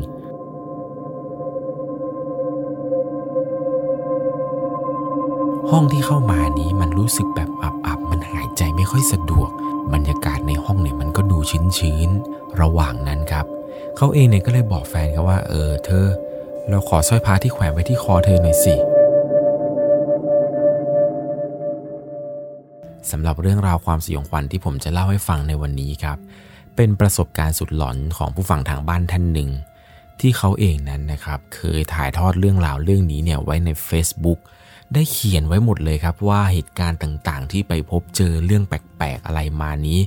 ไปพบเจอมาแบบไหนอะไรยังไง ซึ่งเป็นประสบการณ์สุดหลอนที่เขานั้น ไปเจอดีที่โรงแรมริมฝั่งแม่น้ำโขงครับ ต้องบอกก่อนนะครับว่าเหตุการณ์ที่เจอเนี่ยเป็นเรื่องราวที่เกิดขึ้นจริง ๆ นะครับ ซึ่งเขาได้เขียนไว้ละเอียดมากครับกับเหตุการณ์ที่เจอ แต่ปัจจุบันนี้ครับโพสต์ดังกล่าวนี้ถูกลบไปแล้ว เดี๋ยวผมจะเล่าให้ฟังในช่วงท้ายคลิปนะครับว่าสาเหตุอะไรทำไมโพสต์นี้ถึงถูกลบไป เรื่องราวที่เกิดขึ้นนี้ครับเป็นเรื่องราวที่เกิดขึ้น ที่เขาได้ไปพักในโรงแรมแห่งหนึ่ง ริมแม่น้ำโขง แล้วไปพบเจอกับ เรื่องราวปริศนาที่เกิดขึ้นในโรงแรมแห่งนี้ จะเป็นอย่างไรนั้นก่อนจะเข้าไปรับชมรับฟัง ก่อนอื่นต้องบอกก่อนเลยนะครับ ว่าจะต้องใช้วิจารณญาณในการรับชมรับฟังกันให้ดีๆ เรื่องราวเรื่องนี้ครับ ถูกส่งมาจากผู้ฟังทางบ้านท่านหนึ่ง ถึงแม้ว่าเขานั้นจะลบโพสต์ไปแล้วก็ตาม แต่เขานั้นขอบอกผมครับว่า ขอให้ผมนั้นเนี่ยนำเรื่องราวที่เขาเจอนี้ มาถ่ายทอดให้กับผู้ฟังทางบ้านทุกๆ คนนั้นได้รับฟังกันอีกรอบหนึ่งครับ เพราะเขาเชื่อว่ายังมีอีกหลายคนที่ไปพบเจอมาเช่นเดียวกัน เรื่องราวเรื่องนี้ครับถูกส่งมาจากคุณกี้นามสมมุติ เป็นเรื่องราวที่เขานั้นไปพบเจอมากับเพื่อนๆอีกหลายคนเลยครับ ต้องขอเท้าความก่อนเลยว่า คุณกี้ครับออกเดินทางจากอำเภอเลิงนกทาจังหวัดยโสธรเพื่อมุ่งหน้าไปพักผ่อนยังโรงแรมริมโขงแห่งนี้ ซึ่งสถานที่นี้ครับมันตั้งอยู่ที่จังหวัดจุดจุดจุดครับผมขออนุญาตที่จะไม่บอกชื่อ ขออนุญาตที่ไม่สามารถบอกได้จริง ๆ นะครับ ว่าอยู่ที่จังหวัดไหน แต่ผมขอใบให้ว่าเป็นจังหวัดที่สองมือนั้นประกบกันนั่นเองครับ เอาเป็นว่าเรื่องราวที่เกิดขึ้นเกี่ยวกับโรงแรมริมโขงนี้ครับไม่ใช่เกิดขึ้นที่จังหวัดหนองคาย ไม่ได้เกิดขึ้นที่จังหวัดอื่น ๆ ใกล้ ๆ กับริมฝั่งโขงมากมายครับ เป็นจังหวัดที่ไม่ใกล้ไม่ไกลกันมากเรื่องราวเรื่องนี้ของคุณกี้นะครับเขาบอกว่าเขาเนี่ยออกเดินทางจากเลิงนกทาเวลาประมาณบ่ายสามออกมุ่งหน้าไปตอนนั้นเนี่ยเพื่อที่จะไปหาเพื่อนอีก 2 คนครับนั่นก็คือเจกับแฟนของเจ ตอนเดินทางจากอำเภอเลิงนกทาไปเนี่ยไปกัน 5 คนครับมีคุณกี้ แล้วก็แฟนของเขา แล้วก็เพื่อนคนหนึ่งครับชื่อโจ แล้วก็แฟนของโจ แล้วก็รุ่นน้องของโจอีกคนหนึ่งครับ ออกเดินทางกันไปเนี่ยเพื่อที่จะไปหาเจครับ เจเนี่ยพักอยู่อีกอำเภอหนึ่งแต่สถานที่ที่เขาจะไปที่โรงแรมนี้ตั้งอยู่เนี่ยถัดออกไปอีกอำเภอหนึ่งครับ ซึ่งก่อนจะไปถึงโรงแรมนั้นเนี่ยก็ได้มีการซื้อข้าวซื้อของ ซื้ออาหารเครื่องดื่มที่ร้านค้าสะดวกซื้อแห่งหนึ่งไป พอซื้อเสร็จปุ๊บก็เริ่มออกเดินทางไปยังที่พักกันทันที ซึ่งที่พักตรงนี้ครับห่างจากตัวเมืองประมาณ 50-60 โลเห็นจะได้ ออกจากตัวเมืองจังหวัดนี้ไปได้ประมาณ 10 กิโล ระหว่างทางนั้นเนี่ยซ้ายขวามันก็มีแต่ป่า ไม่มีหมู่บ้าน ไม่มีบ้านคนแม้แต่หลังเดียวครับ เส้นทางที่ไปนั้นเหมือนกับเขากำลังก่อสร้างกันอีกด้วย ตอนที่ไปเนี่ยก็เริ่มแปลกใจแล้วครับว่าทำไมมันไกลจังกว่าจะถึงที่พัก และเส้นทางที่เดินทางมานั้น มันก็น่ากลัวอีกด้วย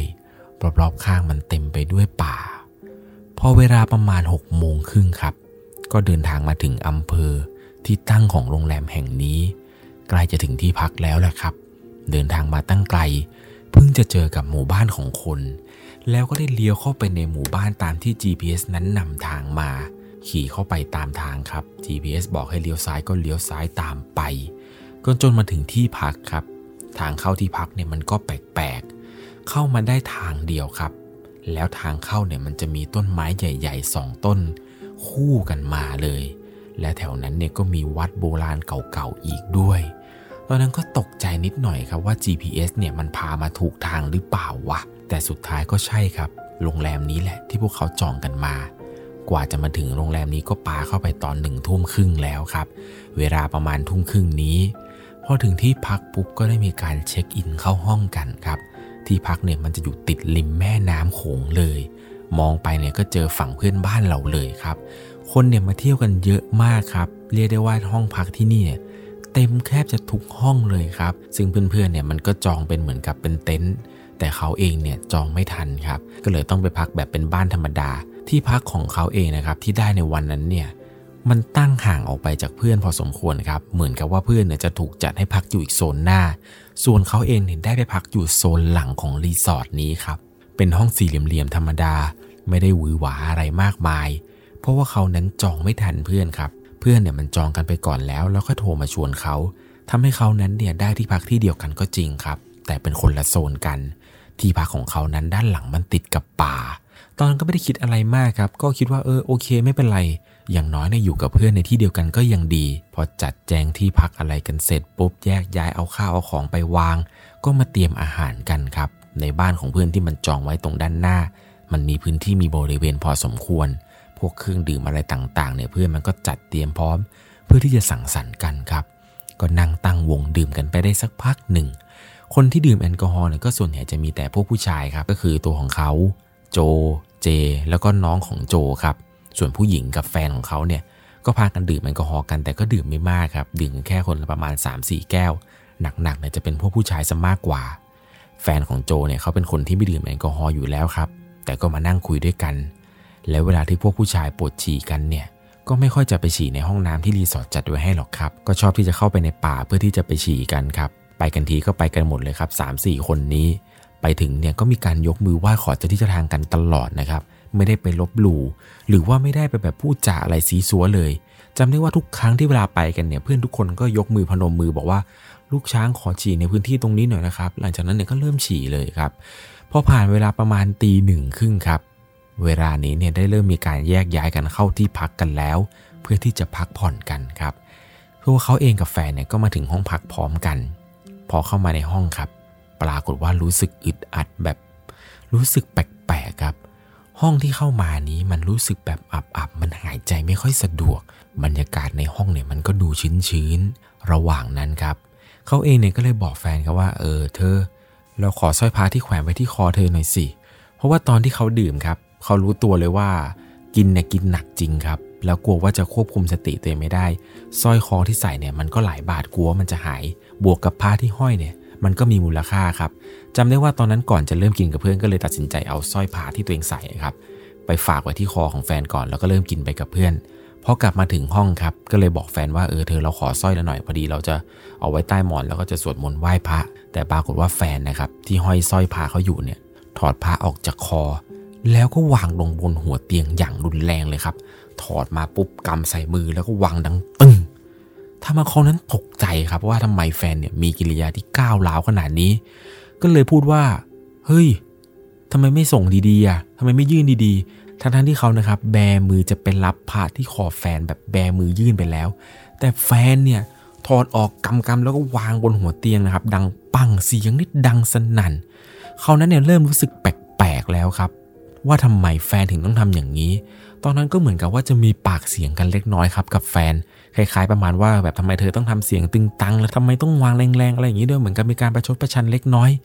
ตอนนั้นนี่เขากับแฟนทะเลาะกันครับ แล้วก็ร้องไห้โวยวายกัน แฟนก็พูดว่ากูจะออกไปข้างนอกกูจะออกไปข้างนอก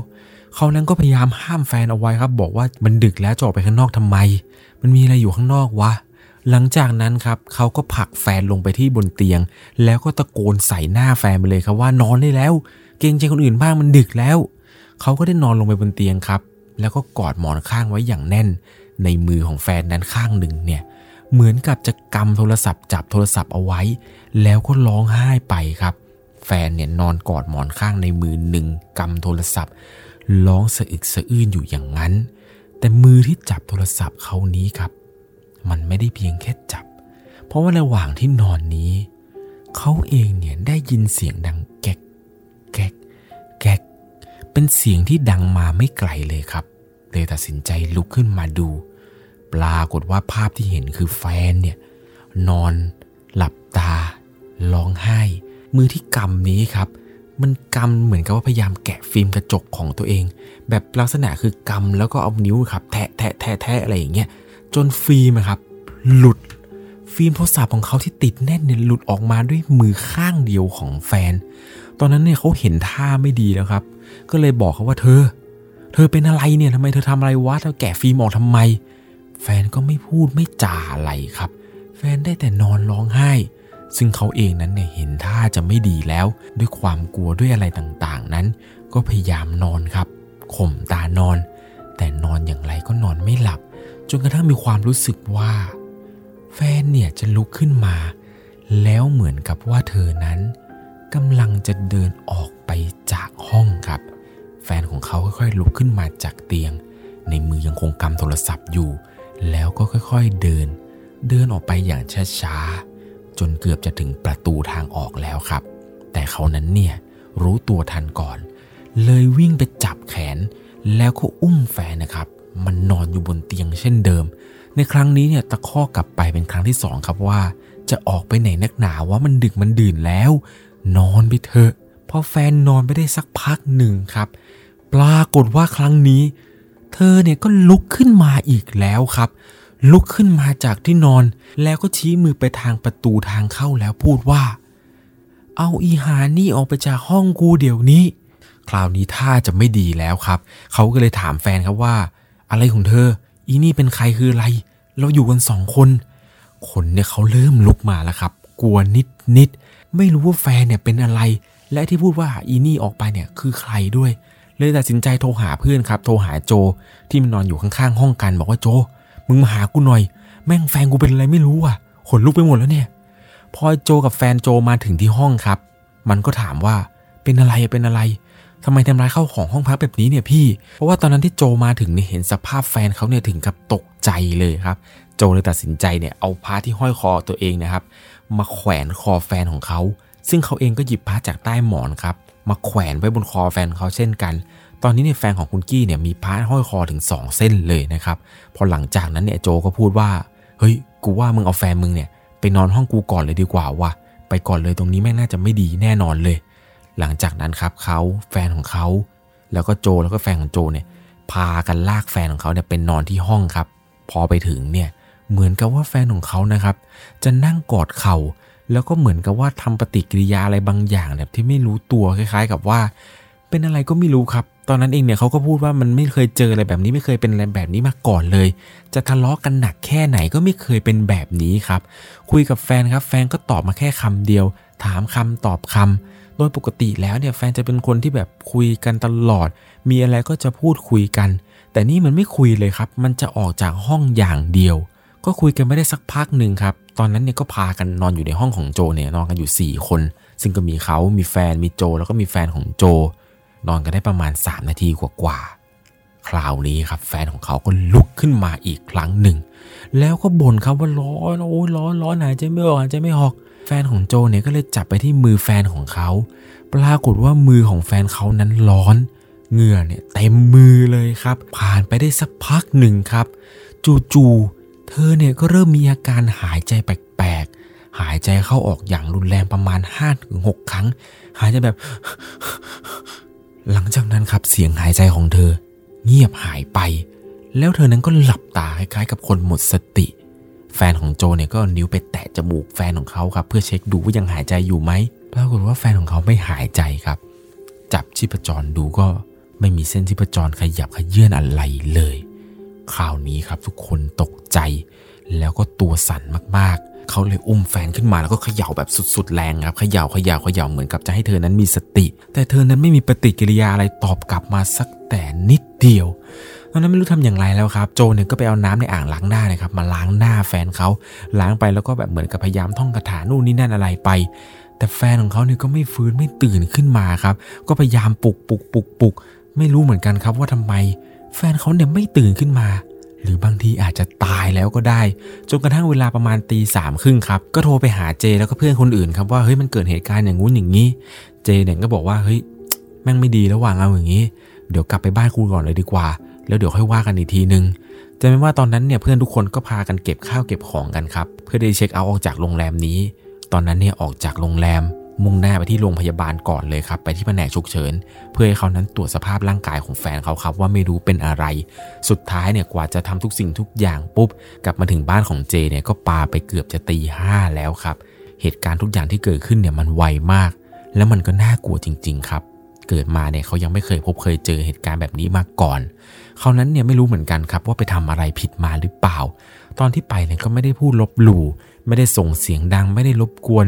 จะไปฉี่ไปอะไรเนี่ยก็ขอขมาตลอด เพียงแต่ว่าตอนไปฉี่เนี่ยไม่ได้ไปฉี่ในห้องน้ำครับ ไปฉี่ในป่า แต่ทุกครั้งที่ฉี่เนี่ยก็ขอเจ้าที่เจ้าทางตลอดนะครับ เลยไม่รู้ว่าเกิดเหตุการณ์แบบนี้ขึ้นได้อย่างไง จนกระทั่งกลับมาถึงบ้านเจนี่แหละครับ แฟนเนี่ยก็เป็นปกติขึ้นมาในเช้าวันถัดไป มารู้ทีหลังครับว่าไอ้โรงแรมที่พวกเขาไปพักกันนี้ครับ เดิมทีมันเคยเป็นป่าช้าเก่ามาก่อน เรื่องราวหลอนๆที่เกิดขึ้นนี้ ไม่ได้มีเพียงแค่กลุ่มพวกเขาครับที่พบเจอ หลังจากที่คุณกี้นะครับได้โพสต์เรื่องราวทั้งหมดนี้ที่ผมเล่าให้ฟังเนี่ยโพสต์ไว้ใน Facebook ของตัวเอง มียอดแชร์พุ่งไปถึง 1,000 ครั้ง มีคนมาคอมเมนต์มากมายเลยครับ กับสถานที่ที่เขานั้นพบเจอมีหลายคนครับที่พูดประมาณว่า ใช่ที่นี่ไหมครับ ปรากฏว่าทุกคนที่มาคอมเมนต์ในวันนั้นเนี่ย พูดเป็นเสียงเดียวกันครับว่าที่นี่นั้นผีเฮี้ยนจริง ๆ ซึ่งก็เป็นอย่างที่ผมบอกครับ มีหลายคนมากที่เจอ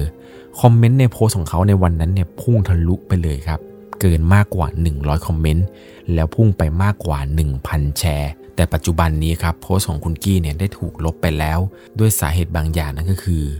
ทางรีสอร์ทที่คุณกี้นั้นไปพัก ขอให้ลบโพสต์นี้ออกไปครับ ซึ่งเขาเองก็ไม่ได้ติดใจอะไรมากมายครับ ก็คือลบยอมลบโพสต์ให้แต่โดยดี แต่ต้องการที่จะมาบอกเป็นอุทาหรณ์ให้กับเพื่อนๆทุกคนได้ฟังกันครับว่า เวลาไปพักต่างถิ่นต่างที่อะไรนี้เนี่ยจะไปเข้าห้องน้ำห้องท่าเนี่ยก็ควรจะไปเข้าให้มันถูกที่ครับ ไม่ใช่ไปฉี่ตามต้นไม้ตามอะไรต่างๆ แล้วก่อนจะเข้านอนอะไรนั้น ก็อย่าลืมไหว้พระสวดมนต์ขอให้เจ้าที่เจ้าทางนั้น คลุ้มครองด้วยละกันนะครับ จะได้ไม่เจอเรื่องราวหลอนๆ เรื่องราวแปลกๆ เหมือนกับที่คุณกี้นั้นเจอนั่นเองเรียกได้ว่าเป็นประสบการณ์สยองขวัญมากๆเลยครับ ที่พบเจอมาในครั้งนี้ คุณกี้เนี่ยบอกว่า นึกทีไรก็ยังขนลุกไม่หายเลยครับ กับเหตุการณ์ที่พบเจอเป็นอย่างไรกันบ้างครับ กับเรื่องสยองขวัญในวันนี้ แม้ว่าจะไม่มีผีออกมาน่ากลัวน่ากลัวเหมือนกับคลิปอื่น ๆ แต่ต้องบอกก่อนเลยนะครับว่าเรื่องราวแบบนี้เนี่ยมันเป็นเรื่องที่แบบว่าไม่สามารถพิสูจน์ได้จริง ๆ นะครับ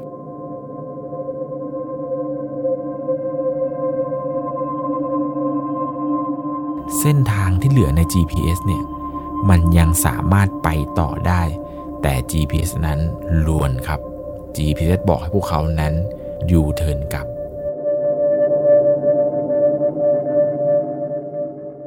สำหรับเรื่องราวความสยองขวัญในวันนี้ที่ผมจะเล่าให้ฟังนั้นครับ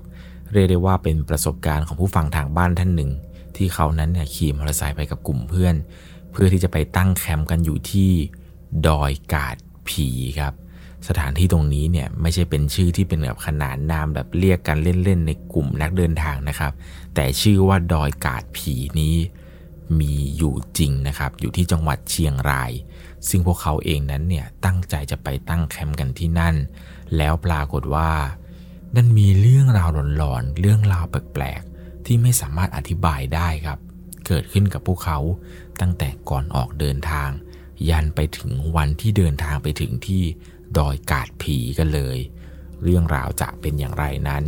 ก่อนจะเข้าไปรับชมรับฟังกันต้องบอกก่อนเลยนะครับ จะต้องใช้วิจารณญาณในการรับชมรับฟังกันให้ดีๆ เรื่องราวนี้ครับเป็นเรื่องราวที่ผู้ฟังทางบ้านเนี่ยได้ส่งเข้ามาในแฟนเพจ Facebook 1LC ครับ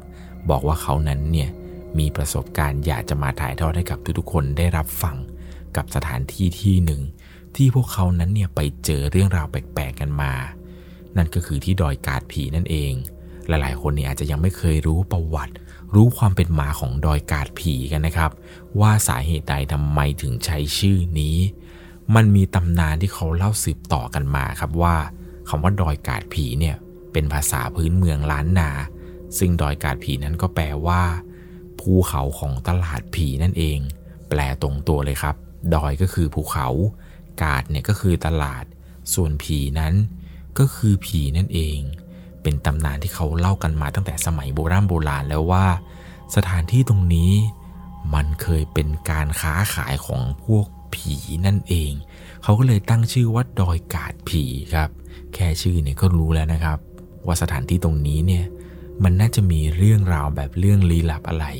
ส่วนเรื่องความสยองขวัญของคุณทีที่ส่งเข้ามานี้เนี่ยต้องบอกเลยครับว่าเป็นประสบการณ์ที่เขานั้น ปัจจุบันนี้ยังหาคำตอบไม่ได้เลย เรื่องเนี่ยมีอยู่ว่า เขากับเพื่อนๆหกคนครับ ตั้งใจจะขี่มอเตอร์ไซค์แบบออกทริปไปกับเพื่อนๆเนี่ยเพื่อที่จะไปพักผ่อนกันอยู่ที่ดอยกาดผีกะว่าจะไปตั้งแคมป์ไปชมบรรยากาศนู่นนี่นั่น ไปดูทิวทัศน์ไปดูความสวยงามของธรรมชาติ โดยจะขี่มอเตอร์ไซค์ไปเรื่อยๆ จนไปถึงที่จังหวัดเชียงรายกันเลยทีเดียว ปรากฏว่าก่อนวันเดินทางหนึ่งวัน ทุกๆ คนที่มีแผนจะไปกัน ดันมีปัญหาขึ้นมาครับ เพื่อนคนแรกครับ โทรมาหาเขาบอกว่า มึงพรุ่งนี้กูไปไม่ได้แล้วว่ะยางรถกูรั่ว มันโทรมาตอนประมาณสี่ทุ่มกว่าเพื่อนคนที่สองครับ โทรมาดึกกว่านั้นหน่อย บอกว่าระหว่างที่กูกำลังขี่รถกลับบ้าน โซ่รถกูขาดว่ะเพื่อนคนอื่นๆก็โทรมาครับว่าเฮ้ยมึงพรุ่งนี้กูไปไม่ได้จริง ๆ ว่ะกูติดงานกูติดประชุม อีก3ามสี่คนที่เหลือเนี่ยก็โทรมาเฮ้ยกูมีปัญหานู่นนี่นั่นว่ารถกูต้องเอาไปซ่อม กูต้องเลี้ยงน้องอะไรประมาณนี้ ซึ่งเขาเองเนี่ยก็พูดว่าเฮ้ยมันจะมีปัญหาอะไรนักหนาวะแค่ไปเที่ยวกันเนี่ยทุกคนเนี่ยก็ตกลงกันว่าเอองั้นเดี๋ยวเอางี้เดี๋ยวกูขอเวลาก่อนละกันว่ากูจะไปได้ไปไม่ได้ยังไง แต่คุณทีเนี่ยยืนยันครับว่าต่อให้พวกมึงเนี่ยไปไม่ได้กัน แต่พรุ่งนี้ถึงวันเดินทางยังไงก็จะต้องออกเดินทาง เพราะว่านัดกันแล้ว ถ้าไม่มีใครไป เขานั้นก็จะขี่มอเตอร์ไซค์ครับ ไปเที่ยวดอยกาดผีคนเดียวเลย เช้าวันถัดมาครับ เวลาประมาณ8ปดโมงกว่าเพื่อนอีก 3 คนมันก็โทรมาครับบอกว่าเฮ้ยกูไปได้แล้วนะกูมียางเปลี่ยนพอดี โซกูต่อเรียบร้อยแล้ว แม่กูมาบ้านพอดีกูไม่ต้องเลี้ยงน้องอะไรนู่นนี่นั่นครับแต่มีเพื่อนอยู่2คนครับที่ไม่สามารถไปได้ แต่มันบอกว่าเดี๋ยวมันจะขี่มอเตอร์ไซค์ตามไปอีกทีหนึ่งเพราะว่ามันขอพรีเซนต์งานให้เสร็จก่อน สรุปก็คือมีอยู่ 4 คนครับที่จอกเดินทางไปยังดอยกาดผีกันในวันนี้ คุณทีแล้วก็เพื่อนอีก 3 คนครับที่ขี่รถมอเตอร์ไซค์ไปกันทั้งหมด 4 คันครับวันนั้นเนี่ยมีการนัดกันว่าเดี๋ยวจะออกเดินทางจากบ้านคุณทีเนี่ยเวลาประมาณบ่ายโมงปรากฏว่าพอถึงเวลาออกเดินทางครับมอเตอร์ไซค์ของเพื่อนสองคนสตาร์ทไม่ติดสตาร์ทอย่างไรก็สตาร์ทไม่ได้ครับหนึ่งในนั้นเนี่ยบอกว่ารถกูเนี่ยสมบูรณ์มากเลยนะเว้ยคุยกันไปคุยกันมาครับ ทีแรกจะยกเลิกแผนแล้ว แต่ก็บอกว่าไม่เป็นไรหรอก เราตั้งใจแล้ว เอาไปแค่สองคันพอ ก็คือเพื่อนคนหนึ่งเนี่ยซ้อนท้ายเขา เพื่อนอีกคนหนึ่งขับ แล้วก็ซ้อนท้ายกัน ไปกัน 4 คนมอเตอร์ไซค์สองคันครับ เหลือกันอยู่แค่นี้จริง ๆ เดี๋ยวเพื่อนอีกสองคนเนี่ยมันจะขี่ตามมา พากันออกไปครับ เวลาตอนนั้นเนี่ยก็ประมาณบ่ายโมงกว่าเกือบจะบ่ายสองแล้ว ก็คุยกันครับว่าเอ้ยเส้นทางที่เราจะไปเนี่ยมันไปได้หลายทางนะ เราจะไปทางไหนดี เพื่อนมันก็แนะนำว่าเปิด GPS เลยมึงเดี๋ยว GPS มันบอกเองไงทางไหนใกล้มันจะพาไปทางนั้น ก็ลองตั้ง GPS ไปครับ ปรากฏว่ามันก็ใกล้จริง ๆ มันมีหลายเส้นทางเลยครับที่ชี้นำไปว่าเส้นทางนี้ก็ไปได้ เส้นทางนู้นก็ไปได้ แต่มีอยู่หนึ่งเส้นทางครับที่มันประหยัดเวลา แล้วดูเหมือนว่าจะใกล้กว่าเส้นทางอื่น ๆ เลย ก็ตั้ง GPS เนี่ยครับนำทางไป ก็ขี่มาเรื่อยๆเรื่อยๆตามทาง ตลอดทางเนี่ยก็มองดูนู่นดูนี่ไป จนมาถึงกับหมู่บ้านหมู่บ้านหนึ่ง เป็นหมู่บ้านที่ค่อนข้างจะชนบทหน่อยครับ พวกเขาเนี่ยก็ขับเข้ามาในตัวหมู่บ้าน เพื่อที่จะจอดพักรถหาอะไรกินไปด้วยในช่วงเวลานี้ ก็ไปเจอกับร้านอาหารร้านหนึ่งครับ เป็นร้านอาหารแบบเพิงสังกะสีเก่าๆก็จอดรถหน้าร้านแกเลย เดินไปถึงปุ๊บก็ไปนั่งกันอยู่ตรงโต๊ะไม้เก่าๆก็สั่งอาหารกินกันครับ สั่งง่ายๆ พวกอาหารตามสั่งอะไรทั่วๆไปพอกินข้าวกินอะไรกันเสร็จปุ๊บ ก็เดินออกมาจะจ่ายตังค์ให้กับป้าเจ้าของร้าน ป้าแกเนี่ยก็พูดประมาณว่า พวกหนูเนี่ยจะไปที่ไหนกันหรอ เขาเองก็ตอบว่าอ๋อ พวกผมจะไปดอยกาดผีกันครับพอป้าได้ฟังเช่นนั้นครับ ลักษณะหน้าตา สีหน้า น้ำเสียง ป้าคนนี้เนี่ยเปลี่ยนไปเลยครับ จู่ๆแกก็พูดขึ้นมาแบบด้วยสีหน้าที่จริงจัง แล้วก็ออกแนวแบบดุๆพวกเขาหน่อยว่า พวกหนูจะไปทำอะไรกัน ไปทำไมที่นั่น เขาเองเนี่ยก็งงครับ ว่าป้าเป็นอะไร ตอนมาถึงครั้งแรกเนี่ย ป้ายิ้มแย้มแจ่มใสนู่นนี่นั่น พอบอกว่าจะไปดอยกาดผีเท่านั้นแหละ ป้าแกเปลี่ยนไปเป็นคนละคนเลยครับ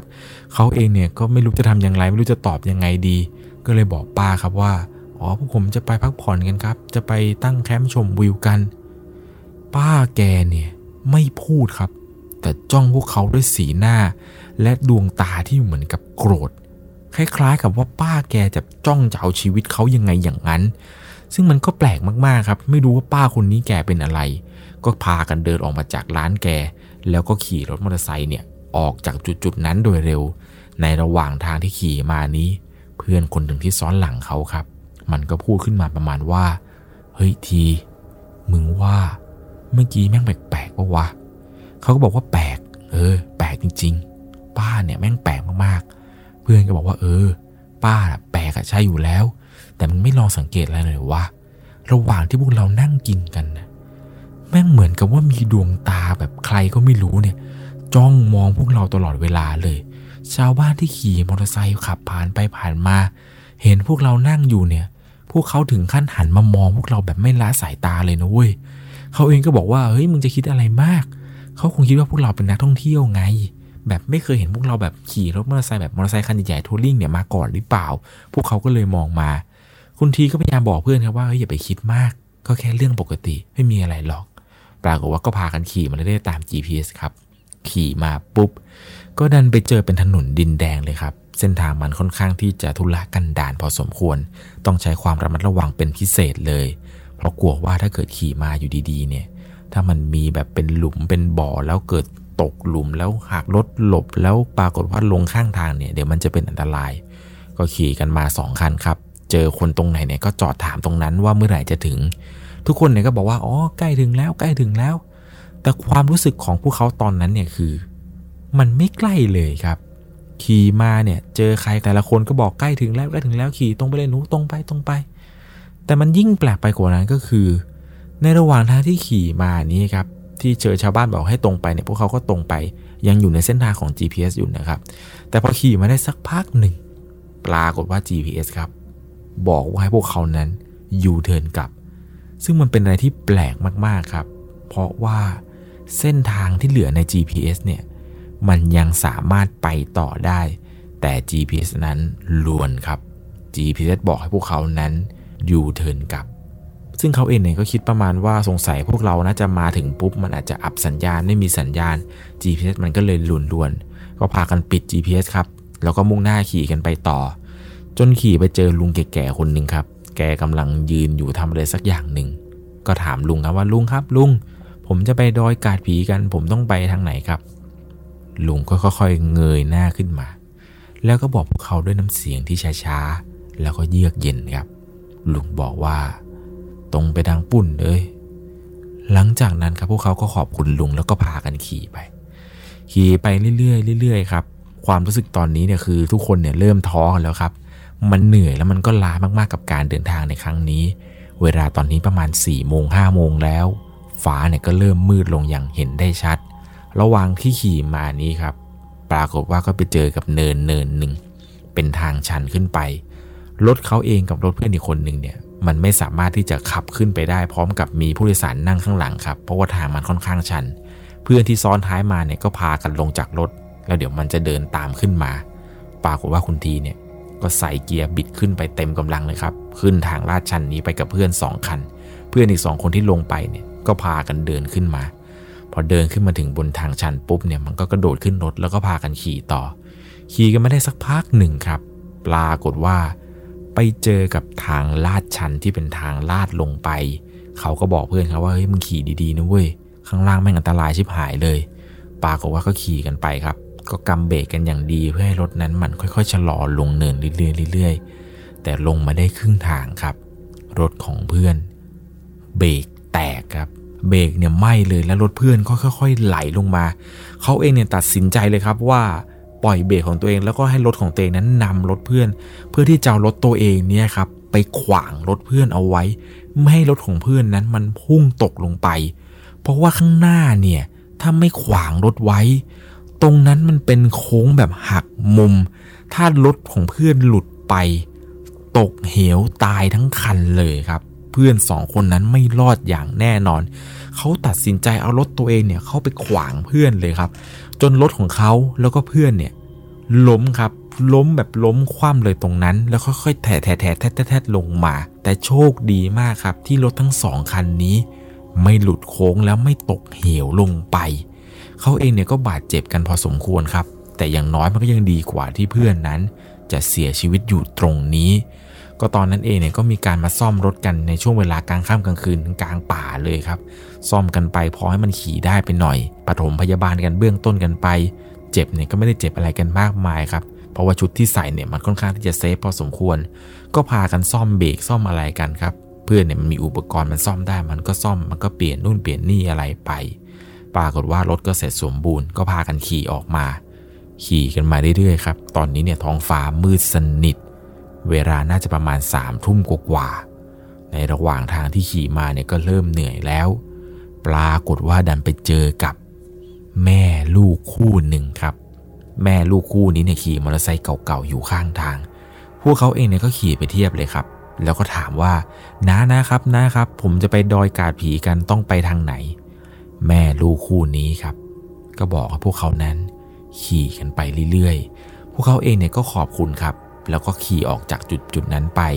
เพื่อนเนี่ยมันขี่นำส่วนคุณทีนั้นขี่ตาม โดยกระจกหลังที่มองเนี่ยเห็นไฟหน้ารถของสองแม่ลูกคู่นั้นอยู่ ขี่กันไม่ได้สักพักหนึ่งก็ไปเจอกับรถมอเตอร์ไซค์คันหนึ่งครับ เก่าๆกำลังขี่อยู่ข้างหน้าพวกเขาสองคันนี้เนี่ยก็ขี่ไปเทียบครับปรากฏว่าพอขับเข้าไปใกล้ๆมอเตอร์ไซค์คันที่พวกเขาเห็น เพื่อที่จะถามทางนั้น ขี่เข้าไปใกล้ครับ ดันไปเห็นว่า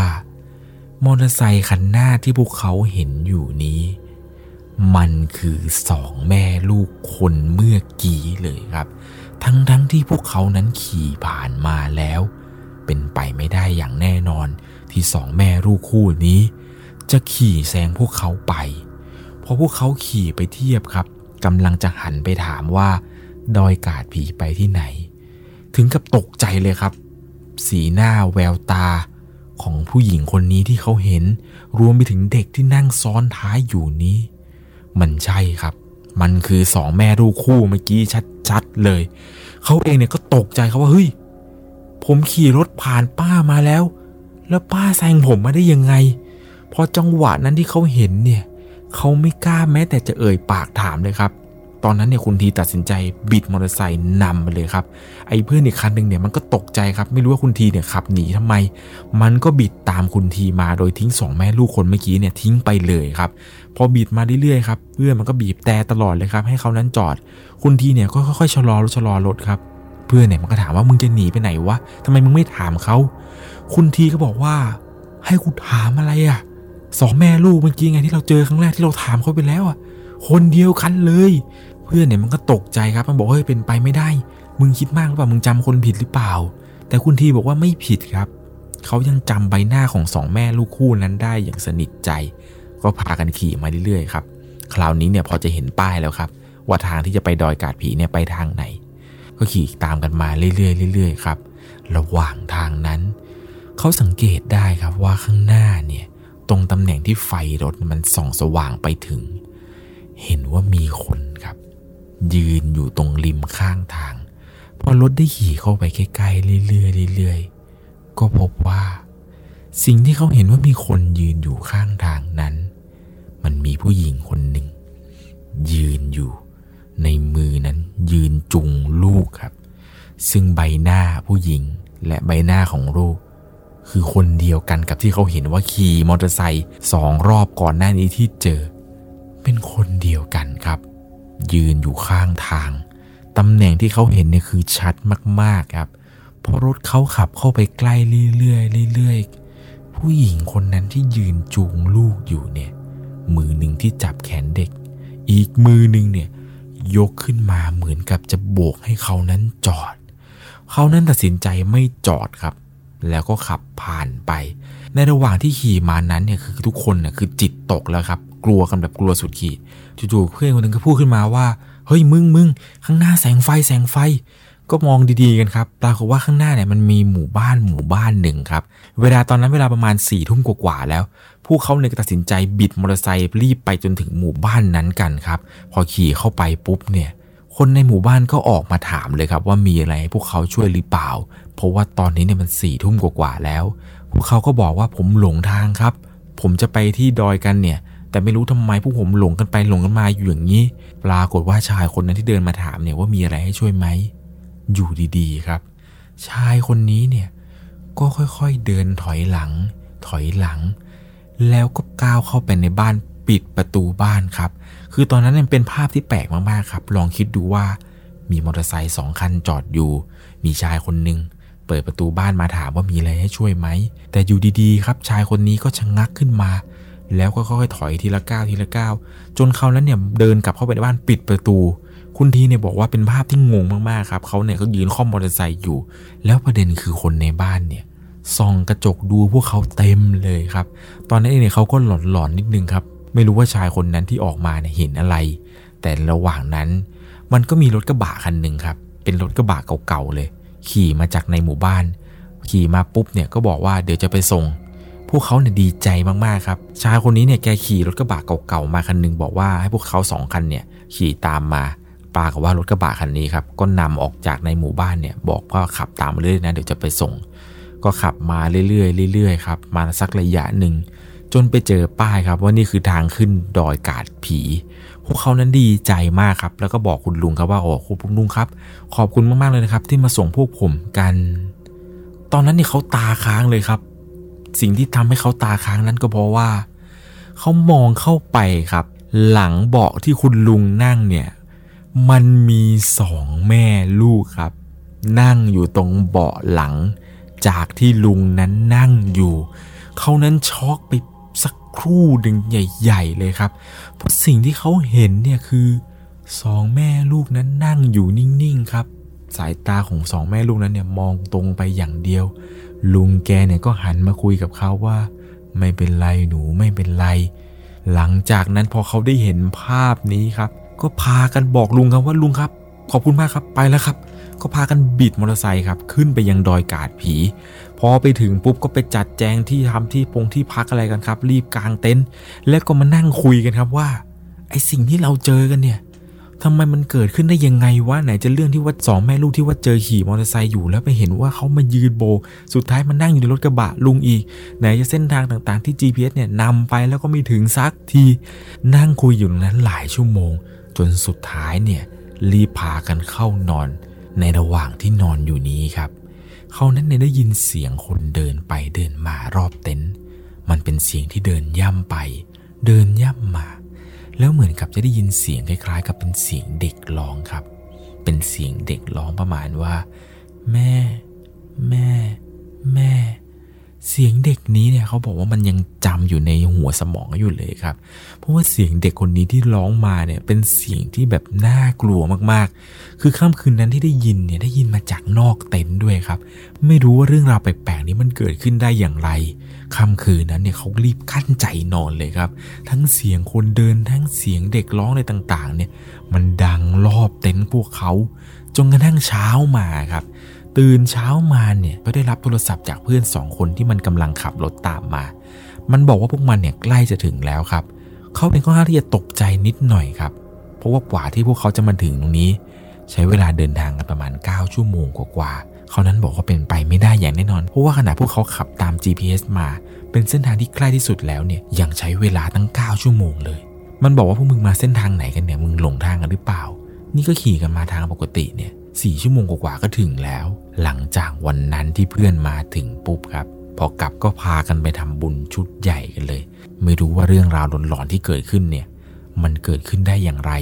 หลายๆ เรื่องครับที่เขาเจอนั้นเป็นอะไรที่แปลกมากๆ ไหนจะหมู่บ้านที่เขานั้นเข้าไปในตอนกลางคืน ผู้หญิงที่เขาเห็นที่เป็นผู้หญิงสองแม่ลูก ที่เห็นว่าขี่มอเตอร์ไซค์อยู่ข้างทาง แล้วก็ไปโผล่อีกทีนึงโบกมือเรียกพวกเขา แล้วไหนจะสองแม่ลูกคู่นี้ จะเป็นนั่งอยู่ในรถของลุงคนนั้นที่ขี่นำออกมาอีก รวมไปถึงเสียงเด็กเรียก เสียงเดินรอบเต็นท์อะไรที่พวกเขาเนี่ยไปเจอมา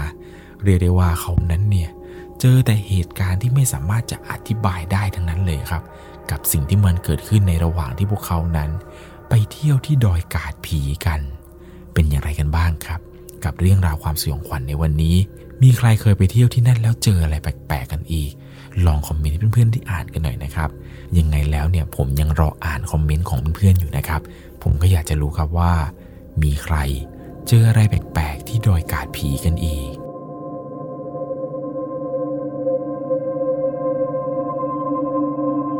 ตอนนี้เบิร์ดมันเริ่มอารวาสแล้วครับ ที่มีคนมารู้ว่ามันมาจากไหน ยิ่งพอบอกว่าจะพามันไปวัดเนี่ย มันยิ่งดิ้นยิ่งไม่ยอมใหญ่เลยครับ ทุกคนชาวบ้านตอนนั้นเนี่ยก็ต่างพากันเอาเชือกเนี่ยมามัดเอาไว้ เรื่องราวที่ผมจะเล่าให้ฟังในวันนี้ก็เป็นเรื่องราวเกี่ยวกับพวกปอบ พวกร่างทรงประจำหมู่บ้าน เป็นเรื่องที่ค่อนข้างที่จะเกิดมานานพอสมควรครับที่จังหวัดลบบุรี มีผู้ฟังทางบ้านท่านหนึ่งเนี่ยได้ส่งเข้ามาครับว่าในหมู่บ้านของเธอที่เธออาศัยอยู่เนี่ยมันมีเหตุการณ์แปลกๆ เรื่องราวแปลกๆ เกิดขึ้น จนกระทั่งมารู้สุดท้ายจริง ๆ ครับว่า เรื่องทั้งหมดที่เกิดขึ้นมาไม่ว่าจะเป็นคนตายโดยไม่ทราบสาเหตุ เรื่องหลาย ๆ อย่างที่ไม่สามารถอธิบายได้ สุดท้ายแล้วครับมันเป็นฝีมือของพวกปอบที่เข้ามาอาศัยในหมู่บ้านนั่นเอง ก่อนจะเข้าไปรับชมรับฟังการก่อนอื่นต้องบอกก่อนเลยว่าจะต้องใช้วิจารณญาณในการรับชมรับฟังกันให้ดีๆ เรื่องราวเรื่องนี้ครับ เป็นเรื่องที่ส่งมาจากผู้ฟังทางบ้านท่านหนึ่ง ผมขอใช้นามสมมติว่าคุณโบก็แล้วกัน คุณโบเนี่ยบอกว่าเป็นเรื่องที่เกิดขึ้นกับคนใกล้ตัวมากๆ เรื่องนี้น่าจะเกิดมาประมาณ 10 กว่าปีแล้วครับที่จังหวัดลบบุรี หมู่บ้านที่เธออาศัยอยู่ตั้งแต่เกิดเนี่ย จะมีการเชื่อเรื่องเกี่ยวกับการเข้าทรง แล้วก็จะมีร่างทรงประจำหมู่บ้าน เป็นยายแก่คนหนึ่งครับ แกเนี่ยอายุค่อนข้างเยอะแล้ว ซึ่งยายคนที่เป็นร่างทรงนี้ ก็เป็นยายของเพื่อนพี่ชายด้วยครับ บ้านของเธอเนี่ยจะสนิทสนมกันเป็นอย่างมาก ทุกครั้งเวลาเกิดเรื่องอะไรเกิดขึ้น ก็มักจะไปถามยายคนนี้อยู่เป็นประจำเลยครับ ว่าเหตุการณ์แบบนี้มันเป็นเพราะอะไร ยายแกที่เข้าทรงอยู่แล้วเนี่ยเมื่อรู้อะไรแกก็จะมาบอกมาเตือนคนในหมู่บ้าน ให้ได้รู้ก่อนที่ภัยนั้นจะมาถึง จนมีอยู่ครั้งหนึ่งครับ แกเนี่ยเข้าทรงตามปกติ แล้วแกก็บอกว่า ให้เอาไข่ต้ม มาแก้อาเพศในหมู่บ้าน เนื่องจากมีคนไหลตายติดต่อกันมาสามรายต่อเดือนแล้ว การไหลตายเนี่ยก็คือการตายโดยที่ไม่ทราบสาเหตุครับ มันเกิดจากหลาย ๆ สิ่งหลาย ๆ อย่าง ถ้าพูดถึงแง่มุมความเชื่อเกี่ยวกับเรื่องวิญญาณหรือพวกผีเนี่ย เขามักจะเชื่อกันว่าการไหลตายนี้ครับมันเกิดจากพวกวิญญาณของปอบ หรือไม่ก็ผีแม่ไม้หรือไม่ก็ดวงวิญญาณผีชั่วร้ายครับ ที่มาเข้ามาสิงแล้วก็กัดกิน จนสุดท้ายเนี่ยก็ไหลตายโดยก็คือการตายโดยที่ไม่ทราบสาเหตุที่ชัดเจนว่ามันเกิดจากอะไร เพราะอย่างบางคนที่ไหลตายครับ สุขภาพร่างกายแข็งแรง บางคนเนี่ยไม่เจ็บไม่ป่วยอยู่ดีๆครับก็มาตายเอาซะงงั้น หลาย ๆ ที่เนี่ยมักจะเชื่อว่ามันเกิดขึ้นจากพวกผีแม่ไม้ เขาก็จะเอาพวกเสื้อแดงเสื้อที่เป็นสีแดงเสื้อผ้าสีแดงเนี่ยมาแขวนไว้หน้าบ้านกัน แล้วก็มักจะเขียนว่าบ้านนี้ไม่มีคนเกิดวันนู้นไม่มีคนเกิดวันนี้ บ้านนี้ไม่มีคนชื่อนู้นชื่อนี้อะไรอย่างๆเพื่อแก้เคล็ดครับ ว่ากันว่าเป็นการหลอกผีแม่ไม้ยังไงอย่างนั้นเลย ซึ่งหมู่บ้านของเธอที่เธออาศัยอยู่ที่จังหวัดลบบุรีนี้ครับชาวบ้านก็คุยกันว่าอยากจะแก้อาเพศตรงนี้ต้องทำอย่างไรยายคนนี้ที่เป็นร่างทรงเนี่ยแกก็แนะนำว่าให้ต้มไข่ประมาณ 50 ฟอง แล้วเดี๋ยวแกจะทำพิธีตรงศาลประจำหมู่บ้าน หลังจากที่ไปต้มไข่ทำอะไรพิธีกันเสร็จในวันนั้นครับ ยายเนี่ยบอกว่า ใครก็ตามที่มาทำพิธีในวันนั้นเนี่ยไอ้ไข่ 50 ฟองนี้ ห้ามเอาไปกินโดยเด็ดขาด ห้ามเอาเข้าบ้านแม้แต่ฟองเดียว แต่มีครอบครัวเพื่อนคนหนึ่งครับ ชื่อว่าดาว บ้านของเธอเนี่ยค่อนข้างที่จะยากจน หลังจากจบพิธีในวันนั้นทุกคนก็แยกย้ายกันกลับบ้าน ตกเย็นมา ดาวเนี่ยมันมาบ้านของเธอ และพ่อเขาเนี่ยดันกลับมาลาเอาไข่ไปกินเฉยเลยครับ ซึ่งไข่เนี่ยมันกองอยู่รวมกันอยู่ตรงใต้ศาลพ่อของดาวเนี่ยก็เดินไปตรงศาลที่เขาวางไข่กัน ยกมือไหว้ครับเสสังมังคลายาจามิ แล้วก็หยิบไข่นั้นเนี่ยกลับมาใส่กระเป๋าสะพาย ที่แกนั้นสะพายไปทำนาทุกๆวัน เอาไข่กลับมากินครับ พอตกดึกมา น้องชายของดาว ต้องออกไปลอกเบ็ดที่มันปักไว้ตามคลอง วันนั้นพี่ชายของเธอเนี่ยก็ไปด้วย ราะว่าสองคนนี้เนี่ยมักจะไปปักเบ็ดด้วยกันเป็นประจำ พี่ของเธอเนี่ยเล่าให้ฟังว่า วันนั้นเนี่ยเป็นวันคืนเดือนหงาย พระจันทร์สวยมาก ท้องฟ้าเนี่ยสว่างสวัย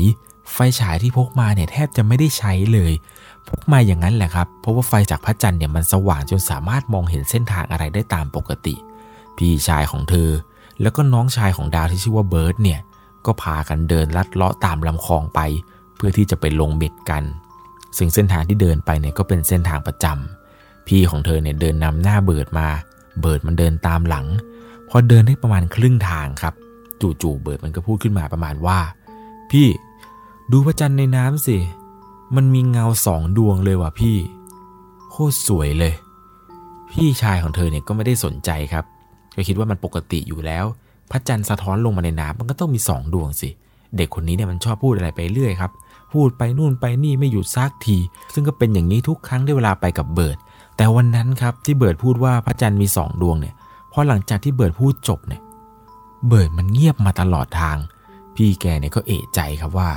ทำไมจู่ๆมันถึงเงียบไปวะปกติมันพูดตั้งแต่ขามายันขากลับ ถ้าอยู่กับมันยันเช้าเนี่ยมันก็พูดยันสว่างเลย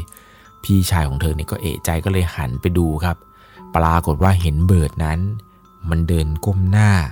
แล้วก็เดินตามมาอย่างเงียบๆเงียบๆพอเห็นเช่นนั้นเนี่ยพี่แกก็ไม่ได้เอะใจอะไร ก็เห็นอยู่ครับว่าน้องเนี่ยเดินตามมา พอถึงตรงจุดแรกครับ จุดที่วางเบ็ดเอาไว้ พี่ชายของเธอเนี่ยก็เก็บเบ็ดที่ตัวเองวางไว้ขึ้นมา ถ้าเบ็ดคันไหนเนี่ยติดปลาเขาก็จะเอาปลาเนี่ยใส่ถุงดำที่เตรียมเอาไว้ แต่มันน่าผิดปกติตรงที่ว่า เบิร์ดเนี่ยปกติแล้วมันจะต้องมาหยิบเบ็ดของตัวเอง แต่วันนั้นมันไม่หยิบเบ็ดของตัวเองขึ้นมา เอาแต่ก้มหน้ามองดิน จนพี่ชายเนี่ยถามว่าเอ้ามึงเป็นอะไรวะ มึงไม่เอาปลากับเบ็ดมึงกลับบ้านหรือไง จู่ๆครับเบิร์ดมันก็ตอบกลับมาประมาณว่า ไม่ใช่ของกู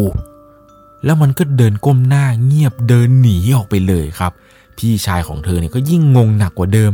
มันเป็นอะไรของมัน ปกติมันจะต้องตื่นเต้น มันจะต้องลีดาดีดาแต่วันนี้เนี่ยปลาก็ติดเบ็ด มันก็ไม่สนใจ เอาแต่ก้มหน้าเงียบไม่พูดจาอะไร หลังจากนั้นเนี่ยพี่ชายของเธอก็พยายามเดินตามหาเบ็ดของตัวเองแล้วก็เก็บมาเรื่อยๆ แต่เบิร์ดไม่สนใจเบ็ดของมันเลยครับ เอาแต่เดินก้มหน้า เดินตามมาอยู่งั้น พอในระหว่างทางกลับบ้านครับ คราวนี้เนี่ยเบิร์ดมันก็เดินตามพี่เขามาอย่างเงียบเงียบเงียบเงียบมันผิดปกติกว่าทุกครั้งครับ เพราะปกติแล้วเนี่ยเบิร์ดมันจะกระดี๊กระด๊า พอทันทีที่เบิร์ดกับพี่ชายของเธอนั้นเดินเข้ามาในหมู่บ้าน แล้วมันจะถึงบ้านของเบิร์ดก่อนครับ แต่ปรากฏว่าพอเดินมาเนี่ย ถึงหน้าบ้านมันปุ๊บ มันหยุด แล้วมันก็ไม่เดินเข้าไปในบ้านครับ พี่ชายของเธอเนี่ยก็ชี้ครับ เนี่ย บ้านมึงเนี่ยมึงเดินเข้าบ้านไปดิ มันก็ค่อยๆเงยหน้าขึ้นมามองตรงมือที่พี่ชายของเธอเชี้ไป แล้วมันก็เดินตรงเข้าไปในบ้านของมัน ค่อยๆเดินขึ้นบ้านไปอย่างช้าๆ โดยที่ไม่พูดไม่จาอะไร พี่ของเธอเนี่ยก็กลับมาบ้าน จนวันถัดมาครับ เช้ามาเนี่ยได้ข่าวว่าเบิร์ดเนี่ยมันถูกผีเข้า ตาขวางทั้งวัน ใครเรียกก็ไม่ตอบเอาแต่นั่งก้มหน้า เธอเนี่ยกลับมาจากเรียนหนังสือก็มาเจอดาวครับ ที่มานั่งรออยู่หน้าบ้าน ก็เลยถามดาวเขาว่าดาว เบิร์ดเป็นอะไรอะทำไมเขาพูดกันว่าถูกผีเข้าเหรอ ดาวก็เล่าให้ฟังครับว่าเมื่อคืนเนี่ยหลังจากที่เบิร์ดกลับมาจากหาปลากับพี่ชายของเธอนี้ครับ จู่ๆมันก็เดินมานอนข้างๆ แล้วมันก็มานอนกอดดาวไว้เฉยเลยครับ ซึ่งปกติแล้วสองพี่น้องคู่นี้ไม่ถูกกัน ที่บ้านเนี่ยจะนอนรวมกัน 4 คนโดยมีพ่อมีแม่ขั้นกลางระหว่างดาวกับเบิร์ด แต่ในคืนนั้นเนี่ยจู่ๆเบิร์ดมันเดินขึ้นมา มันนอนผิดที่ครับ มันนอนอยู่ข้างดาว แล้วมันก็กอดตัวดาวไว้จนแน่น ดาวเนี่ยตื่นขึ้นมากลางดึกแล้วก็โวยวายครับว่าเบิร์นเป็นอะไรเนี่ยเป็นอะไร จนทุกคนในบ้านเนี่ยพากันตื่นหมดเลยครับ ทั้งพ่อทั้งแม่ตื่นกันหมด ไฟเนี่ยถูกเปิดขึ้นกลางดึก สภาพของเบิร์ดในตอนนั้นคือเท้าเนี่ยเปื้อนโคลนแล้วมันก็เลอะที่นอนเต็มไปหมดเลยครับ หน้าของเบิร์ดตอนนั้นคือซีดมากๆ หน้าผากเนี่ยดำคล้ำ เล็บมือเล็บเท้าสีดำแบบดำสนิทจนเห็นได้ชัด นั่งตัวสั่นก้มหน้าเสียงครางฮือฮือฮือออกมาเป็นระยะระยะ บางทีก็แสยะยิ้มบางทีก็หัวเราะออกมาเบาๆทำเอาทุกคนตอนนั้นเนี่ยตกใจกลัวมากๆ พ่อเนี่ยพอจะมีสติก็รีบลุกไปหยิบพระที่บนหิ้งเนี่ยมาคล้องคอเบิร์ดเอาไว้ แต่มันก็ยังมีอาการแบบเดิมครับ ไม่มีอะไรดีขึ้นมาเลย มีแต่หนักข้อขึ้นด้วยซ้ำคืนนั้นเนี่ยไม่มีใครได้นอนกันซักคนจนถึงเช้าเลยพอเช้ามาครับรีบพากันอุ้มตัวเบิร์ดเนี่ยมาหายายที่เป็นร่างทรงประจำหมู่บ้าน แต่กว่าจะพามันมาได้เนี่ยก็ปาไปบ่ายกว่าแล้ว เหมือนกับมันรู้ครับว่าจะพามันไปไหน มันไม่ยอมออกจากร่างนี้ไปได้ง่ายๆ พ่อเนี่ยก็ไปตามคนในหมู่บ้านมาช่วยกันอุ้มมันมาครับ พากันอุ้มมาจนมันถึงบ้านของยายคนนี้ ยายบอกว่ากูบอกแล้วใช่ไหมว่าห้ามเอาไข่ไปกิน ใครเอาเข้าไปในบ้านก็ห้าม พ่อเนี่ยก็ยกมือไหว้บอกขอช่วยลูกเธอทีเถอะผมผมไม่ได้ตั้งใจจริงๆ ผมแค่จะมาฝากลูกผมหิวผมนู่นนี่นั่นอะไรก็ว่าไป ยายแกก็บอกว่ากูช่วยไม่ได้หรอก มึงต้องพาลูกมึงไปหาหลวงพ่อที่วัด ให้ท่านไล่มัน มันเป็นดวงวิญญาณผีตายโหงที่อยู่ตามป่าตามนาน่าจะไล่ยาก พ่อของเบิร์ดเนี่ยก็จับเบิร์ดครับ มัดมือมัดเท้า แล้วก็ชาวบ้านเนี่ยอุ้มตัวมันไป ไปหาหลวงพ่อที่วัดตามคำบอกของยายที่เป็นร่างทรงครับ เหตุที่ต้องมัดมือมัดเท้าเนี่ยเพราะว่า ตอนนี้เบิร์ดมันเริ่มอาละวาดแล้วครับ ที่มีคนมารู้ว่ามันมาจากไหน ยิ่งพอบอกว่าจะพามันไปวัดเนี่ย มันยิ่งดิ้นยิ่งไม่ยอมใหญ่เลยครับทุกคนชาวบ้านตอนนั้นเนี่ยก็ต่างพากันเอาเชือกเนี่ยมามัดเอาไว้ จนสามารถเอาเบิร์ดนะครับ ไปส่งที่หลวงพ่อที่วัดได้ หลังจากนั้นครับหลวงพ่อเนี่ยก็เริ่มไล่มนทำพิธีอะไรต่างๆ แกก็ปักสามง่ามไว้บนกระหม่อมของเบิร์ด คราวนี้ตัวเบิร์ดเนี่ยมันสั่นใหญ่เลยครับ มันสายหน้าสายตาไปมันดิ้นทุรนทุรายเหมือนกับเจ็บจะปวด หลวงพ่อก็ถามว่ามึงเป็นใคร มันบอกว่ามันไม่รู้ครับ มันจำไม่ได้ หลวงพ่อก็บอกว่ามาจากไหน มันก็ตอบว่าอยู่ใกล้ๆ กับนา หากินกบเขียด วันนั้นไอ้นี่มันเจอกูลอยน้ำมา มันทักกู กูผ่านมากูเลยเข้ามัน หลวงพ่อถามว่าแล้วมึงจะไปไหม กูจะช่วย มันบอกว่ามันไม่อยากไป กูไม่ไป คราวนี้หลวงพ่อเนี่ยก็มีดหมออาคมเนี่ยมาปักไว้ตรงหน้าผากกลางกระหม่อมของเบิร์ดเลย แล้วหลวงพ่อก็ท่องคาถาแล้วก็ไม่รู้ไป เท่านั้นแหละครับ จู่ๆก็มีเสียงร้องโหยหวนแทบขาดใจ หลวงพ่อแกบอกมึงไปซะ และแกก็เอามีดเนี่ยครับ ปักไปที่หลังสามจุดจึ ตรงไหล่บ้างตรงซ้ายขวาตรงอะไรตรงกลางหลังบ้างสามจุด แล้วเบิร์ดเนี่ยมันก็ล้มตัวลงกับพื้นครับ หลวงพ่อก็บอกว่าไปละมันไปละหลังจากนี้ให้หาพระมาห้อยคอแทนเส้นเก่ามันด้วย บอกให้แขวนไว้ห้ามถอดจนกว่ามันจะอายุ 26 ปีพอหลังจากนั้นครับผ่านมาประมาณหลายปีพอสมควร จนกระทั่งเบิร์ดเนี่ยอายุ 26 ครับ ตอนที่เกิดเรื่องเนี่ยเบิร์ดอายุเพียงแค่ 10 ขวบเท่านั้นเอง เธอเนี่ยเจอเบิร์ดก็เลยถามว่าเป็นไงบ้างจำเรื่องราวที่เกิดขึ้นเมื่อตอน10ขวบได้ไหมที่ว่ามีผีเข้าอะไรเนี่ย เบิร์ดมันบอกว่ามันจำไม่ได้เลยครับ มันรู้แค่ว่าอยู่ดีๆก็ไปตื่นที่วัดเฉยเลยจำได้ว่าคือออกจากบ้านไปเอาเบ็ดกับพี่ชายของเขา และจู่ๆก็ไปตื่นที่วัด ยายเนี่ยก็มาคุยกับพ่อแม่เธอว่าไอเด็กนั่นน่ะมันโชคร้ายที่ไปเจอ ไม่เกี่ยวกับที่เอาไข่ไปกินหรอกเพราะผีที่ไปเอาชีวิตคนในหมู่บ้านเนี่ย มันไม่ใช่ผีตัวนี้ แต่มันคือผีปอบ ไม่ใช่ผีนาผีป่าอะไร ไอ้ผีที่หลวงพ่อไล่เนี่ย มันอยู่ที่ป่าของมันอยู่แล้ว แต่ส่วนที่ว่าผีปอบที่อารวาสคนตายที่มันไหลตายในหมู่บ้านเนี่ย มันไม่ใช่ผีตัวเดียวกันที่เข้าเบิดเลย ยายเนี่ยเล่าย้อนกลับไปว่าหลายปีก่อนตั้งแต่ที่เธอเนี่ยยังไม่เกิด มันมีผู้ชายคนหนึ่งในหมู่บ้านเนี่ย ได้เมียเขมร แล้วเขาไม่รู้ว่าเมียเขาเป็นปอบ ใครไปทักเนี่ยแกก็ไม่เชื่อ พยายามรั้นอย่างนู้นอย่างนี้ว่าเมียแกไม่ได้เป็นปอบเมียแกเป็นคนปกติ จนแกตายไปเนี่ย ชาวบ้านก็พูดกันว่าเป็นฝีมือของเมียแกนั่นแหละที่เป็นปอบมากินร่างผัวตัวเอง หลังจากนั้นไม่นานที่ชายคนนี้เนี่ยเสียชีวิตไป ผู้ชายในหมู่บ้านก็ทยอยตายกันทีละคนทีละคน เมียแกก็หายออกจากหมู่บ้าน โดยที่ไม่มีใครรู้ใครเห็นมาก่อน ไม่ใช่แค่ผู้ชาย แต่ผู้หญิงก็โดน แม่ของไอ้เบิร์ดเนี่ยยังโดนเลย สาเหตุที่รู้ได้ก็เพราะว่าแกเนี่ยแปลกไป จากที่ไม่กินของดิบเนี่ย จู่ๆแม่มันก็กินของดิบเฉยเลย หมูดิบๆเนื้อดิบๆซอยจู้ดิบๆปลาสดๆที่ว่าอยู่ในกระชังเนี่ย มันยังหยิบขึ้นมากิน ยายร่างทรงเนี่ยแกก็เลยจับได้แกก็เลยไล่ปอบออกไป แต่ทำลายมันไม่ได้ ปอบตัวนี้เนี่ยมันหนีมันหลุดไป ตั้งแต่เหตุการณ์ในวันนั้น หมู่บ้านเนี่ยก็เริ่มอยู่แบบสงบเหมือนเดิมไม่ได้อีกเลยยายเนี่ยก็เล่าให้ฟังว่าเนี่ยไอ้ปอบตรงนี้เนี่ยมันยังคงวนเวียนอยู่เนี่ยแหละ มันไม่ไปไหนหรอก หลังจากนั้นมาครับผ่านมาประมาณ 2 เดือน 3 เดือน ก็ยังมีเหตุการณ์แปลกๆเนี่ยเกิดขึ้นมาตลอดเลยคือมันมักจะมีคนไหลตายอยู่เป็นประจำยายเนี่ยก็เล่าให้ฟังว่าต่อให้มันผ่านมาเป็น 10 ปี 20 ปีเนี่ยถ้าปอบตัวนี้ยังไม่โดนเล่นงานเนี่ยก็ยังจะต้องมีคนตายยังต้องมีคนไหลตายอยู่ตลอด ผ่านมาประมาณ 5 ปีกว่าได้แล้วครับ ตอนนี้เนี่ยยายแกเริ่มแก่มากขึ้นทุกวันทุกวัน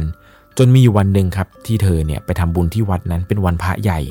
หลวงพ่อเนี่ยก็ทักคนในหมู่บ้านครับว่า มันยังอยู่นะ แต่แกก็ไม่บอกครับว่าไอ้มันยังอยู่เนี่ยหมายถึงอะไรกันแน่ที่ยังอยู่ แต่ก็ไม่มีใครสนใจแล้วครับ ฟังฟังแล้วก็ลืมลืมไป ลุงเช้าอีกหลายวัน พี่สาวข้างบ้าน แกเนี่ยฝันว่ายายคนที่เป็นร่างทรงนะครับ วิ่งแก้ผ้าหัวฟู วิ่งไล่แกครับ แกก็วิ่งหนียายคนนี้ที่กำลังวิ่งตามมา จนเหมือนกับว่าพี่สาวของเธอข้างบ้านเนี่ยครับ วิ่งหนีขึ้นบ้านมาได้ แกก็เลยรอดครับพอตอนนั้นเนี่ยเหมือนกับว่าพี่สาวคนนี้เนี่ย ท้องแก่อยู่ด้วยครับ คนในหมู่บ้านเนี่ยก็เล่าให้ฟังว่าทุกคนเนี่ยคิดถึงคำพูดของหลวงพ่อขึ้นมาทันทีเลยว่าอ๋อหรือสิ่งที่หลวงพ่อเล่าให้ฟังว่าเออมันยังอยู่เนี่ยอาจจะหมายถึงปอบ หรือว่ายายคนที่เป็นร่างทรงเนี่ยแกเป็นปอบเองหรือเปล่า ทุกคนก็ลงความเห็นครับว่าจะหาคนที่เก่งๆเนี่ยมาไล่ปอบครับ เพราะว่าตอนนี้ยายที่เป็นร่างทรงประจำหมู่บ้านเนี่ยแกเป็นปอบซะเองแล้วครับ แต่ทำอย่างไรก็ไม่ยอมครับ ผีปอบตัวนี้เนี่ยมันไม่ยอมออกจากร่างยายคนนี้ หมอผีเข้ามาเนี่ยก็บอกว่าโหไม่ทันแล้ว มันคลองร่างยายเป็นนานแล้ว ถ้าไล่เนี่ยร่างต้องตายนะ ครอบครัวยายแกก็ทำใจอยู่นานครับว่าจะเอายังไงดี คือถ้าเกิดไล่ออกไปเนี่ยยายแกก็ต้องตายครับ สุดท้ายครอบครัวครับยอมให้ไล่ หมอผีก็ทำพิธีไล่ครับไล่ปอบทุกอย่างจนเสร็จ ยายคนนี้ที่เป็นร่างทรงประจำหมู่บ้านที่เคยช่วยเหลือทุกคนเนี่ย ตอนนี้แกโดนปอบเข้าสิงแล้วแกก็โดนหมอผีเนี่ยไล่ปอบออกจากร่าง จนตอนนี้ครับ แกเนี่ยค่อยๆร่างกายค่อยๆ อ่อนแรงลงอ่อนแรงลง หายใจเบาๆลงเบาลงเรื่อย แกประคองร่างไว้จนกระทั่งตะวันตกดินครับ ยายที่เป็นร่างทรงคนนี้ แกเสียชีวิตครับ แกจากไปจริงๆ ตามที่หมอผีคนนั้นบอก แล้วหลังจากนั้นเนี่ยครอบครัวของยายก็พากันนำร่างของยายนั้น ไปฝังไว้ในหมู่บ้านครับ ซึ่งเธอเองบอกว่าหลังจากจบเรื่องราวเรื่องนี้ไป ปอบก็ไม่มีครับ คนในหมู่บ้านก็อยู่กันอย่างสงบสุข แต่เรื่องนี้มันก็เกิดขึ้นมาหลายสิบปีแล้ว เพราะปัจจุบันเนี่ยเธอได้ย้ายออกจากหมู่บ้านนั้นมานานแล้วครับ ครอบครัวของเธอเนี่ยพากันย้ายออกมา เพราะว่าไม่อยากใจเธอนั้นเจอเรื่องอะไรแบบนี้อีก เป็นอะไรที่สยองขวัญมากๆเลยนะครับ ใครจะไปคิดล่ะครับว่า วันหนึ่งคนที่เคยเป็นร่างทรงเนี่ย จู่ๆจะโดนปอบมาเข้าสิงซะเองได้ เรียกได้ว่าเป็นเหตุการณ์ที่สยองมากๆ ผมเชื่อว่ายังไงแล้วนะครับ ยุคปัจจุบันนี้ ปอบก็ยังคงมีอยู่จริง ๆ ทุกคนคิดว่าปอบนั้นยังมีชีวิตอยู่ไหมครับ ในยุคนี้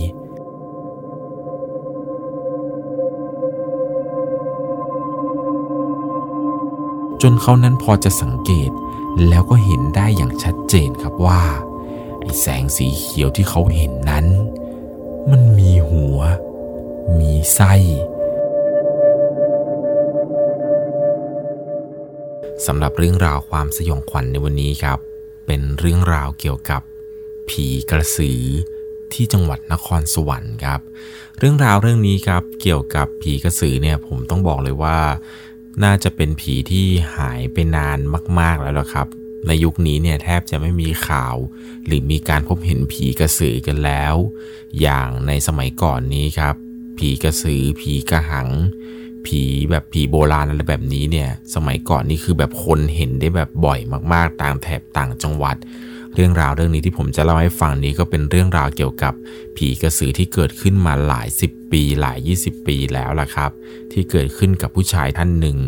จริง ๆ แล้วนะครับ ผีกระสือในเรื่องที่ผมจะเล่าให้ฟังนี้เนี่ยไม่ได้ชื่อว่ายายจันตามที่ชื่อคลิปนี้บอกไว้หรอกครับ เพียงแต่ว่าผมขออนุญาตสมมุติชื่อให้กับผีกระสือตนนี้เท่านั้นเองนะครับ ยังไงแล้วจะต้องใช้วิจารณญาณในการรับชมรับฟังกันให้ดีๆ เรื่องราวเรื่องนี้ครับ ถูกส่งมาจากผู้ฟังทางบ้านท่านหนึ่ง ตัวของเขาเองเนี่ยชื่อว่าคุณเกมครับ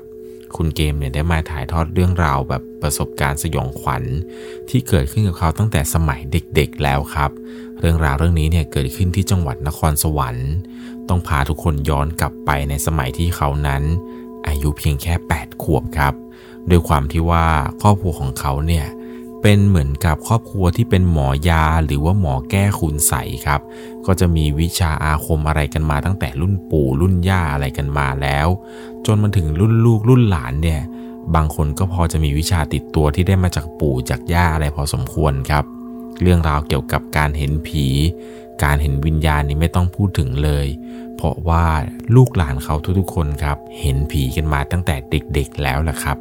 อย่างที่ผมบอกไปจะต้องพาทุกคนย้อนกลับไปตั้งแต่เขาอายุเพียงแค่ 8 ขวบครับ บ้านของเขานั้นอยู่ในป่าเขาค่อนข้างที่จะชนบทมากครับ สมัยก่อนอำเภอที่เขาอยู่ในจังหวัดนครสวรรค์นี้ ถนนยังเป็นดินแดงอยู่เลยครับ ช่วงฤดูหนาวของปีนั้น อากาศเนี่ยมันหนาวแล้วก็เย็นเป็นพิเศษ เนื่องจากบ้านของเขานั้นอยู่ในป่าในเขา เวลาจะอาบน้ำแต่ละทีครับ ในหน้าหนาวเนี่ยพวกผู้ใหญ่พวกป้าพวกอาอะไรนี้ก็จะบอกให้เด็กๆ พากันอาบน้ำกันตั้งแต่ก่อนที่ฟ้าจะมืดครับ เพราะว่าถ้ามืดเมื่อไหร่แล้วเนี่ยน้ำมันจะยิ่งเย็น ก็เลยพยายามให้เด็กๆเนี่ยอาบน้ำกันตั้งแต่ประมาณ3ามโมงสี่โมงแล้ว ทุกๆวันในช่วงหน้าหนาวนี้ ตัวของเขาเองเนี่ยบอกว่า ไม่เคยได้อาบน้ำค่ำสักวันเลยครับ เพราะว่าถ้าเกิดอาบน้ำหลัง6โมงเย็นเป็นต้นไป น้ำเนี่ยมันเย็นมากจนไม่สามารถที่จะอาบได้จริง ๆ ตอนนั้นเองเนี่ยแม่ก็พาตัวของเขานะครับ ไปอาบน้ำช่วงเวลาประมาณ4ี่โมงเย็นกว่าๆพออาบน้ำอะไรเสร็จนี้ปุ๊บปั๊บก็มากินข้าวกินปลากัน แม่ก็บอกว่าวันนี้มันเป็นวันพระอยากจะให้ลูกนั้น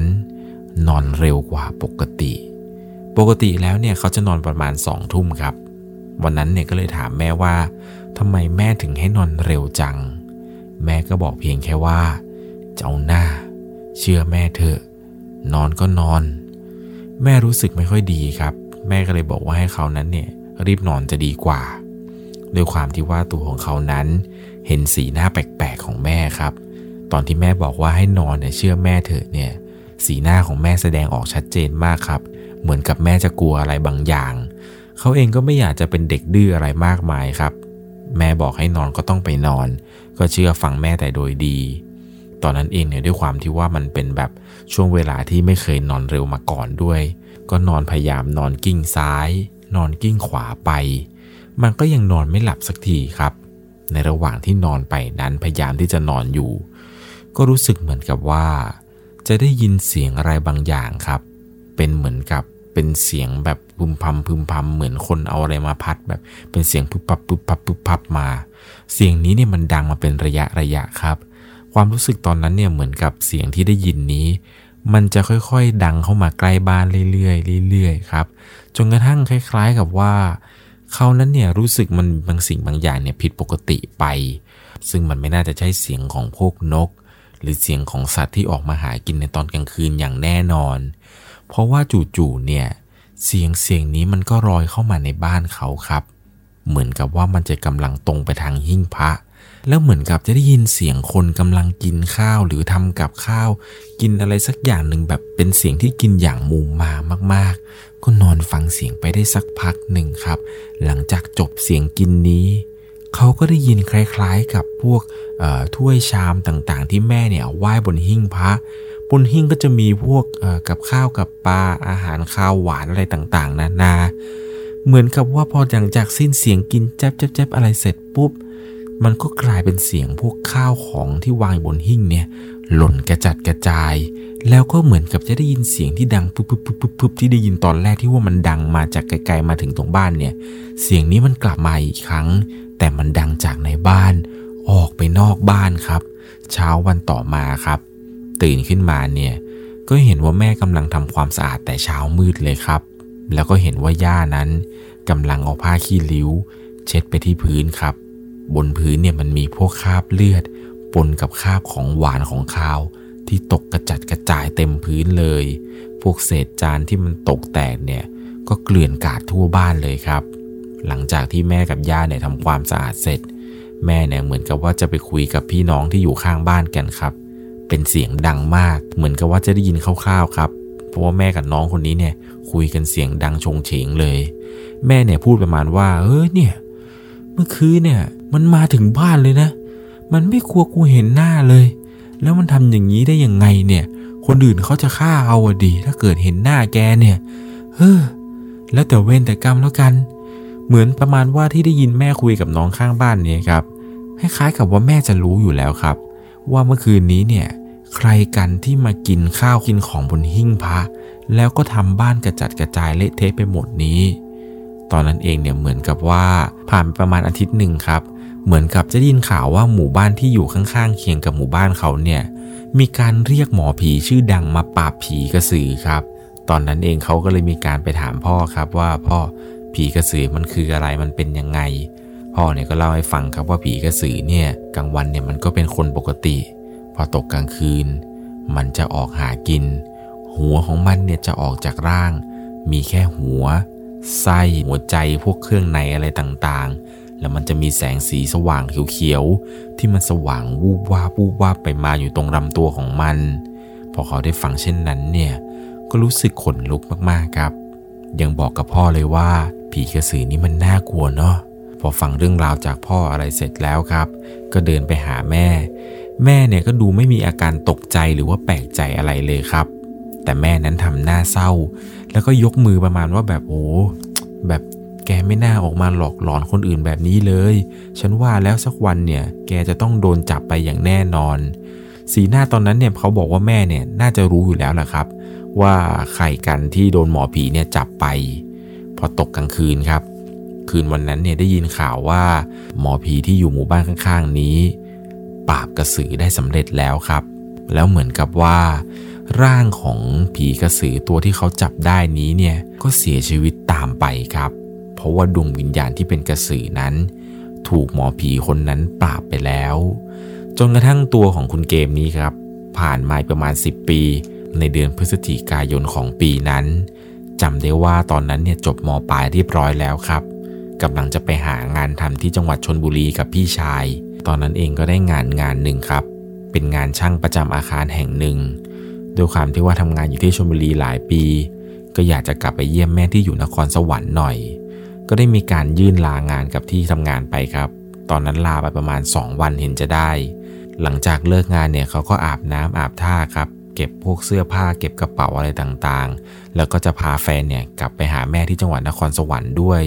พอมาถึงที่จังหวัดนครสวรรค์ในช่วงเวลาประมาณกลางคืนครับ มาถึงเนี่ยก็เห็นว่าแม่เนี่ยยังไม่นอน แม่ยังคงนั่งดูทีวีอยู่ แต่แฟนเนี่ยเหน็ดเหนื่อยมากครับจากการเดินทาง ก็เลยไปอาบน้ำอาบท่าแล้วก็เข้านอนไปก่อน หลังจากที่คุยกับแม่อะไรได้สักพักหนึ่งกำลังจะมาเข้านอนครับ ก็เห็นว่าแม่ของตนเองนั้น ยังคงนั่งดูทีวีอยู่ ก็เลยถามแม่ครับว่าเอาแม่ แม่ยังไม่นอนอีกหรอ แม่ก็ตอบมาครับว่าเดี๋ยวเดี๋ยวเดี๋ยวแม่ติดหนังอยู่ แม่ดูหนังอยู่นะเขาเองก็เลยเออออไปครับบอกว่าเออแม่ เดี๋ยวถ้าดูจบแล้วก็ไปเข้านอนนะมันดึกแล้ว อย่าไปนอนดึกเลย แก่แล้ว เดี๋ยวจะไม่สบายเอา แม่ก็บอกว่าเออน่าน่าน่าเองไปนอนก่อนไปไปนอนไป เดี๋ยวเนี่ยหนังจบเนี่ยเดี๋ยวเข้านอนแล้วเขาเองนั้นก็เลยบอกแม่ครับว่าโอเคโอเคแม่เดี๋ยวผมเข้านอนก่อนนะ หลังจากที่คุยกับแม่อะไรเสร็จเรียบร้อยครับเขาเองเนี่ยก็เข้าไปนอนในมุ้งตามปกติ แต่นอนได้ประมาณแค่ 5 นาทีครับเขาเองนั้นก็รู้สึกปวดฉี่ขึ้นมา เพราะว่าตอนเดินทางมาเนี่ยดันเผลอกินน้ำเยอะไปหน่อยครับ ก็เลยตัดสินใจลุกออกมาจากมุง้ง แล้วก็เดินไปเข้าห้องน้ำครับด้วยความที่ว่าบ้านเนี่ยกับห้องน้ำนั้นมันไกลกันครับ ก็เลยตัดสินใจว่าไม่ไปฉี่ในห้องน้ำแล้วเดี๋ยวเดินไปฉี่ตรงหน้าบ้านแทนเลยดีกว่า ตอนนั้นเองก็เลยเดินไปครับ เดินจากหน้าบ้านไปประมาณสักประมาณ 19 เห็นจะได้ ตรงนั้นมันมีต้นไม้ใหญ่อยู่หน้าบ้านพอดี ในระหว่างที่กำลังยืนยิงกระต่ายอยู่นั้นครับ สายตาเนี่ยก็มองดวงดาวไปเรื่อยครับ คืนนั้นเนี่ยเป็นคืนที่ฟ้าเปิด ดวงดาวเนี่ยเห็นสว่างสวัยเลย ด้วยความที่ว่าสมัยก่อนเนี่ยมันไม่มีแสงไฟอะไรรบกวนเหมือนกับสมัยนี้ครับ ดวงดาวเนี่ยก็เห็นได้ชัดมาก ตอนยืนยิงกระต่ายอยู่นี้ครับ ดันไปสะดุดตากับแสงแสงหนึ่ง มันเป็นแสงสีเขียวๆครับกระพริบเป็นจังหวะจังหวะ ทีแรกเนี่ยคิดว่าเป็นแสงของพวกมแมลงหิ่งห้อยอะไรหรือเปล่า แต่ก็พยายามเพ่งดูดีๆครับ ไอ้แสงแสงนั้นเนี่ยมันใหญ่ มันใหญ่เกินกว่าที่จะเป็นหิ่งห้อยได้ครับ คิดในใจว่าถ้าเกิดนั่นคือหิ่งห้อย ตัวมันจะต้องใหญ่ขนาดไหนวะเนี่ย เพราะว่าแสงนี้มันเป็นแสงที่สว่างมาก ระหว่างนั้นเนี่ยเหมือนกับว่าจะเห็นครับ ว่าไอแสงสีเขียวที่มันกระพริบกระพริบไปมาอยู่นี้ มันเริ่มเข้ามาใกล้เรื่อยๆครับ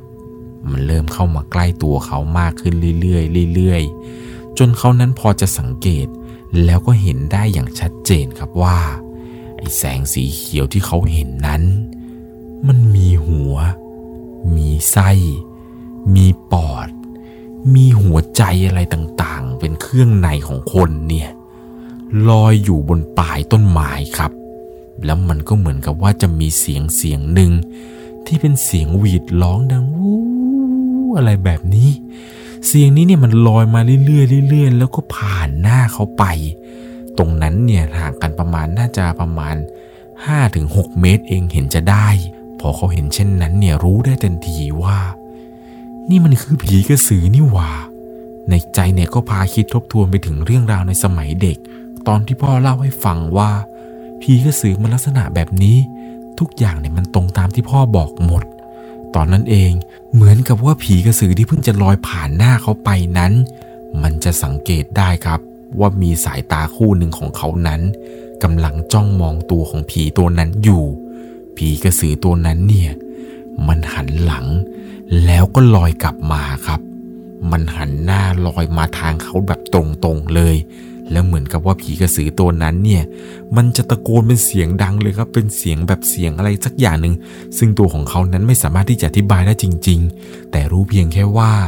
ผีกระสือตัวนี้เนี่ยมันลอยเข้ามาใกล้เรื่อยๆเรื่อยๆแล้วมันก็อ้าปากค้างมาเลยครับ มันมาด้วยความเร็ว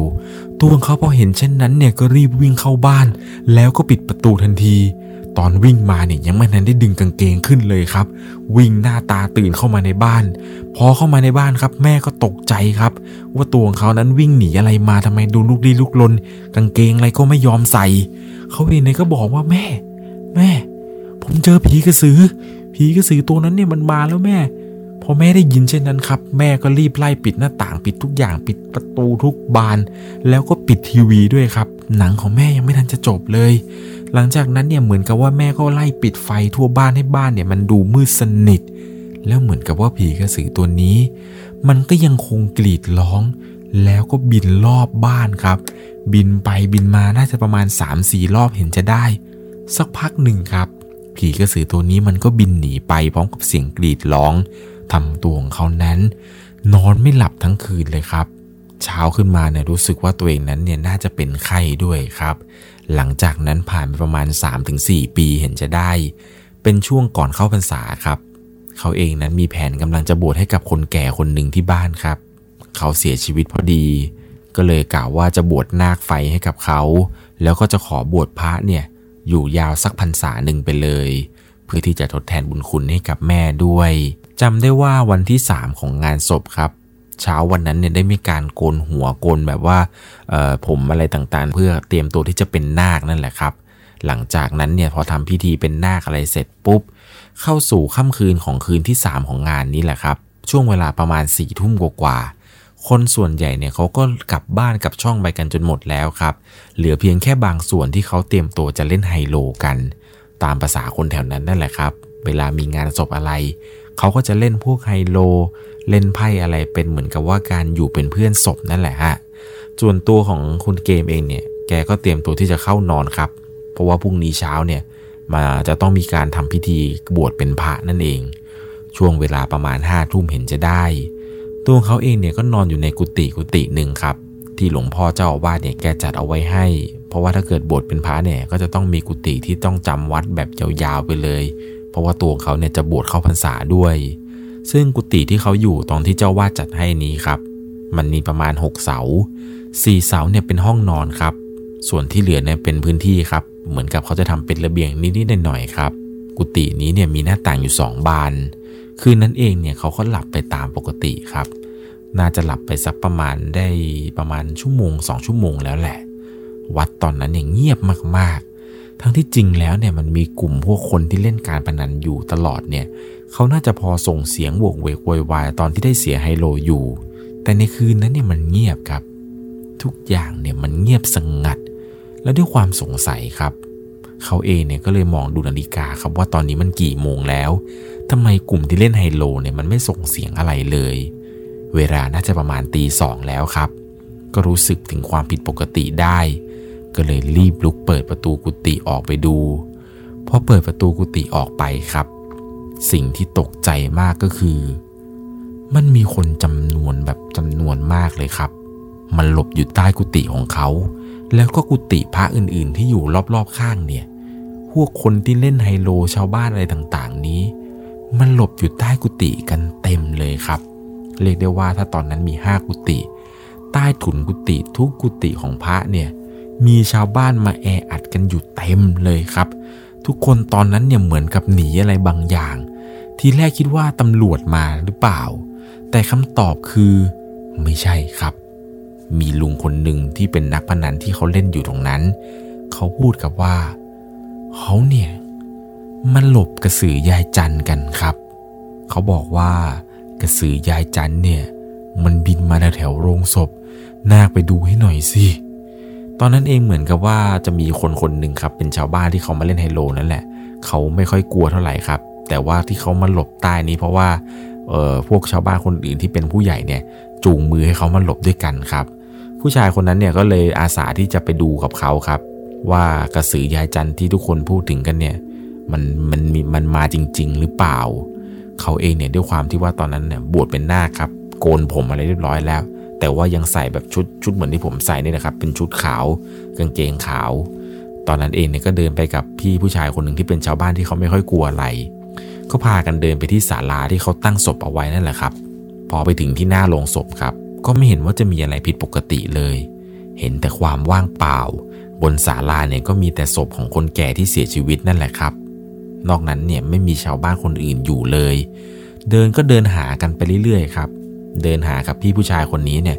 เดินไปจนรอบเลยครับ ตอนนั้นเองก็ยังไม่เจอนะครับ ก็ไม่เห็นว่ามีอะไรผิดปกติเลย เขาเองก็เลยตะโกนบอกชาวบ้านครับว่าเอ้ยทุกคนทุกคนลุงลุงตาคุณตาคุณย่าไม่เห็นจะมีอะไรเลย ตาฝาดกันหรือเปล่า เหมือนกับว่าในจังหวะนั้นครับ ชาวบ้านเนี่ยก็กำลังจะออกจากใต้ถุนกันมา ก็มีบางส่วนแล้วแหละ ที่ทยอยกันออกมา เขาเองนั้นก็ยังตะโกนอยู่ครับว่า ออกมาออกมาออกมาไม่มีอะไรแล้วไม่มีอะไรแล้ว พอหลังจากสิ้นเสียงไปได้แค่ประมาณวินาทีสองสามวินาทีเห็นจะได้ คราวนี้เขาเห็นเต็มๆเลยครับ กระสือยายจันเนี่ยแกบินลอยออกมาจากทางหลังวัด แล้วก็มาหยุดอยู่บนยอดเมนครับ ในปากของยายจันเนี่ยเต็มไปด้วยเลือด แล้วก็มีเป็นพวกคาบอะไรก็ไม่รู้ครับเป็นแบบพวกขนเป็ดขนไก่หรืออะไรบางอย่างเนี่ย มันเต็มปากแกเลยครับ กลิ่นเลือดเนี่ยโชยคละโค้งมาทั่วเลย พอเขาเห็นเช่นนั้นเนี่ยก็เลยตะโกนบอกไปครับว่า ยาย ยายจะหากินอะไรก็ได้นะ แต่อย่ามาให้คนอื่นเขาเห็นได้ไหมคนอื่นเขากลัว ยายไม่กลัวหรอถ้าเกิดชาวบ้านเขาไปไล่เนี่ยถ้าเขารู้ว่ายายเป็นใคร แต่ด้วยความที่ว่าตอนนั้นเนี่ยเขานั้นครับเห็นแล้วแหละว่ากระสือตัวนี้ที่เขาเห็นบนยอดเมนเนี่ยลักษณะหน้าตาเป็นยังไง ก็พอจะรู้แหละครับว่าเรื่องที่เขาพูดกันว่ากระสือยายจันกระสือยายจันเนี่ยอ๋อมันเป็นอย่างนี้นี่เองหน้าตาของยายจันที่เขาพูดถึงกัน ก็เลยบอกเขาว่ายายจันยายจันแกไปเถอะไปไปไปเดี๋ยวชาวบ้านมาเห็นเนี่ยจะเดือดร้อนเอาเปล่าๆพอหลังจากสิ้นเสียงที่เขาพูดกับยายคนนี้ไปครับ กระสือยายจันตัวนี้แกก็กรีดร้องแบบเทียนร้องเสียงดังโวกเวกโวยวายมากครับทำเอาชาวบ้านที่กำลังออกมาจากกุฏินี้ ต้องรีบมุดกลับเข้าไปกุฏิตามเดิมครับ แล้วเหมือนกับว่าสุดท้ายเนี่ยกระสือยายจันเนี่ยแกก็ลอยหายไป หลังจากนั้นครับชาวบ้านเนี่ยก็ไม่พากันเล่นไฮโลงไฮโลต่อแล้วครับ พากันแยกย้ายกลับบ้านไป พิธีสวดศพอะไรต่างๆเนี่ยก็จบไปครับ หลังจากที่ตอนนั้นเองเนี่ยเขาก็ได้บวชเป็นพระอะไรเสร็จเรียบร้อยแล้วในวันถัดมา ช่วงประมาณหลังจากที่บวชได้ประมาณครบพรรษาแล้วครับ บวชตอนนั้นน่าจะประมาณ 5 เดือนมันตรงกับช่วงเข้าพรรษาอยู่พอดีพอในช่วงที่จะออกพรรษาครับ เขาก็จะมีพิธีแบบตักบาตรพระหลังออกพรรษากันนั่นแหละครับ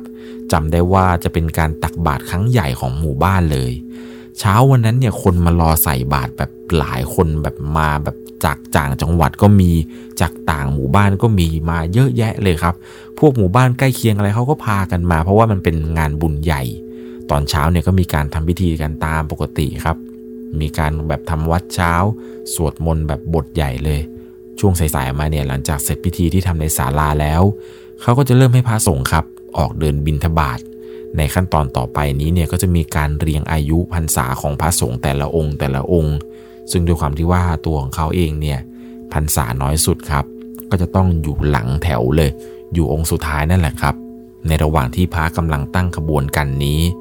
ก็เหมือนกับว่าจะได้ยินเสียงเป็นเหมือนกับว่าชาวบ้านกลุ่มหนึ่งครับกำลังขับไล่ครอบครัวครอบครัวหนึ่งไม่ให้มาใส่บาตรด้วย ทุกคนเนี่ยพยายามขับไล่ครอบครัวนี้ครับด่าสารพัดเลยครับอย่างงุ้นอย่างนี้อย่างนั้น ผลสุดท้ายครับ ครอบครัวนี้เนี่ยก็ไม่ได้มาใส่บาตรด้วยกัน เขาเองเนี่ยก็ไม่รู้หรอกครับสาเหตุอะไร ที่ชาวบ้านเนี่ยต้องมาไล่ครอบครัวนี้ไม่ให้มาใส่บาตรตอนนั้นเองก็เห็นครับว่าครอบครัวนี้เนี่ยกำลังพากันเดินกลับบ้านกัน ครอบครัวนี้มีประมาณ 4 คนครับ มีคนแก่คนหนึ่ง มีพ่อ มีแม่ แล้วก็มีเด็กสาวอยู่คนหนึ่ง เหมือนกับว่าครอบครัวนี้เขากำลังจะเดินกลับบ้านกัน ซึ่งเส้นทางที่จะเดินกลับเนี่ยมันจะต้องผ่านตรงขบวนที่พระกำลังตั้งอยู่ครับ ด้วยความสงสารของเขาเองนั้น ก็เลยเดินไปดักอยู่ตรงหน้าครอบครัว ครอบครัวนี้ที่กำลังจะเดินกลับกัน แล้วก็บอกว่า โยม เดี๋ยวโยมรออาตมาตรงต้นไม้นั้นก่อนได้ไหม เดี๋ยวอาตมาจะมาให้ใส่บาตรนะ สีหน้าของครอบครัวนี้เนี่ยเขาก็เหมือนกับจะดีขึ้นครับ แต่เขาเนี่ยมีความรู้สึกว่าทำไมยายแก่คนนี้มันน่าคุ้นๆจังวะ แต่ก็ไม่ได้คิดอะไรหรอกครับเพราะคิดว่าน่าจะเป็นแบบคนเฒ่าคนแก่ของอีกหมู่บ้านหนึ่งมั้ง ลักษณะของคนแก่ที่เขาเห็นคนนี้นะครับ เป็นเอ่อแกเนี่ยจะเป็นคนอ้วนๆเดินหลังค่อมครับ หน้าตาเนี่ยเหมือนกับจะเป็นคนที่แบบโทรมมากๆ คล้ายๆ กับคนไม่ได้หลับไม่ได้นอนอะไรประมาณนั้นพอเรามองมองดูดีๆ แล้วครับ เอ๊ะทำไมยายคนนี้หน้าตาคุ้นจริง ๆ ก็นึกขึ้นได้ครับ ถึงเรื่องราวที่เจอตอนก่อนที่จะบวชเป็นพระก็คือตอนเป็นนาคจำได้ว่า นี่มันคือยายจันยายจันที่เป็นกระสือกระสือตัวที่บินลอยมาอยู่บนยอดเมน ในวันที่สวดศพคืนที่สามนั่นเอง พอหลังจากจบบทสนทนานี้ไปครับ ตัวของเขาเองเนี่ยก็ไปต่อแถวพระสงฆ์แล้วก็ญาติโยมเนี่ยก็กำลังใส่บาตรกันครับ ตอนนั้นเนี่ยโหนานมากเลยกว่าจะได้ใส่อะไรกันจนเสร็จ เพราะว่าชาวบ้านเนี่ยมากันเยอะมากพอหลังจากใส่เสร็จอะไรเรียบร้อยครับ เขาเองเนี่ยก่อนที่จะกลับวัดก็เลยพาลูกศิษย์คนหนึ่งไปด้วยกันครับ มุ่งหน้าเดินไปหาครอบครัวครอบครัวนั้น ที่รอเขาอยู่ตรงต้นไม้ใหญ่ พอไปถึงครับก็ให้ครอบครัวนี้เนี่ยได้ใส่บาตรอะไรกันจนครบทุกคนเลยพอหลังจากที่ครอบครัวนี้ใส่บาตรอะไรกันเสร็จแล้วครับ ตัวเขาเองก็เลยถามคนที่เป็นพ่อครับว่าโยม เดี๋ยวใส่บาตรเสร็จแล้วเนี่ยโยมไปรับพรในศาลาไหม เหมือนกับว่าคนที่เป็นพ่อนี้ครับเขาพูดประมาณว่า อ๋อไม่เป็นไรครับหลวงพี่ไม่เป็นไร เพราะว่าถ้าผมเข้าไป ชาวบ้านก็คงจะไม่ให้เข้าอย่างแน่นอน เขาเองก็เลยบอกว่างั้นเอาอย่างนี้โยม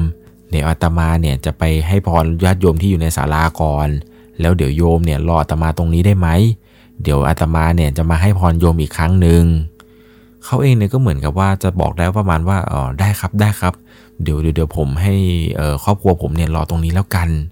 หลังจากนั้นเนี่ยตัวของเขาก็เข้าไปทำพิธีในในศาลาจนเสร็จเรียบร้อยครับ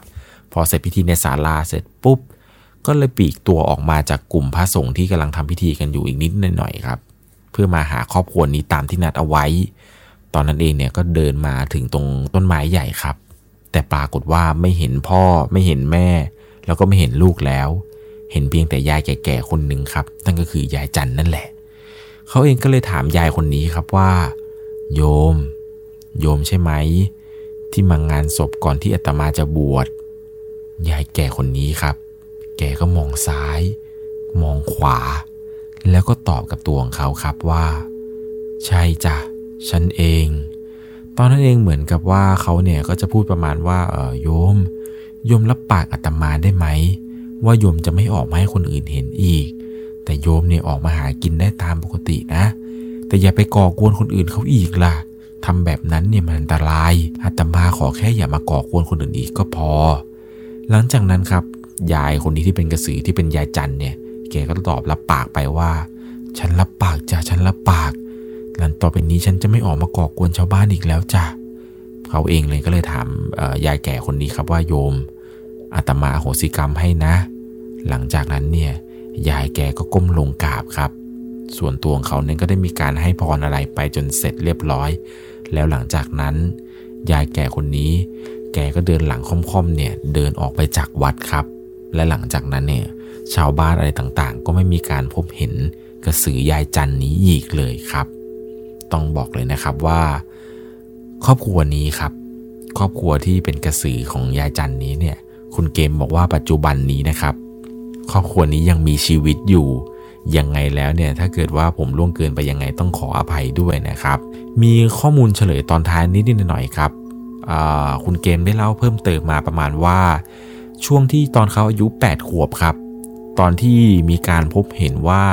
ตอนที่คุณแม่ของเขานะพบเห็นว่ามีกระสือหรือว่าที่ว่ากระสือคนนั้นเนี่ยโดนป่าไปแล้วล่างเสียชีวิตเนี่ยจริง ๆ แล้วมันไม่ใช่กระสือของยายจันที่เขามาพบเจอตอนล่าสุดนี้นะครับ แต่กระสือตนนั้นที่โดนป่าไปนั้น มันคือพี่สาวของยายจันคนนี้อีกทีหนึ่งครับ ซึ่งสองพี่น้องนี้ครับเขาจะมีชื่อยายจันกับอีกคนนึงเนี่ยเขาจำไม่ได้ว่าชื่ออะไร คล้าย ๆ กับว่ายายจันกับ พี่สาวแกเนี่ยเป็นกระสือที่เป็นกระสือสองพี่น้องครับ เหมือนกับว่าแกจะมาจากถิ่นฐานที่ไหนก็ไม่มีใครรู้ครับ แกเนี่ยย้ายมาจากต่างจังหวัดจากอีกหมู่บ้านหนึ่งอะไรก็ไม่รู้เหมือนกัน แล้วก็มาใส่อยู่หมู่บ้านข้างๆครับ ไม่ได้มาใส่ในหมู่บ้านเขานะ แต่ด้วยความที่ว่าวันที่ตัวงเขาเนี่ยวันที่คุณเกมเนี่ยเจอกับยายคนนี้แล้วบอกว่า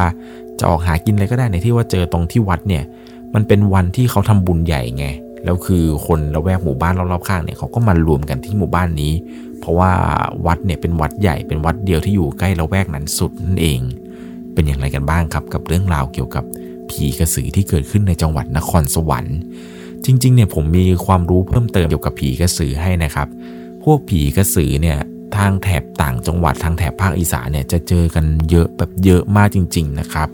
โดยส่วนใหญ่แล้วนะครับ คนที่เป็นกระสืออันนี้คือสิ่งที่ผมรับฟังมาจากผู้หลักผู้ใหญ่ทีหนึ่งนะเขาบอกว่าคนที่เป็นกระสือเนี่ยเขาจะมีการคล้ายๆกับว่า จ้างปิดปากด้วยนะครับ สมมุติว่าอะสมมุติว่าผมเนี่ยดันไปเจอกับคนแก่คนหนึ่ง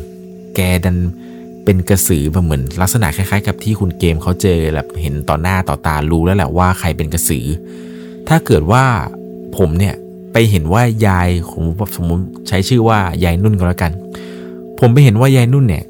เป็นกระสือในตอนกลางคืนครับ แล้วยายนุ่นเนี่ยรู้แล้วว่าผมเนี่ยรู้ คล้ายๆกับว่ายายนุ่นเนี่ยเขาจะเหมือนกับเอาของมีค่าครับ พวกแก้วแหวนเงินทองเพชรพลอยนินจินดาอะไรต่างๆ ที่แบบว่าเป็นของที่มีค่าที่สุดในชีวิตเขาทั้งหมดนะครับ ของทั้งหมดนี้เนี่ย เหมือนกับว่าเขาจะยกให้กับผมก็คือคนที่รู้ครับว่าแกเป็นอะไรเพื่อเป็นการจ่ายค่าปิดปาก ว่าผมนี้จะต้องไม่ไปบอกกับใครนะ ว่ายายนุ่นเนี่ยคือผีกระสือ แต่ถ้าเกิดว่าผมดันบอกขึ้นมาแล้วครับ รับรองได้ครับว่าไม่รอดอย่างแน่นอน เพราะว่าผมนั้นผิดสัญญานั่นเอง เป็นอย่างไรกันบ้างครับเนี่ยเกี่ยวกับเรื่องราวผีกระสือ ผมแทบจะไม่ค่อยได้เล่าในช่วงหลอนตามสั่งให้ฟังเลยแหละครับ ว่าออมีการพบเจอกระสือแบบไหนอะไรยังไง เพราะว่าในยุคนี้เนี่ยผมกลัวว่ารุ่นหลังๆ หรือว่ารุ่นเด็กๆเนี่ยจะไม่ค่อยอิน หรือว่าไม่รู้จักผีกระสือกันนั่นเองนะครับ แต่ผมเชื่อว่าหลาย ๆ คนที่แบบอายุอายุพอสมควรเนี่ย รุ่นราวคล้ายๆ รุ่นคล้ายๆ ผมหรือว่าเดียวกับผมนิดหน่อยเนี่ย อาจจะพอรู้จักอยู่นะครับว่าความน่ากลัวของผีกระสือในสมัยก่อนเนี่ย มันน่ากลัวจริง ๆ ครับ เพราะว่าผีพวกนี้นั้น มันจะชอบไปกัดกินพวกไก่ของชาวบ้านที่เขาเลี้ยงไว้ตามนา รวมไปถึงมันจะมารอเฝ้ากิน เด็กที่เพิ่งคลอดด้วยครับ จะมาเฝ้ากินพวกเลือดพวกลกเด็กพวกของคาวๆอะไรแบบนี้นี่แหละครับ เอาเป็นว่าใครมีประสบการณ์สยองขวัญเกี่ยวกับผีกระสือ อยากจะมาถ่ายทอดให้ผมมีก็สามารถส่งมาที่ Facebook 1LC ได้เช่นเดิมนะครับ หรือใครเคยเจอแบบเจอผีกระสือแบบจังๆ ต่อหน้าต่อตาเนี่ย ก็ลองคอมเมนต์ให้เพื่อนๆได้อ่านกันเลยนะครับ ว่าตอนที่คุณเจอนั้น มันน่ากลัว และสยดสยองขนาดไหนสำหรับในค่ำคืนนี้ก่อนจากกันไป ถ้าคุณชอบเรื่องผี เรื่องราวสยองขวัญ เราคือพวกเดียวกันครับ สวัสดีครับ